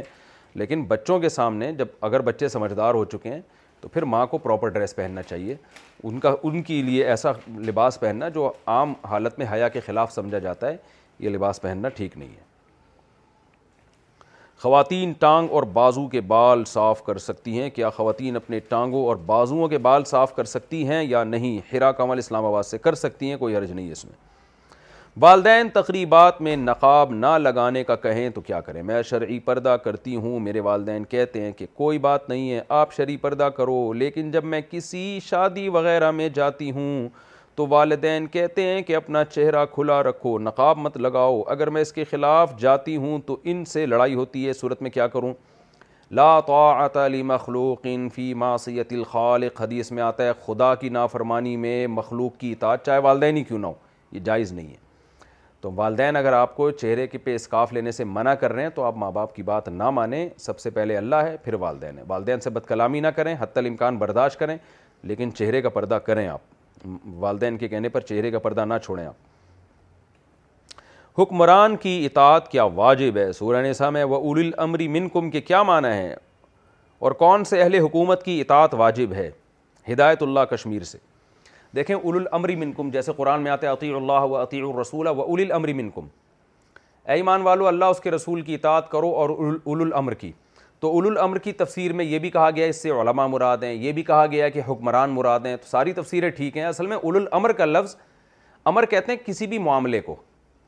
تو اس کا مفہوم یہ ہوا کہ ایمان والو اللہ کی اس کے رسول کی صلی اللہ علیہ وسلم کی اطاعت کرو اور کوئی بھی معاملہ والا ہونا اس معاملے والے کی اطاعت کرو تو بڑا مفہوم وسیع مفہوم ہے کیا مطلب جس کام میں آپ کرنے چاہ رہے ہیں نا اس کام والوں کو اس کے جو ماہرین ہیں ان کو فالو کرو اسی آیت سے ہم یہ استدلال کر سکتے ہیں کہ انتظامی مینجمنٹ کے معاملات میں انتظامی معاملات میں ملکی معاملات میں آپ کو گورنمنٹ کو فالو کرنا ہے اور میڈیکل سائنس کے معاملے میں آپ نے ڈاکٹروں کو فالو کرنا ہے دین کے معاملے میں آپ نے علماء کو فالو کرنا ہے تو جو جس کام کا اہل ہے جو جس کام کا ایکسپرٹ ہے اس کام میں اس ایکسپرٹ کو فالو کرنا ہے آپ نے تو اس لیے حکمران چاہے بے دین ہوں یا دیندار ہوں جن چیزوں کا مینجمنٹ سے حکومت چلانے سے ملک کے وہ قوانین جو انسانوں کی عوام کی فلاح و بہبود کے لیے بنائے جاتے ہیں ان قوانین میں گورنمنٹ چاہے غیر مسلم ہو یا مسلم ہو اس ریاست کو اور اس کے قانون کو فالو کرنا لازم ہے واجب ہے تو کوئی بھی جس کام کا اہل ہے نا اس کام میں اس اہل کو فالو کرنے کا آرڈر ہے شریعت میں نئے مکان میں جنات کو کیسے بھگائیں اس بات کی کیا حقیقت ہے کہ اگر کسی نے نیا مکان خریدا تو اس میں داخل ہونے کے بعد تین مرتبہ یہ کہے کہ اگر کوئی اور مخلوق یہاں ہے تو چلی جائے اور اگر کوئی سانپ وغیرہ نکل آئے تو اس کو تین دن تک مارنا نہیں چاہیے شہاب اظہار امریکہ سے نہیں جی ایسا کچھ بھی نہیں ہے نئے مکان میں جنات کہاں سے آ گئے ہاں وہ جنگل میں آپ ہیں تو ویسے جنات سے ڈرتے نہیں ہیں تو وہاں بھی انشاءاللہ کچھ نہیں ہوگا لیکن اگر کوئی ایسی جگہ ہے جیسے وہ ایک مشہور ہے نا واقعی ایک صاحب ایک فلیٹ بہت طویل عرصے سے ویران تھا تو لوگوں نے کہا اس میں جنات ہیں ایک صاحب بڑے فنٹر گیری پہ آ گئے انہوں نے کہا کوئی جن بھی نہیں ہوتا میں نہیں مانتا وہاں گئے دروازہ نوک کیا تو کسی نے دروازہ کھولا ان صاحب نے پوچھا میں نے سنا یہاں جنات ہیں تو وہ بندہ کہتا ہے میں تو پانچ سو سال سے یہاں رہ رہا ہوں مجھے تو کوئی جن نظر نہیں آیا تو یہ بے ہوش ہو گئے گر گئے تو کوئی جنگل میں کوئی بہت ہی بیابان شیش محل ہوتا ہے نا ہمارے اسکول جب ہم جایا کرتے تھے تو ایک کھنڈر سی عمارت تھی پتہ نہیں کتنے صدیوں پرانی عمارت تھی وہ تو لڑکوں نے اس کا نام شیش محل رکھا ہوا تھا کیونکہ اس میں کتے بلی جانور شپکلیاں گرگٹ سارے کوئی جاتا ہی نہیں تھا ڈر کی وجہ سے اس میں تو کوئی ایسی پرانی کھنڈرات ہوں تو وہاں احتیاط کر لی جائے احتیاط یہ کہ اس کی صفائی وغیرہ کروا کے وہاں قرآن کی تلاوت کر لی جائے نماز پڑھ لی جائے سورہ فلق سورہ ناس پڑھ لی جائے تو یہ کافی ہے اتنا باقی سانپ کے بارے میں اگر شک ہے کہ کوئی جن تو نہیں سانپ کی شکل میں آیا ہوا تو ایک دفعہ مجھے ایسی روایت یاد پڑتی ہے اس کو یہ کہہ دیا جائے کہ یعنی حضرت سلیمان علیہ السلام کا میں اس کی صنعت دوبارہ اس حدیث کی دیکھ کے نا پورے الفاظ دیکھ کے ورڈنگ دیکھ کے دوبارہ یہ کلپ ریکارڈ کرواؤں گا تو ابھی آپ اس سوال کو اسکپ ہی کر دیں یعنی جہاں تک میں نے بیان کیا یہیں رہنے دیں کیونکہ ایک روایت سانپ کے بارے میں مجھے یاد پڑتا ہے دور حدیث میں ہم نے پڑھی تھی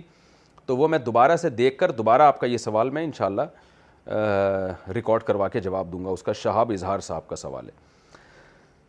باتھ ٹب میں غسل کا حکم کیا باتھ ٹب میں غسل سے غسل ہو جاتا ہے نعمان صاحب انڈیا سے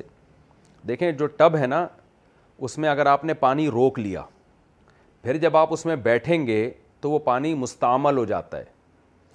پہلی بات تو یہ اگر آپ کے جسم پہ ناپاکی لگی ہوئی ہے تو پانی سارا ناپاک ہو جائے گا کیونکہ وہ بہتا ہوا پانی تو نہیں ہے تو اور ہے بھی تھوڑا پانی اور اگر جسم پہ ناپاکی نہیں لگی ہوئی غسل فرض ہے آپ جب اس میں بیٹھیں گے تو وہ پانی سارا مستعمل ہو جائے گا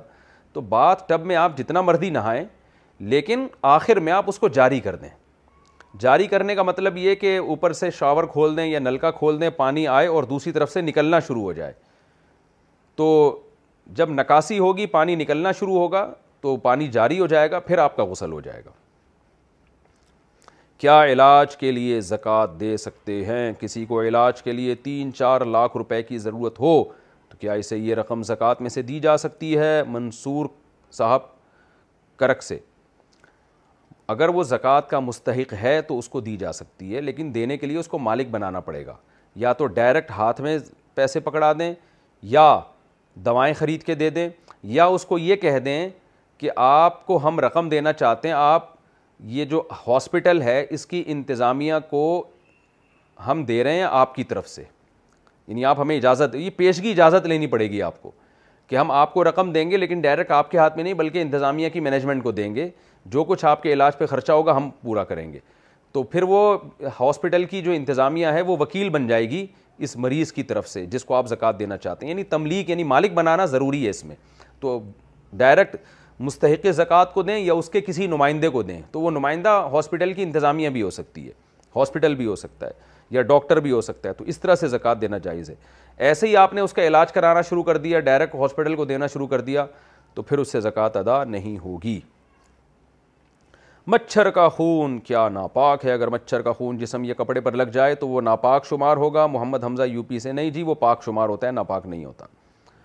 خطبہ جمعہ میں ہاتھ اٹھانا اور آمین کہنا جب یہاں سعودی عرب میں جمعہ کا خطبہ پڑھا جاتا ہے تو آخر میں دعائیہ کلمات پڑھتے ہیں اور سب لوگ دعا کے لیے ہاتھ اٹھاتے ہیں جب کہ امام صاحب ہاتھ نہیں اٹھاتے تو کیا دوران خطبہ دعا کے لیے ہاتھ اٹھانا اور آمین کہنا چاہیے یا نہیں تو فیل احمد ہمارے علم میں کوئی ایک ضعیف روایت بھی ایسی نہیں ہے کہ خطبے کے دوران جو عام طور پر جو نبی صلی اللہ علیہ وسلم کا خطبہ پڑھنے کا معمول تھا تو جب آپ صلی اللہ علیہ وسلم اس میں دعا پڑھتے تو صحابہ دعا کے لیے ہاتھ اٹھایا کرتے تھے ہمارے علم میں ایسی کوئی روایت نہیں ہے اگر کسی اہل علم کے علم میں ہو تو وہ ہمیں مطلع کر دے لیکن ہمارے علم میں نہیں ہے اس لیے فقہ یہی لکھتے ہیں کہ ہاتھ نیچے رکھ کے ہی خطبہ سنا جائے گا اس میں دعا میں آمین بھی آپ نہ کہیں کیونکہ خطبے میں خاموشی کا حکم ہے دل میں آمین کہیں تو ہمارے علم میں یہی ہے عرب علماء کرتے ہیں واللہ عالم سعودی عرب میں رواج ہے مجھے یہ بھی نہیں پتہ کہ یہ رواج علماء نے ڈالا ہے یا عوام نے خود سے شروع کر دیا ہے تو اگر علماء کی طرف سے تو کوئی اس کی دلیل جب تک ہمارے سامنے نہیں آتی تو ہم اس پہ ظاہر فتویٰ نہیں دے سکتے عام طور پہ تو تمام فقہ یہی لکھتے ہیں کہ ہاتھ نیچے ہی رکھے جائیں گے اور دعا میں بھی دل میں آمین کہا جائے گا کیونکہ نبی صلی اللہ علیہ وسلم نے خطبے کے وقت بہت سخت تاکید کے ساتھ خاموش رہنے کا حکم دیا تو اس میں ہر قسم کی خاموشی مراد ہے انتقال ہو جائے تو جنازہ کے لیے جانا اگر کوئی شخص اعتکاف میں بیٹھا ہو اور اس کے گھر میں کسی کا انتقال ہو جائے تو کیا وہ نماز جنازہ پڑھنے کے لیے باہر جا سکتا ہے جب کہ جنازہ پڑھ کر دوبارہ فوراً مسجد میں آ جائے عرفان صاحب اعظم گڑھ سے نہیں جی نہیں جا سکتا اگر وہ جائے گا تو اعتکاف ٹوٹ جائے گا اس کو اس کا اعتکاف ٹوٹ جائے گا تو اگر سنت اعتکاف ہے کسی کا رمضان کا آخری عشرے کا دس دن کا اعتکاف کی نیت سے بیٹھا ہے تو اس کے لیے جنازے میں جانا پھر جائز نہیں ہے بس وہیں بیٹھ کے میت کی مغفرت کے لیے دعا کر لے اعتکاف میں بیٹھنے کا تفصیلی طریقہ اعتکاف میں جب ہم بیٹھتے ہیں تو اس کا صحیح طریقہ کیا ہوتا ہے اس کی نیت کیسے کی جاتی ہے اور کیا کرنے سے اعتکاف ٹوٹ جاتا ہے اگر ٹوٹ جائے تو پھر کیا کرنا چاہیے عبد الرحیم میرپور سے عبد الرحیم صاحب نے تو اعتکاف کے بارے میں پوری رپورٹ طلب کی ہے دیکھیں چلے میں مختصر لفظوں میں کوشش کرتا ہوں کہ تمام پہلوؤں سے اعتکاف کا جو طریقہ ہے شرعی وہ آپ کے سامنے آ جائے طریقہ یہ ہے کہ آپ رمضان کے بیس تاریخ کو جس دن بیسواں روزہ ہونا اس دن آپ سورج غروب ہونے سے پہلے پہلے آپ مسجد میں پہنچ جائیں یعنی بیس رمضان کو آپ سورج غروب ہونے سے پہلے پہلے بیسویں روزے کو سورج غروب سورج غروب کا مطلب اذان نہیں ہے اذانیں سورج غروب ہونے کے اکثر بعد میں ہوتی ہیں تو آپ ٹائم دیکھ لیں جو نقشے آ رہے ہیں کہ آپ جس کنٹری میں ہیں اس میں سورج کے غروب ہونے کا ٹائم کیا ہے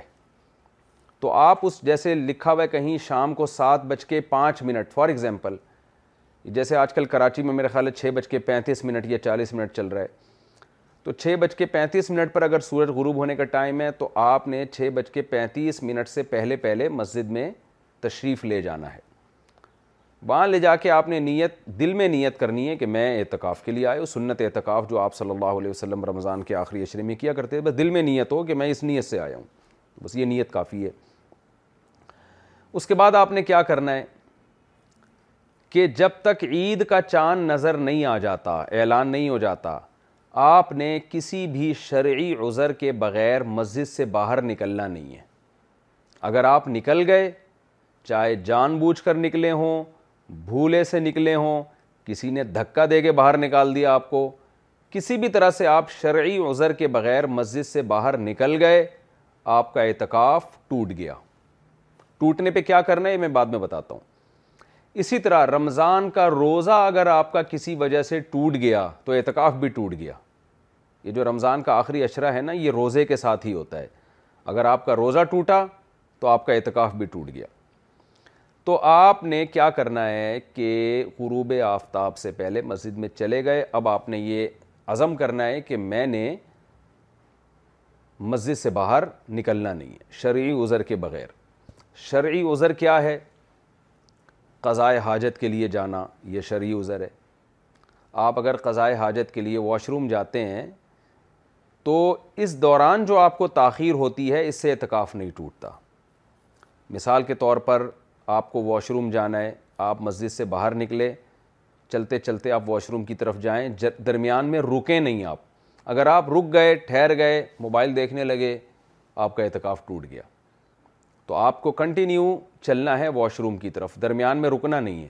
ہاں اس کنٹینیو میں یہ نہیں کہ بھاگتے ہوئے جائیں نارملی جو آپ کی عام طور پہ چلنے کی رفتار ہے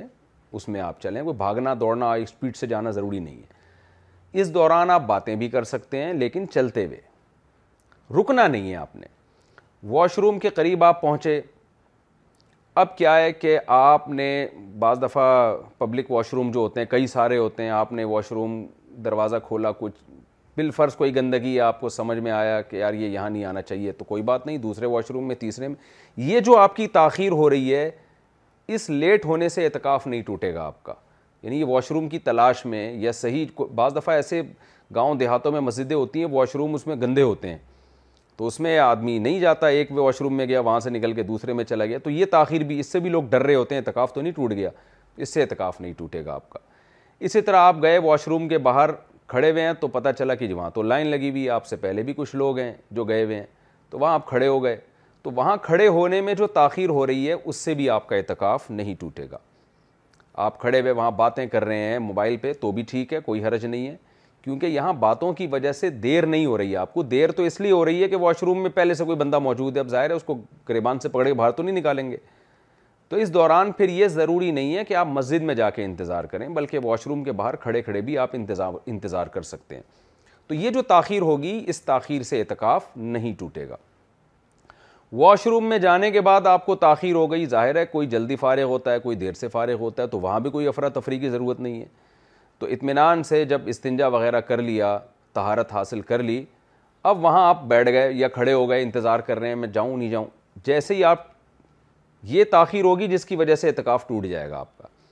تو اب جب تہارت حاصل ہو گئی ہے آپ کو چاہیے آپ آرام سے سنجیدگی کے ساتھ کوئی بھاگم دوڑی نہ کریں لیکن آپ نکلیں باہر اسٹے نہیں کر سکتے اچھا یہاں میں ایک اور مسئلہ بیان کر دوں کہ بعض لوگوں کو سگریٹ پینے کی عادت ہوتی ہے جو کہ بہت گندی عادت ہے بہت بری عادت ہے مسجد میں تو سگریٹ پینا بالکل ہی حرام ہے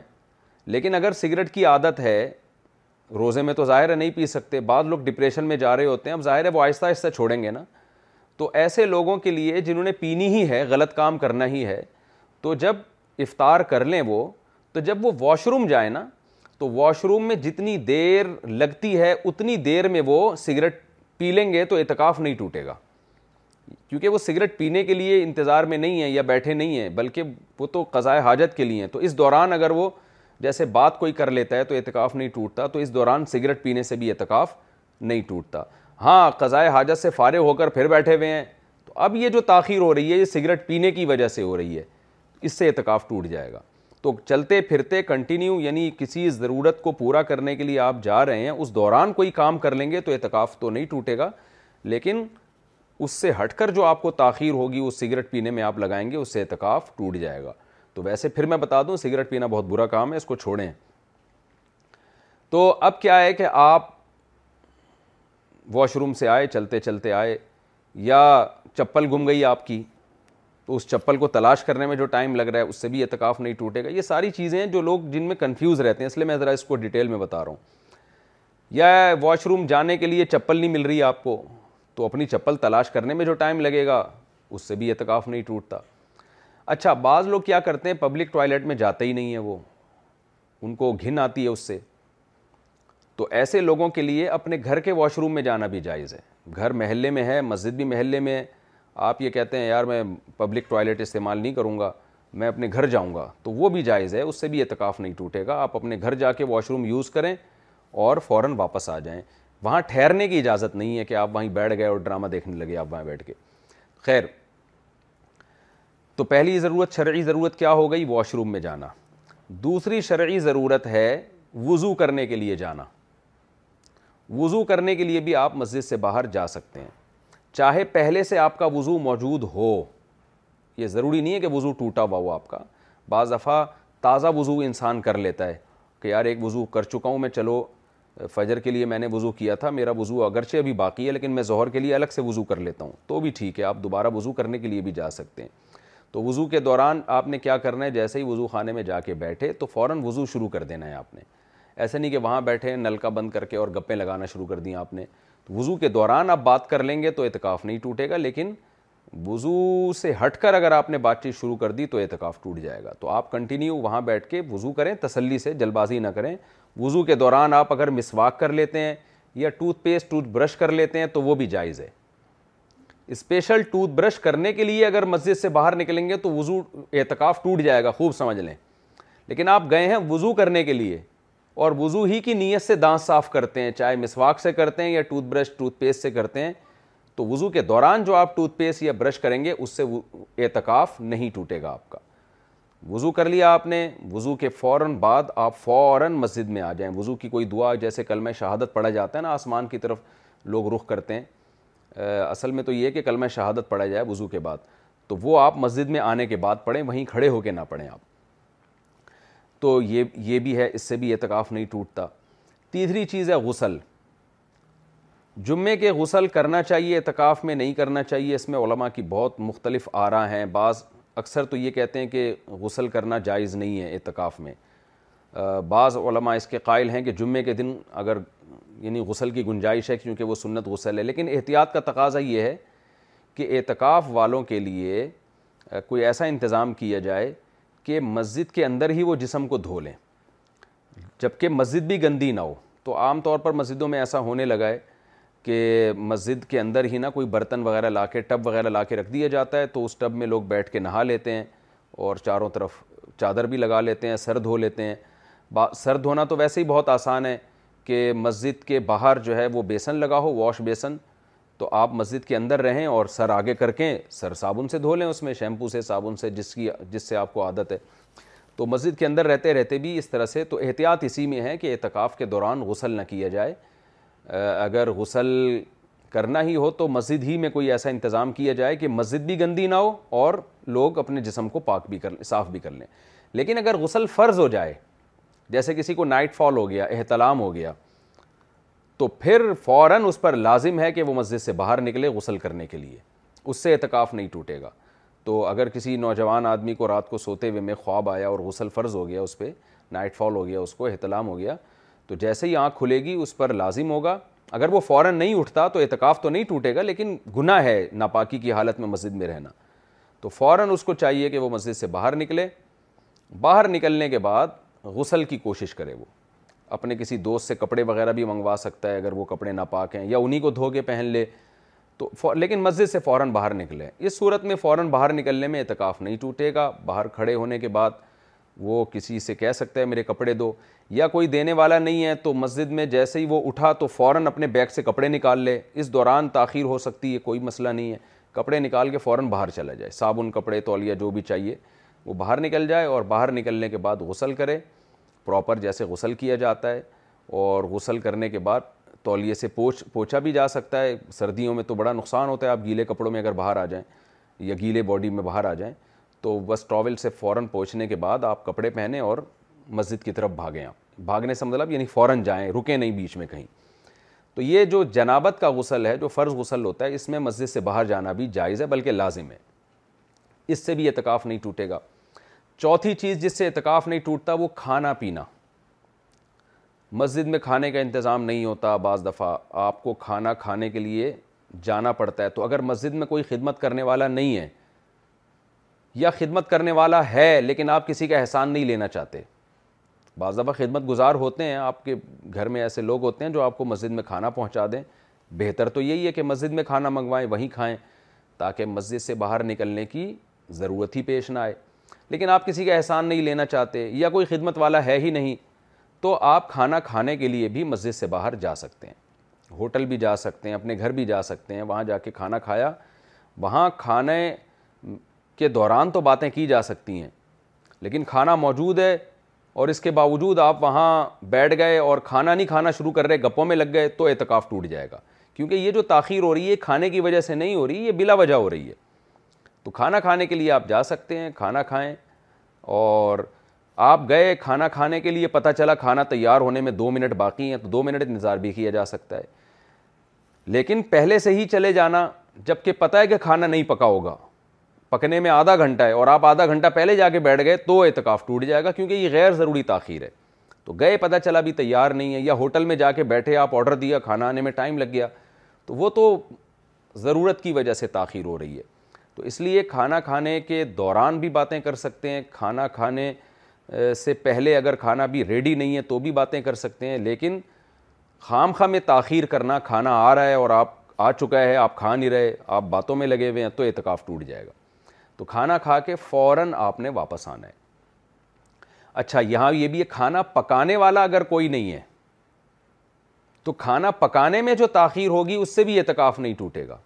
مثال کے طور پر آپ چھڑے چھاٹ ہیں گھر میں کوئی خدمت نہیں کر رہا کوئی بیوی نہیں ہے یا بیوی ہے وہ خدمت ہی نہیں کر رہی آپ کی وہ کہہ رہی ہے جاؤ اعتکاف میں بیٹھے ہو میں نہیں کھانا پکا کے بھیجوں گی نہ میں پکاؤں گی گھر میں بھی نہیں کھلاؤں گی ہو سکتا ہے کسی کے ساتھ تو اب آپ گئے پتہ چلا جی آپ نے کھانا پکانے والا کوئی نہیں ہے تو اب آپ جا کے کھانا خرید بھی سکتے ہیں اور چیزیں خرید کے کھانا پکا بھی سکتے ہیں کیونکہ کھانا تو بنیادی ضرورت ہے نا تو اس ضرورت کی وجہ سے جو تاخیر ہو رہی ہے اس سے بھی آپ کا اعتکاف نہیں ٹوٹے گا تو یہ تو وہ چیزیں تھیں جن سے اعتکاف نہیں ٹوٹتا اب میں کچھ وہ غلطیاں بتاتا ہوں جن سے اعتکاف ٹوٹ جاتا ہے تو پہلی غلطی تو پہلے دن ہی ہوتی ہے وہ غلطی کیا ہے آپ مغرب کی نماز سے پہلے غروب آفتاب سے پہلے آپ اعتکاف کی نیت سے مسجد میں آ کے بیٹھ گئے مسجد میں آپ نے کی افطاری اور افطاری کے بعد آپ ہاتھ دھونے کے لیے وضو خانے میں چلے گئے تو اعتکاف ٹوٹ گیا آپ کا اس لیے کہ وضو خانے میں آپ وضو کرنے کے لیے تو جا سکتے ہیں صرف ہاتھ دھونے کے لیے آپ مسجد سے باہر نہیں نکل سکتے اس کے لیے تو آپ مسجد میں بھی دھو سکتے ہیں ہاتھ ٹیشو سے صاف کر سکتے ہیں تو اس لیے یہ غلطی نہ کیا کریں اکثر اعتکاف والے یہ غلطی کر رہے ہوتے ہیں افطاری کرتے ہی مسجد سے باہر نکل جاتے ہیں وہ تو یہ جائز نہیں ہے اس سے اعتکاف ٹوٹ جاتا ہے یہ غلطی عام طور پہ کی جاتی ہے اسی طرح یہ غلطی بھی کی جاتی ہے جو میں نے بھی بتایا کہ باہر نکل کے کھڑے ہوں گے بات چیت شروع کر دیں گے واش روم جا نہیں رہے وہیں بیچ میں کھڑے ہو گئے گپے لگا رہے ہیں تو وہ وہ اس سے بھی اعتکاف ٹوٹ جائے گا تو یہ بیسک غلطی ہے جو عام طور پہ لوگ کر رہے ہوتے ہیں ہاتھ دھونے کے لیے کلی کرنے کے لیے باہر جا رہے ہوتے ہیں خالی سر دھونے کے لیے مسجد سے باہر نکل رہے ہوتے ہیں وضو خانے میں جا کے بیٹھ جاتے ہیں وضو شروع کرتے نہیں اور گپے مارنا شروع کر دیتے ہیں تو یہ سب چیزوں سے اعتکاف ٹوٹے گا باقی اعتکاف میں آپ خوشبو لگا سکتے ہیں اعتکاف میں آپ بات چیت بھی کر سکتے ہیں تہذیب کے دائرے میں رہ کے جیسے آپ نے جب اعتکاف کیا ہے نیت کر لی تو اب یہ ضروری نہیں ہے کہ سارا دن عبادت میں مشغول رہیں ہونا تو یہی چاہیے اللہ کے گھر میں آ کے بیٹھیں عبادت کو زیادہ فوکس کریں برائیوں سے بچیں غیبتوں سے بچیں موبائل کا استعمال کم سے کم کریں ہونا تو یہی چاہیے لیکن اگر کوئی بات چیت کر بھی لیتا ہے اعتکاف والے گپ شپ لگا بھی لیتے ہیں تہذیب کے دائرے میں مسجد کے آداب کی رعایت کرتے ہوئے تو اس میں کوئی گناہ نہیں ہے تو یہ جو کچھ مختصر تھا میں نے جتنا بیان کر سکتا تھا میں نے بتا دیا اور بھی اگر کسی نے اعتکاف کے بارے میں مسئلہ پوچھنا ہو تو رمضان ابھی آنے والا ہے تو آپ پوچھ سکتے ہیں اس کے بارے میں دوست نے والد کے پیسے ہبا کر دیے تو واپس کرنے ہوں گے میرے ایک دوست کو اس کے ابو نے کچھ پیسے رکھنے کے لیے دیے تھے یعنی دوست کو اس کے ابو نے دیے تھے کچھ پیسے رکھنے کے لیے خرچ کرنے کے لیے نہیں دیے تھے لیکن اس نے وہ سارے پیسے مجھے دے دیے اور کہا کہ تم چاہو تو یہ پیسے یہ پیسے پورے خرچ کر سکتے ہو اور اگر چاہو تو بعد میں مجھے واپس بھی کر سکتے ہو میں نے وہ پیسے خرچ کر دیے اور اس نے وہ پیسے کبھی واپس نہیں مانگے تو کیا یہ پیسے مجھے واپس کرنے چاہیے اگر کرنے چاہیے تو اس دوست کو واپس کرنے ہوں گے یا اس کے ابو کو طارق اقبال بنگلہ دیش سے دیکھیں آپ کے دوست کو اس کے ابو نے جو پیسے دیے تھے نا امانت کے طور پر اگر اس نے بیائی نہیں وہی پیسے اٹھا کے آپ کو دے دیے تو یہ تو امانت میں خیانت کی اس نے وہ رقم اس کی تھی ہی نہیں اس کے ابا کی رقم تھی تو وہ جیسے اس کے لیے حلال نہیں تھی آپ کے لیے بھی حلال نہیں تھی اگر آپ کو پتا تھا کہ یہ اس کے ابا کے پیسے ہیں اور ایز اٹ از اس نے اٹھا کے مجھے دے دیے ہیں تو وہ آپ کے لیے بھی استعمال جائز نہیں تھا کیونکہ آپ کو پتہ تھا کہ اس نے ابا کی پرمیشن کے بغیر دی ہیں تو لہٰذا آپ پر لازم ہے کہ وہ رقم اس کو لوٹائیں یا اس کے ابا کو لوٹا دیں ڈائریکٹ ابا کو لوٹا دیں تو زیادہ اچھا ہے لیکن اگر وہ پیسے وہ چینج کر چکا تھا ابا نے پیسے دیے وہ پیسے اس نے کھا لیے یا کچھ کر لیا اور اس کے بدلے میں دوسرے پیسے آپ کو دے دیے تو وہ اس کے اپنے پیسے سمجھے جائیں گے اور آپ نے جو استعمال کی آپ کو چونکہ اس نے گفٹ دے دیا تھا تو آپ کھا گئے وہ آپ کے ہو گئے تو ابا اس پر لازم ہے کہ وہ اپنے ابا کو الگ سے پیسے دے تو پھر ابا کو پیسے لوٹانا یہ آپ کے دوست کی ذمہ داری ہوگی یہ آپ کی ذمہ داری نہیں ہوگی یہ مسئلہ طارق اقبال صاحب نے پوچھا تھا بنگلہ دیش سے ذہنی ٹینشن کا کیا حل ہے میں الحمد للہ پانچ وقت کا نمازی ہوں کئی دنوں سے نماز میں دل نہیں لگ رہا ہے اور ٹینشن زیادہ ہو رہی ہے نیند بھی اپنے کیریئر کے بارے میں سوچ رہا ہوتا ہوں نیند میں بھی اپنے کیریئر کے بارے میں سوچ رہا ہوتا ہوں ہر وقت دماغ پریشان رہتا ہے اس سلسلے میں مجھے کیا کرنا چاہیے عاقب عزیز شاہ کشمیر سے عاقب شاہ عاقب شاہ صاحب آپ کو اپنے کیریئر کے بارے میں سوچنا چھوڑ دینا چاہیے یہ کرنا چاہیے آپ کو اللہ پہ توکل کرنا چاہیے اللہ پہ اعتماد کرنا چاہیے دنیا کو مسافر خانہ سمجھنا چاہیے اور یہ یقین کر لیں جو رزق آپ کے مقدر میں لکھا ہے وہ آپ کے حلق میں پہنچ کر رہے گا جو نہیں لکھا زمین آسمان کا زور لگا لیں وہ نہیں ملے گا آپ کو الا و نفسن لن تموت حتیٰ تستک ملا رزقہ حدیث میں آتا ہے کوئی شخص اس وقت تک مر نہیں سکتا جب تک اپنے مقدر کی روزی استعمال نہ کر لے تو اس لیے ٹینشن لینا چھوڑ دیں فیوچر کی ہوگا وہی جو اللہ چاہے گا آپ کے چاہنے سے نہیں ہوگا ہاں اپنی سی کوشش آپ نے کرنی ہے مشورہ لے لیں دو چار اہم لوگوں سے بھائی مجھے فیوچر میں کیا کرنا چاہیے تو اس کے حساب سے ہلکی پھلکی کوشش شروع کر دیں زیادہ دماغ نہ لگائیں پاگل ہو جائیں گے آپ میں نے دیکھا ہے لوگوں کو پاگل ہوتے ہوئے تو لائف کو انجوائے کریں جتنا رس مقدر میں ہے مل کے رہے گا جو نہیں ملے سوچیں دنیا مسافر خانہ ہے قارون سے زیادہ آپ کما نہیں سکتے قارون نے اتنی دولت کمائی انجام کیا ہوا مر مرا کے ختم فرعون سے زیادہ پاورفل نہیں ہو سکتے اس کا بھی وہ بھی مر گیا تو جتنے ہمارے حکمران ہیں سیاستدان ہیں ماضی میں اٹھا کے دیکھیں کیسے کیسے پاورفل پاورفل لوگ دنیا میں آئے پاورفل لوگ کوئی دھماکے سے ہلاک ہوا کوئی پھانسی کے پھندے پہ چڑھا کسی کو اپنی طبی موت ہو گئی کوئی قتل کر دیا گیا سب کا انجام ایک ہی ہے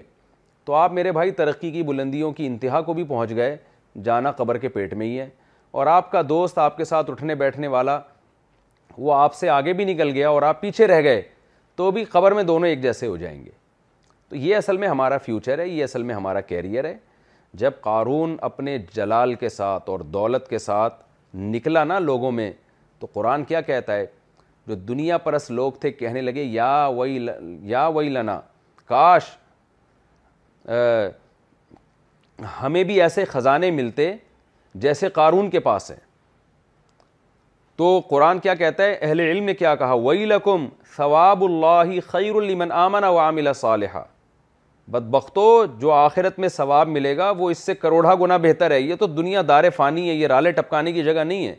تو آج نوجوانوں کو ٹینشن کیا ہوتی ہے میرے ساتھ والا اتنا آگے نکل گیا وہ اتنے پیسے کما لیا اس نے یہ کر لیا اور میں وہیں کا وہیں کھڑا ہوں تو چھوڑا یار جو آگے نکل گیا وہ بھی قبر میں جا کے مر جائے گا جو آپ پیچھے رہ گئے وہ بھی مر جائے گا قبر میں جا کے تھوڑے دن کی کھیل کہانی ہے قصہ ختم تو آخرت کو جب فوکس کریں گے نماز کو فوکس کریں گے اس کا اجر ہمیشہ کے لیے رہے گا یہ دنیا ختم ہونے والی ہے دار فانی ہے تو میں یہ نہیں کہہ رہا آپ دنیا کی کوشش نہ کریں کوشش کریں ٹینشن نہ لیں تو کوشش بھی اعتدال کے ساتھ کریں تو اس لیے یہ جو ہے نا اپنے آپ کو پھر ہر وقت جب دنیا کی باتیں ہوتی ہیں تو رات کو پھر آدمی کیریئر ہی سوچتا رہتا ہے تو باتیں بھی کم کریں دنیا کی کچھ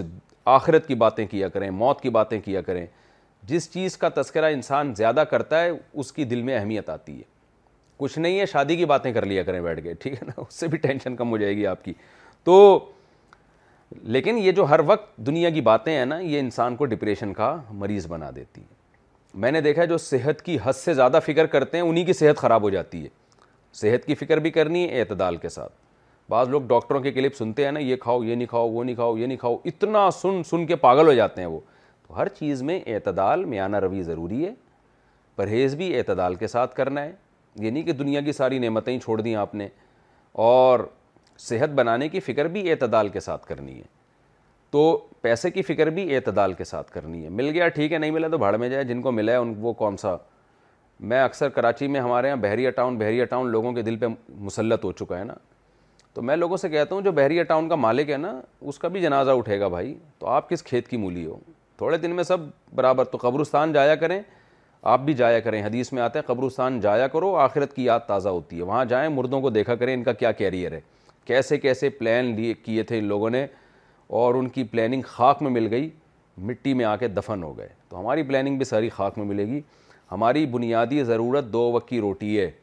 صبح پیٹ بھر جائے شام کو پیٹ بھر جائے سونے کی جگہ مل جائے اس کے علاوہ سب غریبی ہے اس کے علاوہ ہماری بنیادی ضرورت نہیں ہے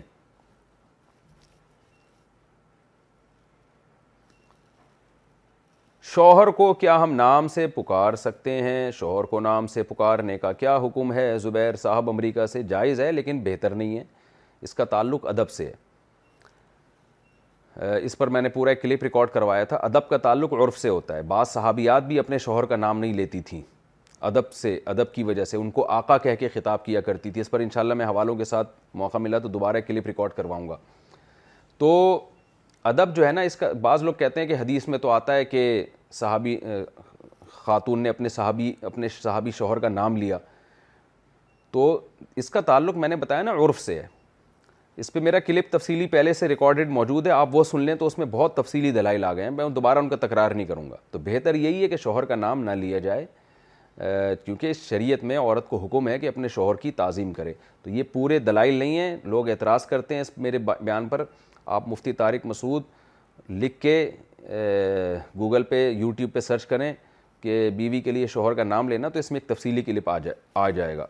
وہ سنیں آپ اور اس کے علاوہ بھی میں پھر انشاءاللہ اس پہ ایک کلپ مزید ڈیٹیل سے ریکارڈ کرواؤں گا تو بہتر یہی ہے کہ شوہر کا نام نہ لیا جائے اس بیچارے کو تھوڑا سا اکرام کر لیں بہت ثواب ملے گا آپ کو انشاءاللہ اللہ ہمارے یہاں جو لبرل انٹیاں ہیں نا وہ شوہر کو دو ٹکے کا آدمی نہیں سمجھتی ہیں ابے تبے کر کے بات کر رہی ہوتی ہیں تو تھوڑا سا فرق رکھیں میں نہیں کہہ رہا کہ شوہر کو باپ بنا لیں آپ اپنا لیکن یہ کہ تھوڑی سی تھوڑی سی تعظیم زیادہ کا ہم مشورہ نہیں دے رہے آپ کو اتنا ہو کہ پتہ چلے کہ یہ بیوی ہے یہ میاں ہے اس کا آج کل تو فرق ہی ختم ہو گیا ہے دوپٹے سے پتہ چلتا ہے کہ یہ بیوی ہے اور پینٹ سے پتہ چلتا ہے کہ یہ میاں ہے تو اس کے علاوہ بھی پتہ چلنا چاہیے تھوڑا تعظیم بھی اس کی تھوڑی سی گھر کا سربراہ ہے نا وہ مرد ہے تھوڑی سی اس کو عزت دے دیں گے اور شوہر کو چاہیے بیوی کو محبت دے وہ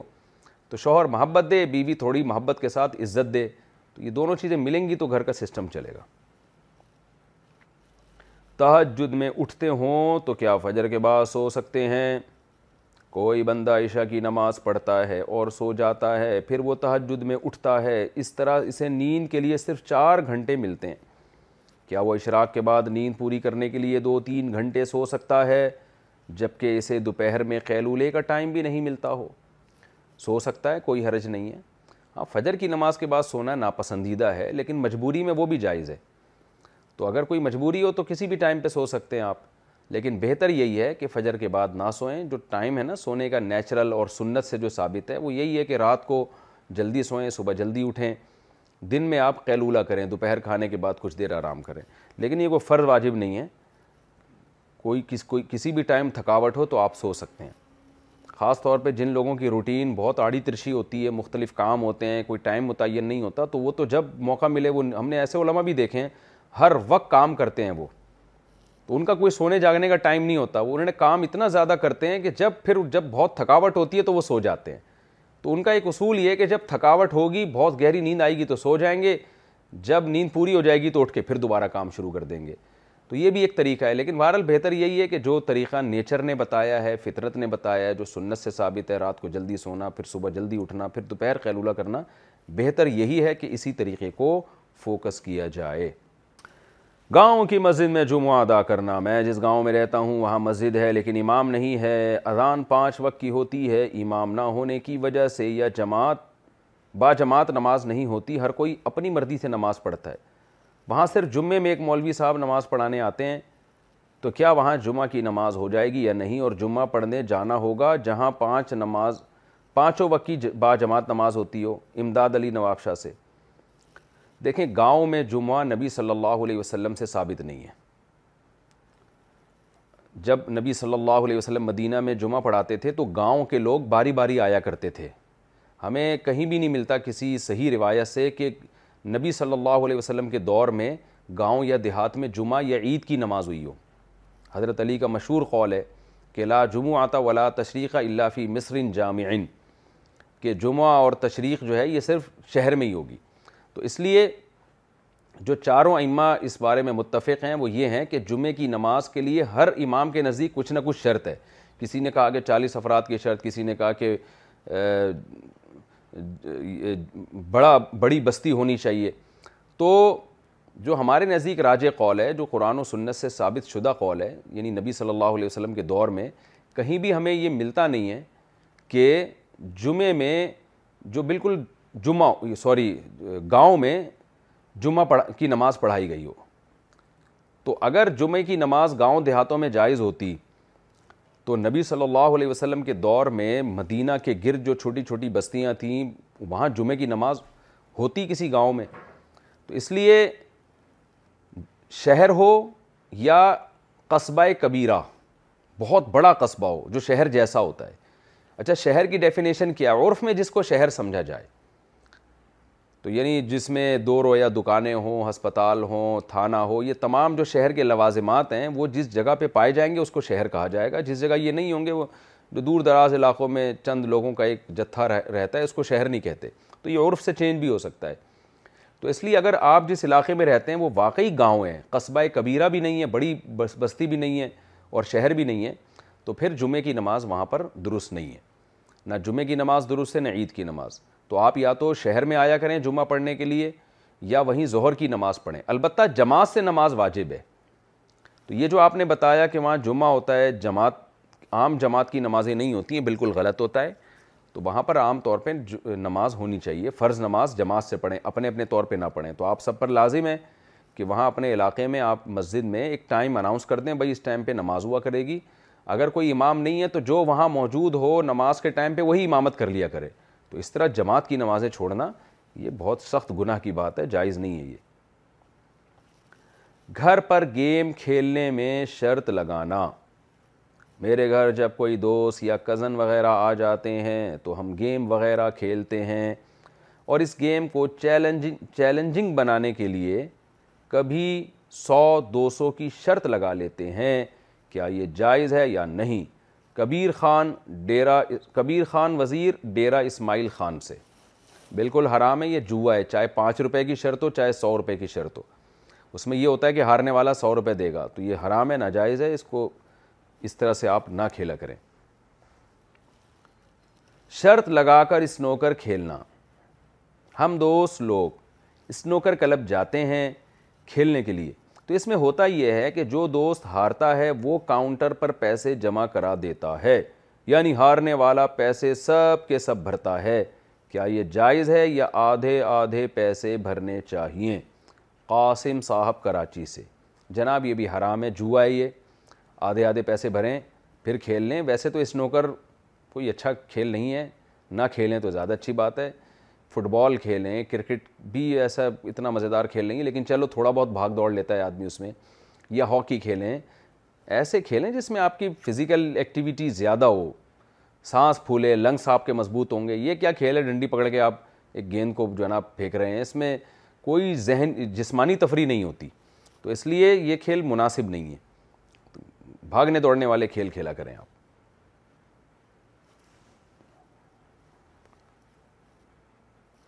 بینک میں رکھے پیسوں پر زکوٰۃ فرض ہے بینک میں اگر لاکھوں کی رقم جمع ہو تو کیا اس پر بھی زکوٰۃ واجب ہے یا جو پیسے خود کے پاس ہوں اسی پر زکوٰۃ ہے فاطمہ صدیقی انڈیا سے جی جناب جہاں بھی پیسے رکھے ہوئے ہیں چاہے آپ کے پاس ہوں چاہے آپ کے بینک میں اکاؤنٹ میں ہوں تو ہر رقم پہ زکوٰۃ فرض ہے تو یہ ضروری نہیں ہے کہ جو پیسے گھر میں رکھے انہیں پہ زکوٰۃ ہوگی بینک میں رکھے ہوئے ہیں تو اس پہ بھی زکوٰۃ فرض ہے آپ پر کون سا گھر منحوس ہے کیا تکونا مکان نہیں لینا چاہیے کیا تکونا یا آڑا مکان منحوس ہوتا ہے ایک تکونا فلیٹ مل رہا ہے کیا میں لے لوں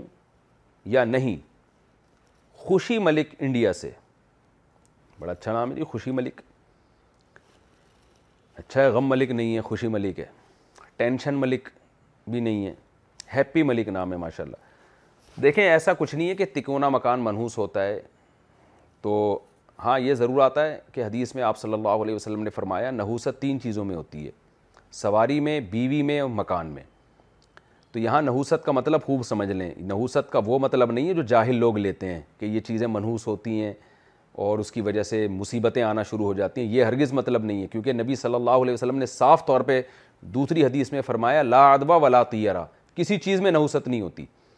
تو یہ جو تین چیزوں میں آپ نے فرمایا اس کا مطلب یہ ہے کہ مکان سواری اور بیوی اگر غلط مل گئی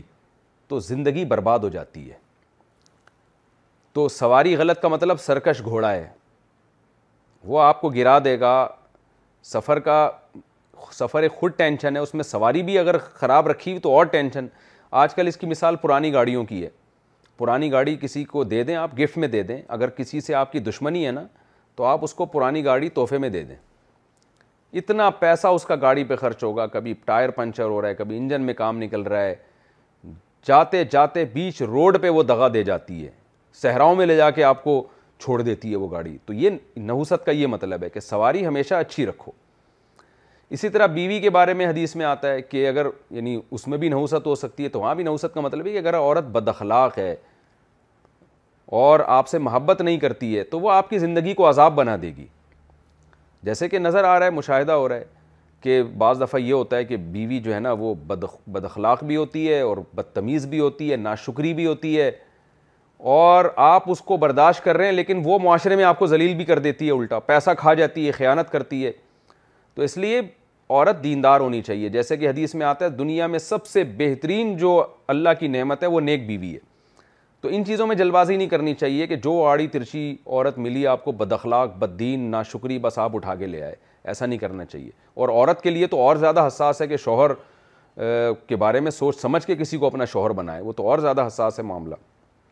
تیسری چیز جو گھر میں نوسیت ہے تو گھر میں نوصیت کا مطلب بھی ہے کہ آپ نے گھر ایسی جگہ پہ لے لیا جہاں گندگی ہے دھوپ کا انتظام نہیں ہے ہوا کا انتظام نہیں ہے میں جاتا ہوں بعض گھر ایسے ہوتے ہیں کہ وینٹیلیشن کا کوئی انتظام ہی نہیں ہے روشنی کا انتظام ہی نہیں ہے گھر میں پیک ہوتے ہیں وہ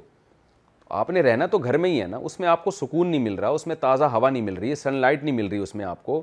اس میں گنجائش اتنی نہیں ہے کہ یہاں سے وہاں چل کے جا سکے ایک ایک کمبل میں بیس بھی بندے سو رہے ہوتے ہیں تو اس لیے گھر کے بارے میں بھی جب انسان لے چاہے رینٹ پہ لے یا اپنا لے تو ان چیزوں کا خیال کرنا چاہیے کہ اس میں دھوپ کا انتظام ہو اس میں وینٹیلیشن کا انتظام ہو صفائی ستھرائی ماحول آپ کا صاف ستھرا ہو لوگ اچھے ہوں ایسا نہ ہو کہ چرسیوں کے پڑوس میں آپ گھر لے لیں ہیروئنچی رہتے ہوں اسی طرح ایسی جگہ گھر لینا جہاں روحانی عامل رہتے ہوں وہاں بھی نہ گھر لیں کیونکہ جہاں عامل ہوگا وہاں جن بھوت ہوتے ہیں یہ خوب سمجھ لیں تو یہ مطلب ہے تو اب یہ گھر اگر تکونا ہے تکونا سے کچھ نہیں ہوتا لیکن اگر یہ گھر ایسا ہے کہ دھوپ کا انتظام نہیں ہے ہوا کا انتظام نہیں ہے تو پھر تو نہ لیں لیکن اگر دھوپ ہوا کا انتظام ہے وہاں پہ اور لوکیشن وائز وہ اچھی جگہ پر ہے لوگ اچھے ہیں اڑوس پڑوس میں چرسی ہیروئنچی نہیں ہے چور اچکے ڈاکو نہیں ہیں اور گلی میں گندگی غلازت کے ڈھیر نہیں پڑے ہوئے تو تو پھر اس گھر میں کوئی نحوست نہیں ہے آپ لے لیں لیکن اگر ایسا ہے گندگی کے ڈھیر پڑے ہوئے ہیں گلی محلے میں پڑوس میں آپ کے چور اچکے رہتے ہیں یا یہ کہ بند ہے بالکل وینٹیلیشن کا انتظام نہیں ہے جراثیم ہے اس میں اندر اس طرح کا ہے کوئی ماحول تو پھر اس گھر میں نحوست ہے یہ آپ نہ خریدیں یہ مطلب ہے تو چاہے وہ ہزار گز کا ہی کیوں نہ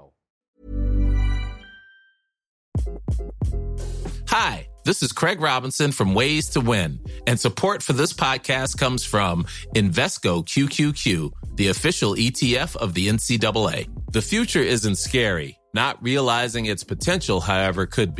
Just like on the recruiting trail, I've seen potential come in many forms as a coach. Learn more at Invesco.com slash QQQ. Let's rethink possibility. Invesco Distributors, Inc. Hi, I'm Daniel, founder of Pretty Litter. Cats and cat owners deserve better than any old-fashioned litter. That's why I teamed up with scientists and veterinarians to create Pretty Litter. Its innovative crystal formula has superior odor control and weighs up to 80% less than clay litter. Pretty Litter even monitors health by changing colors to help detect early signs of potential illness. It's the world's smartest kitty litter. Go to prettylitter.com and use code ACAST for 20% off your first order and a free cat toy. Terms and conditions apply. See site for details. Mom deserves the best, and there's no better place to shop for Mother's Day than Whole Foods Market. They're your destination for unbeatable savings, from premium gifts to show-stopping flowers and irresistible desserts. Start by saving 33% with Prime on all body care and candles. Then get a 15-stem bunch of tulips for just $9.99 each with Prime. Round out Mom's menu with festive rosé, irresistible berry chantilly cake, and more special treats. Come celebrate Mother's Day at Whole Foods Market.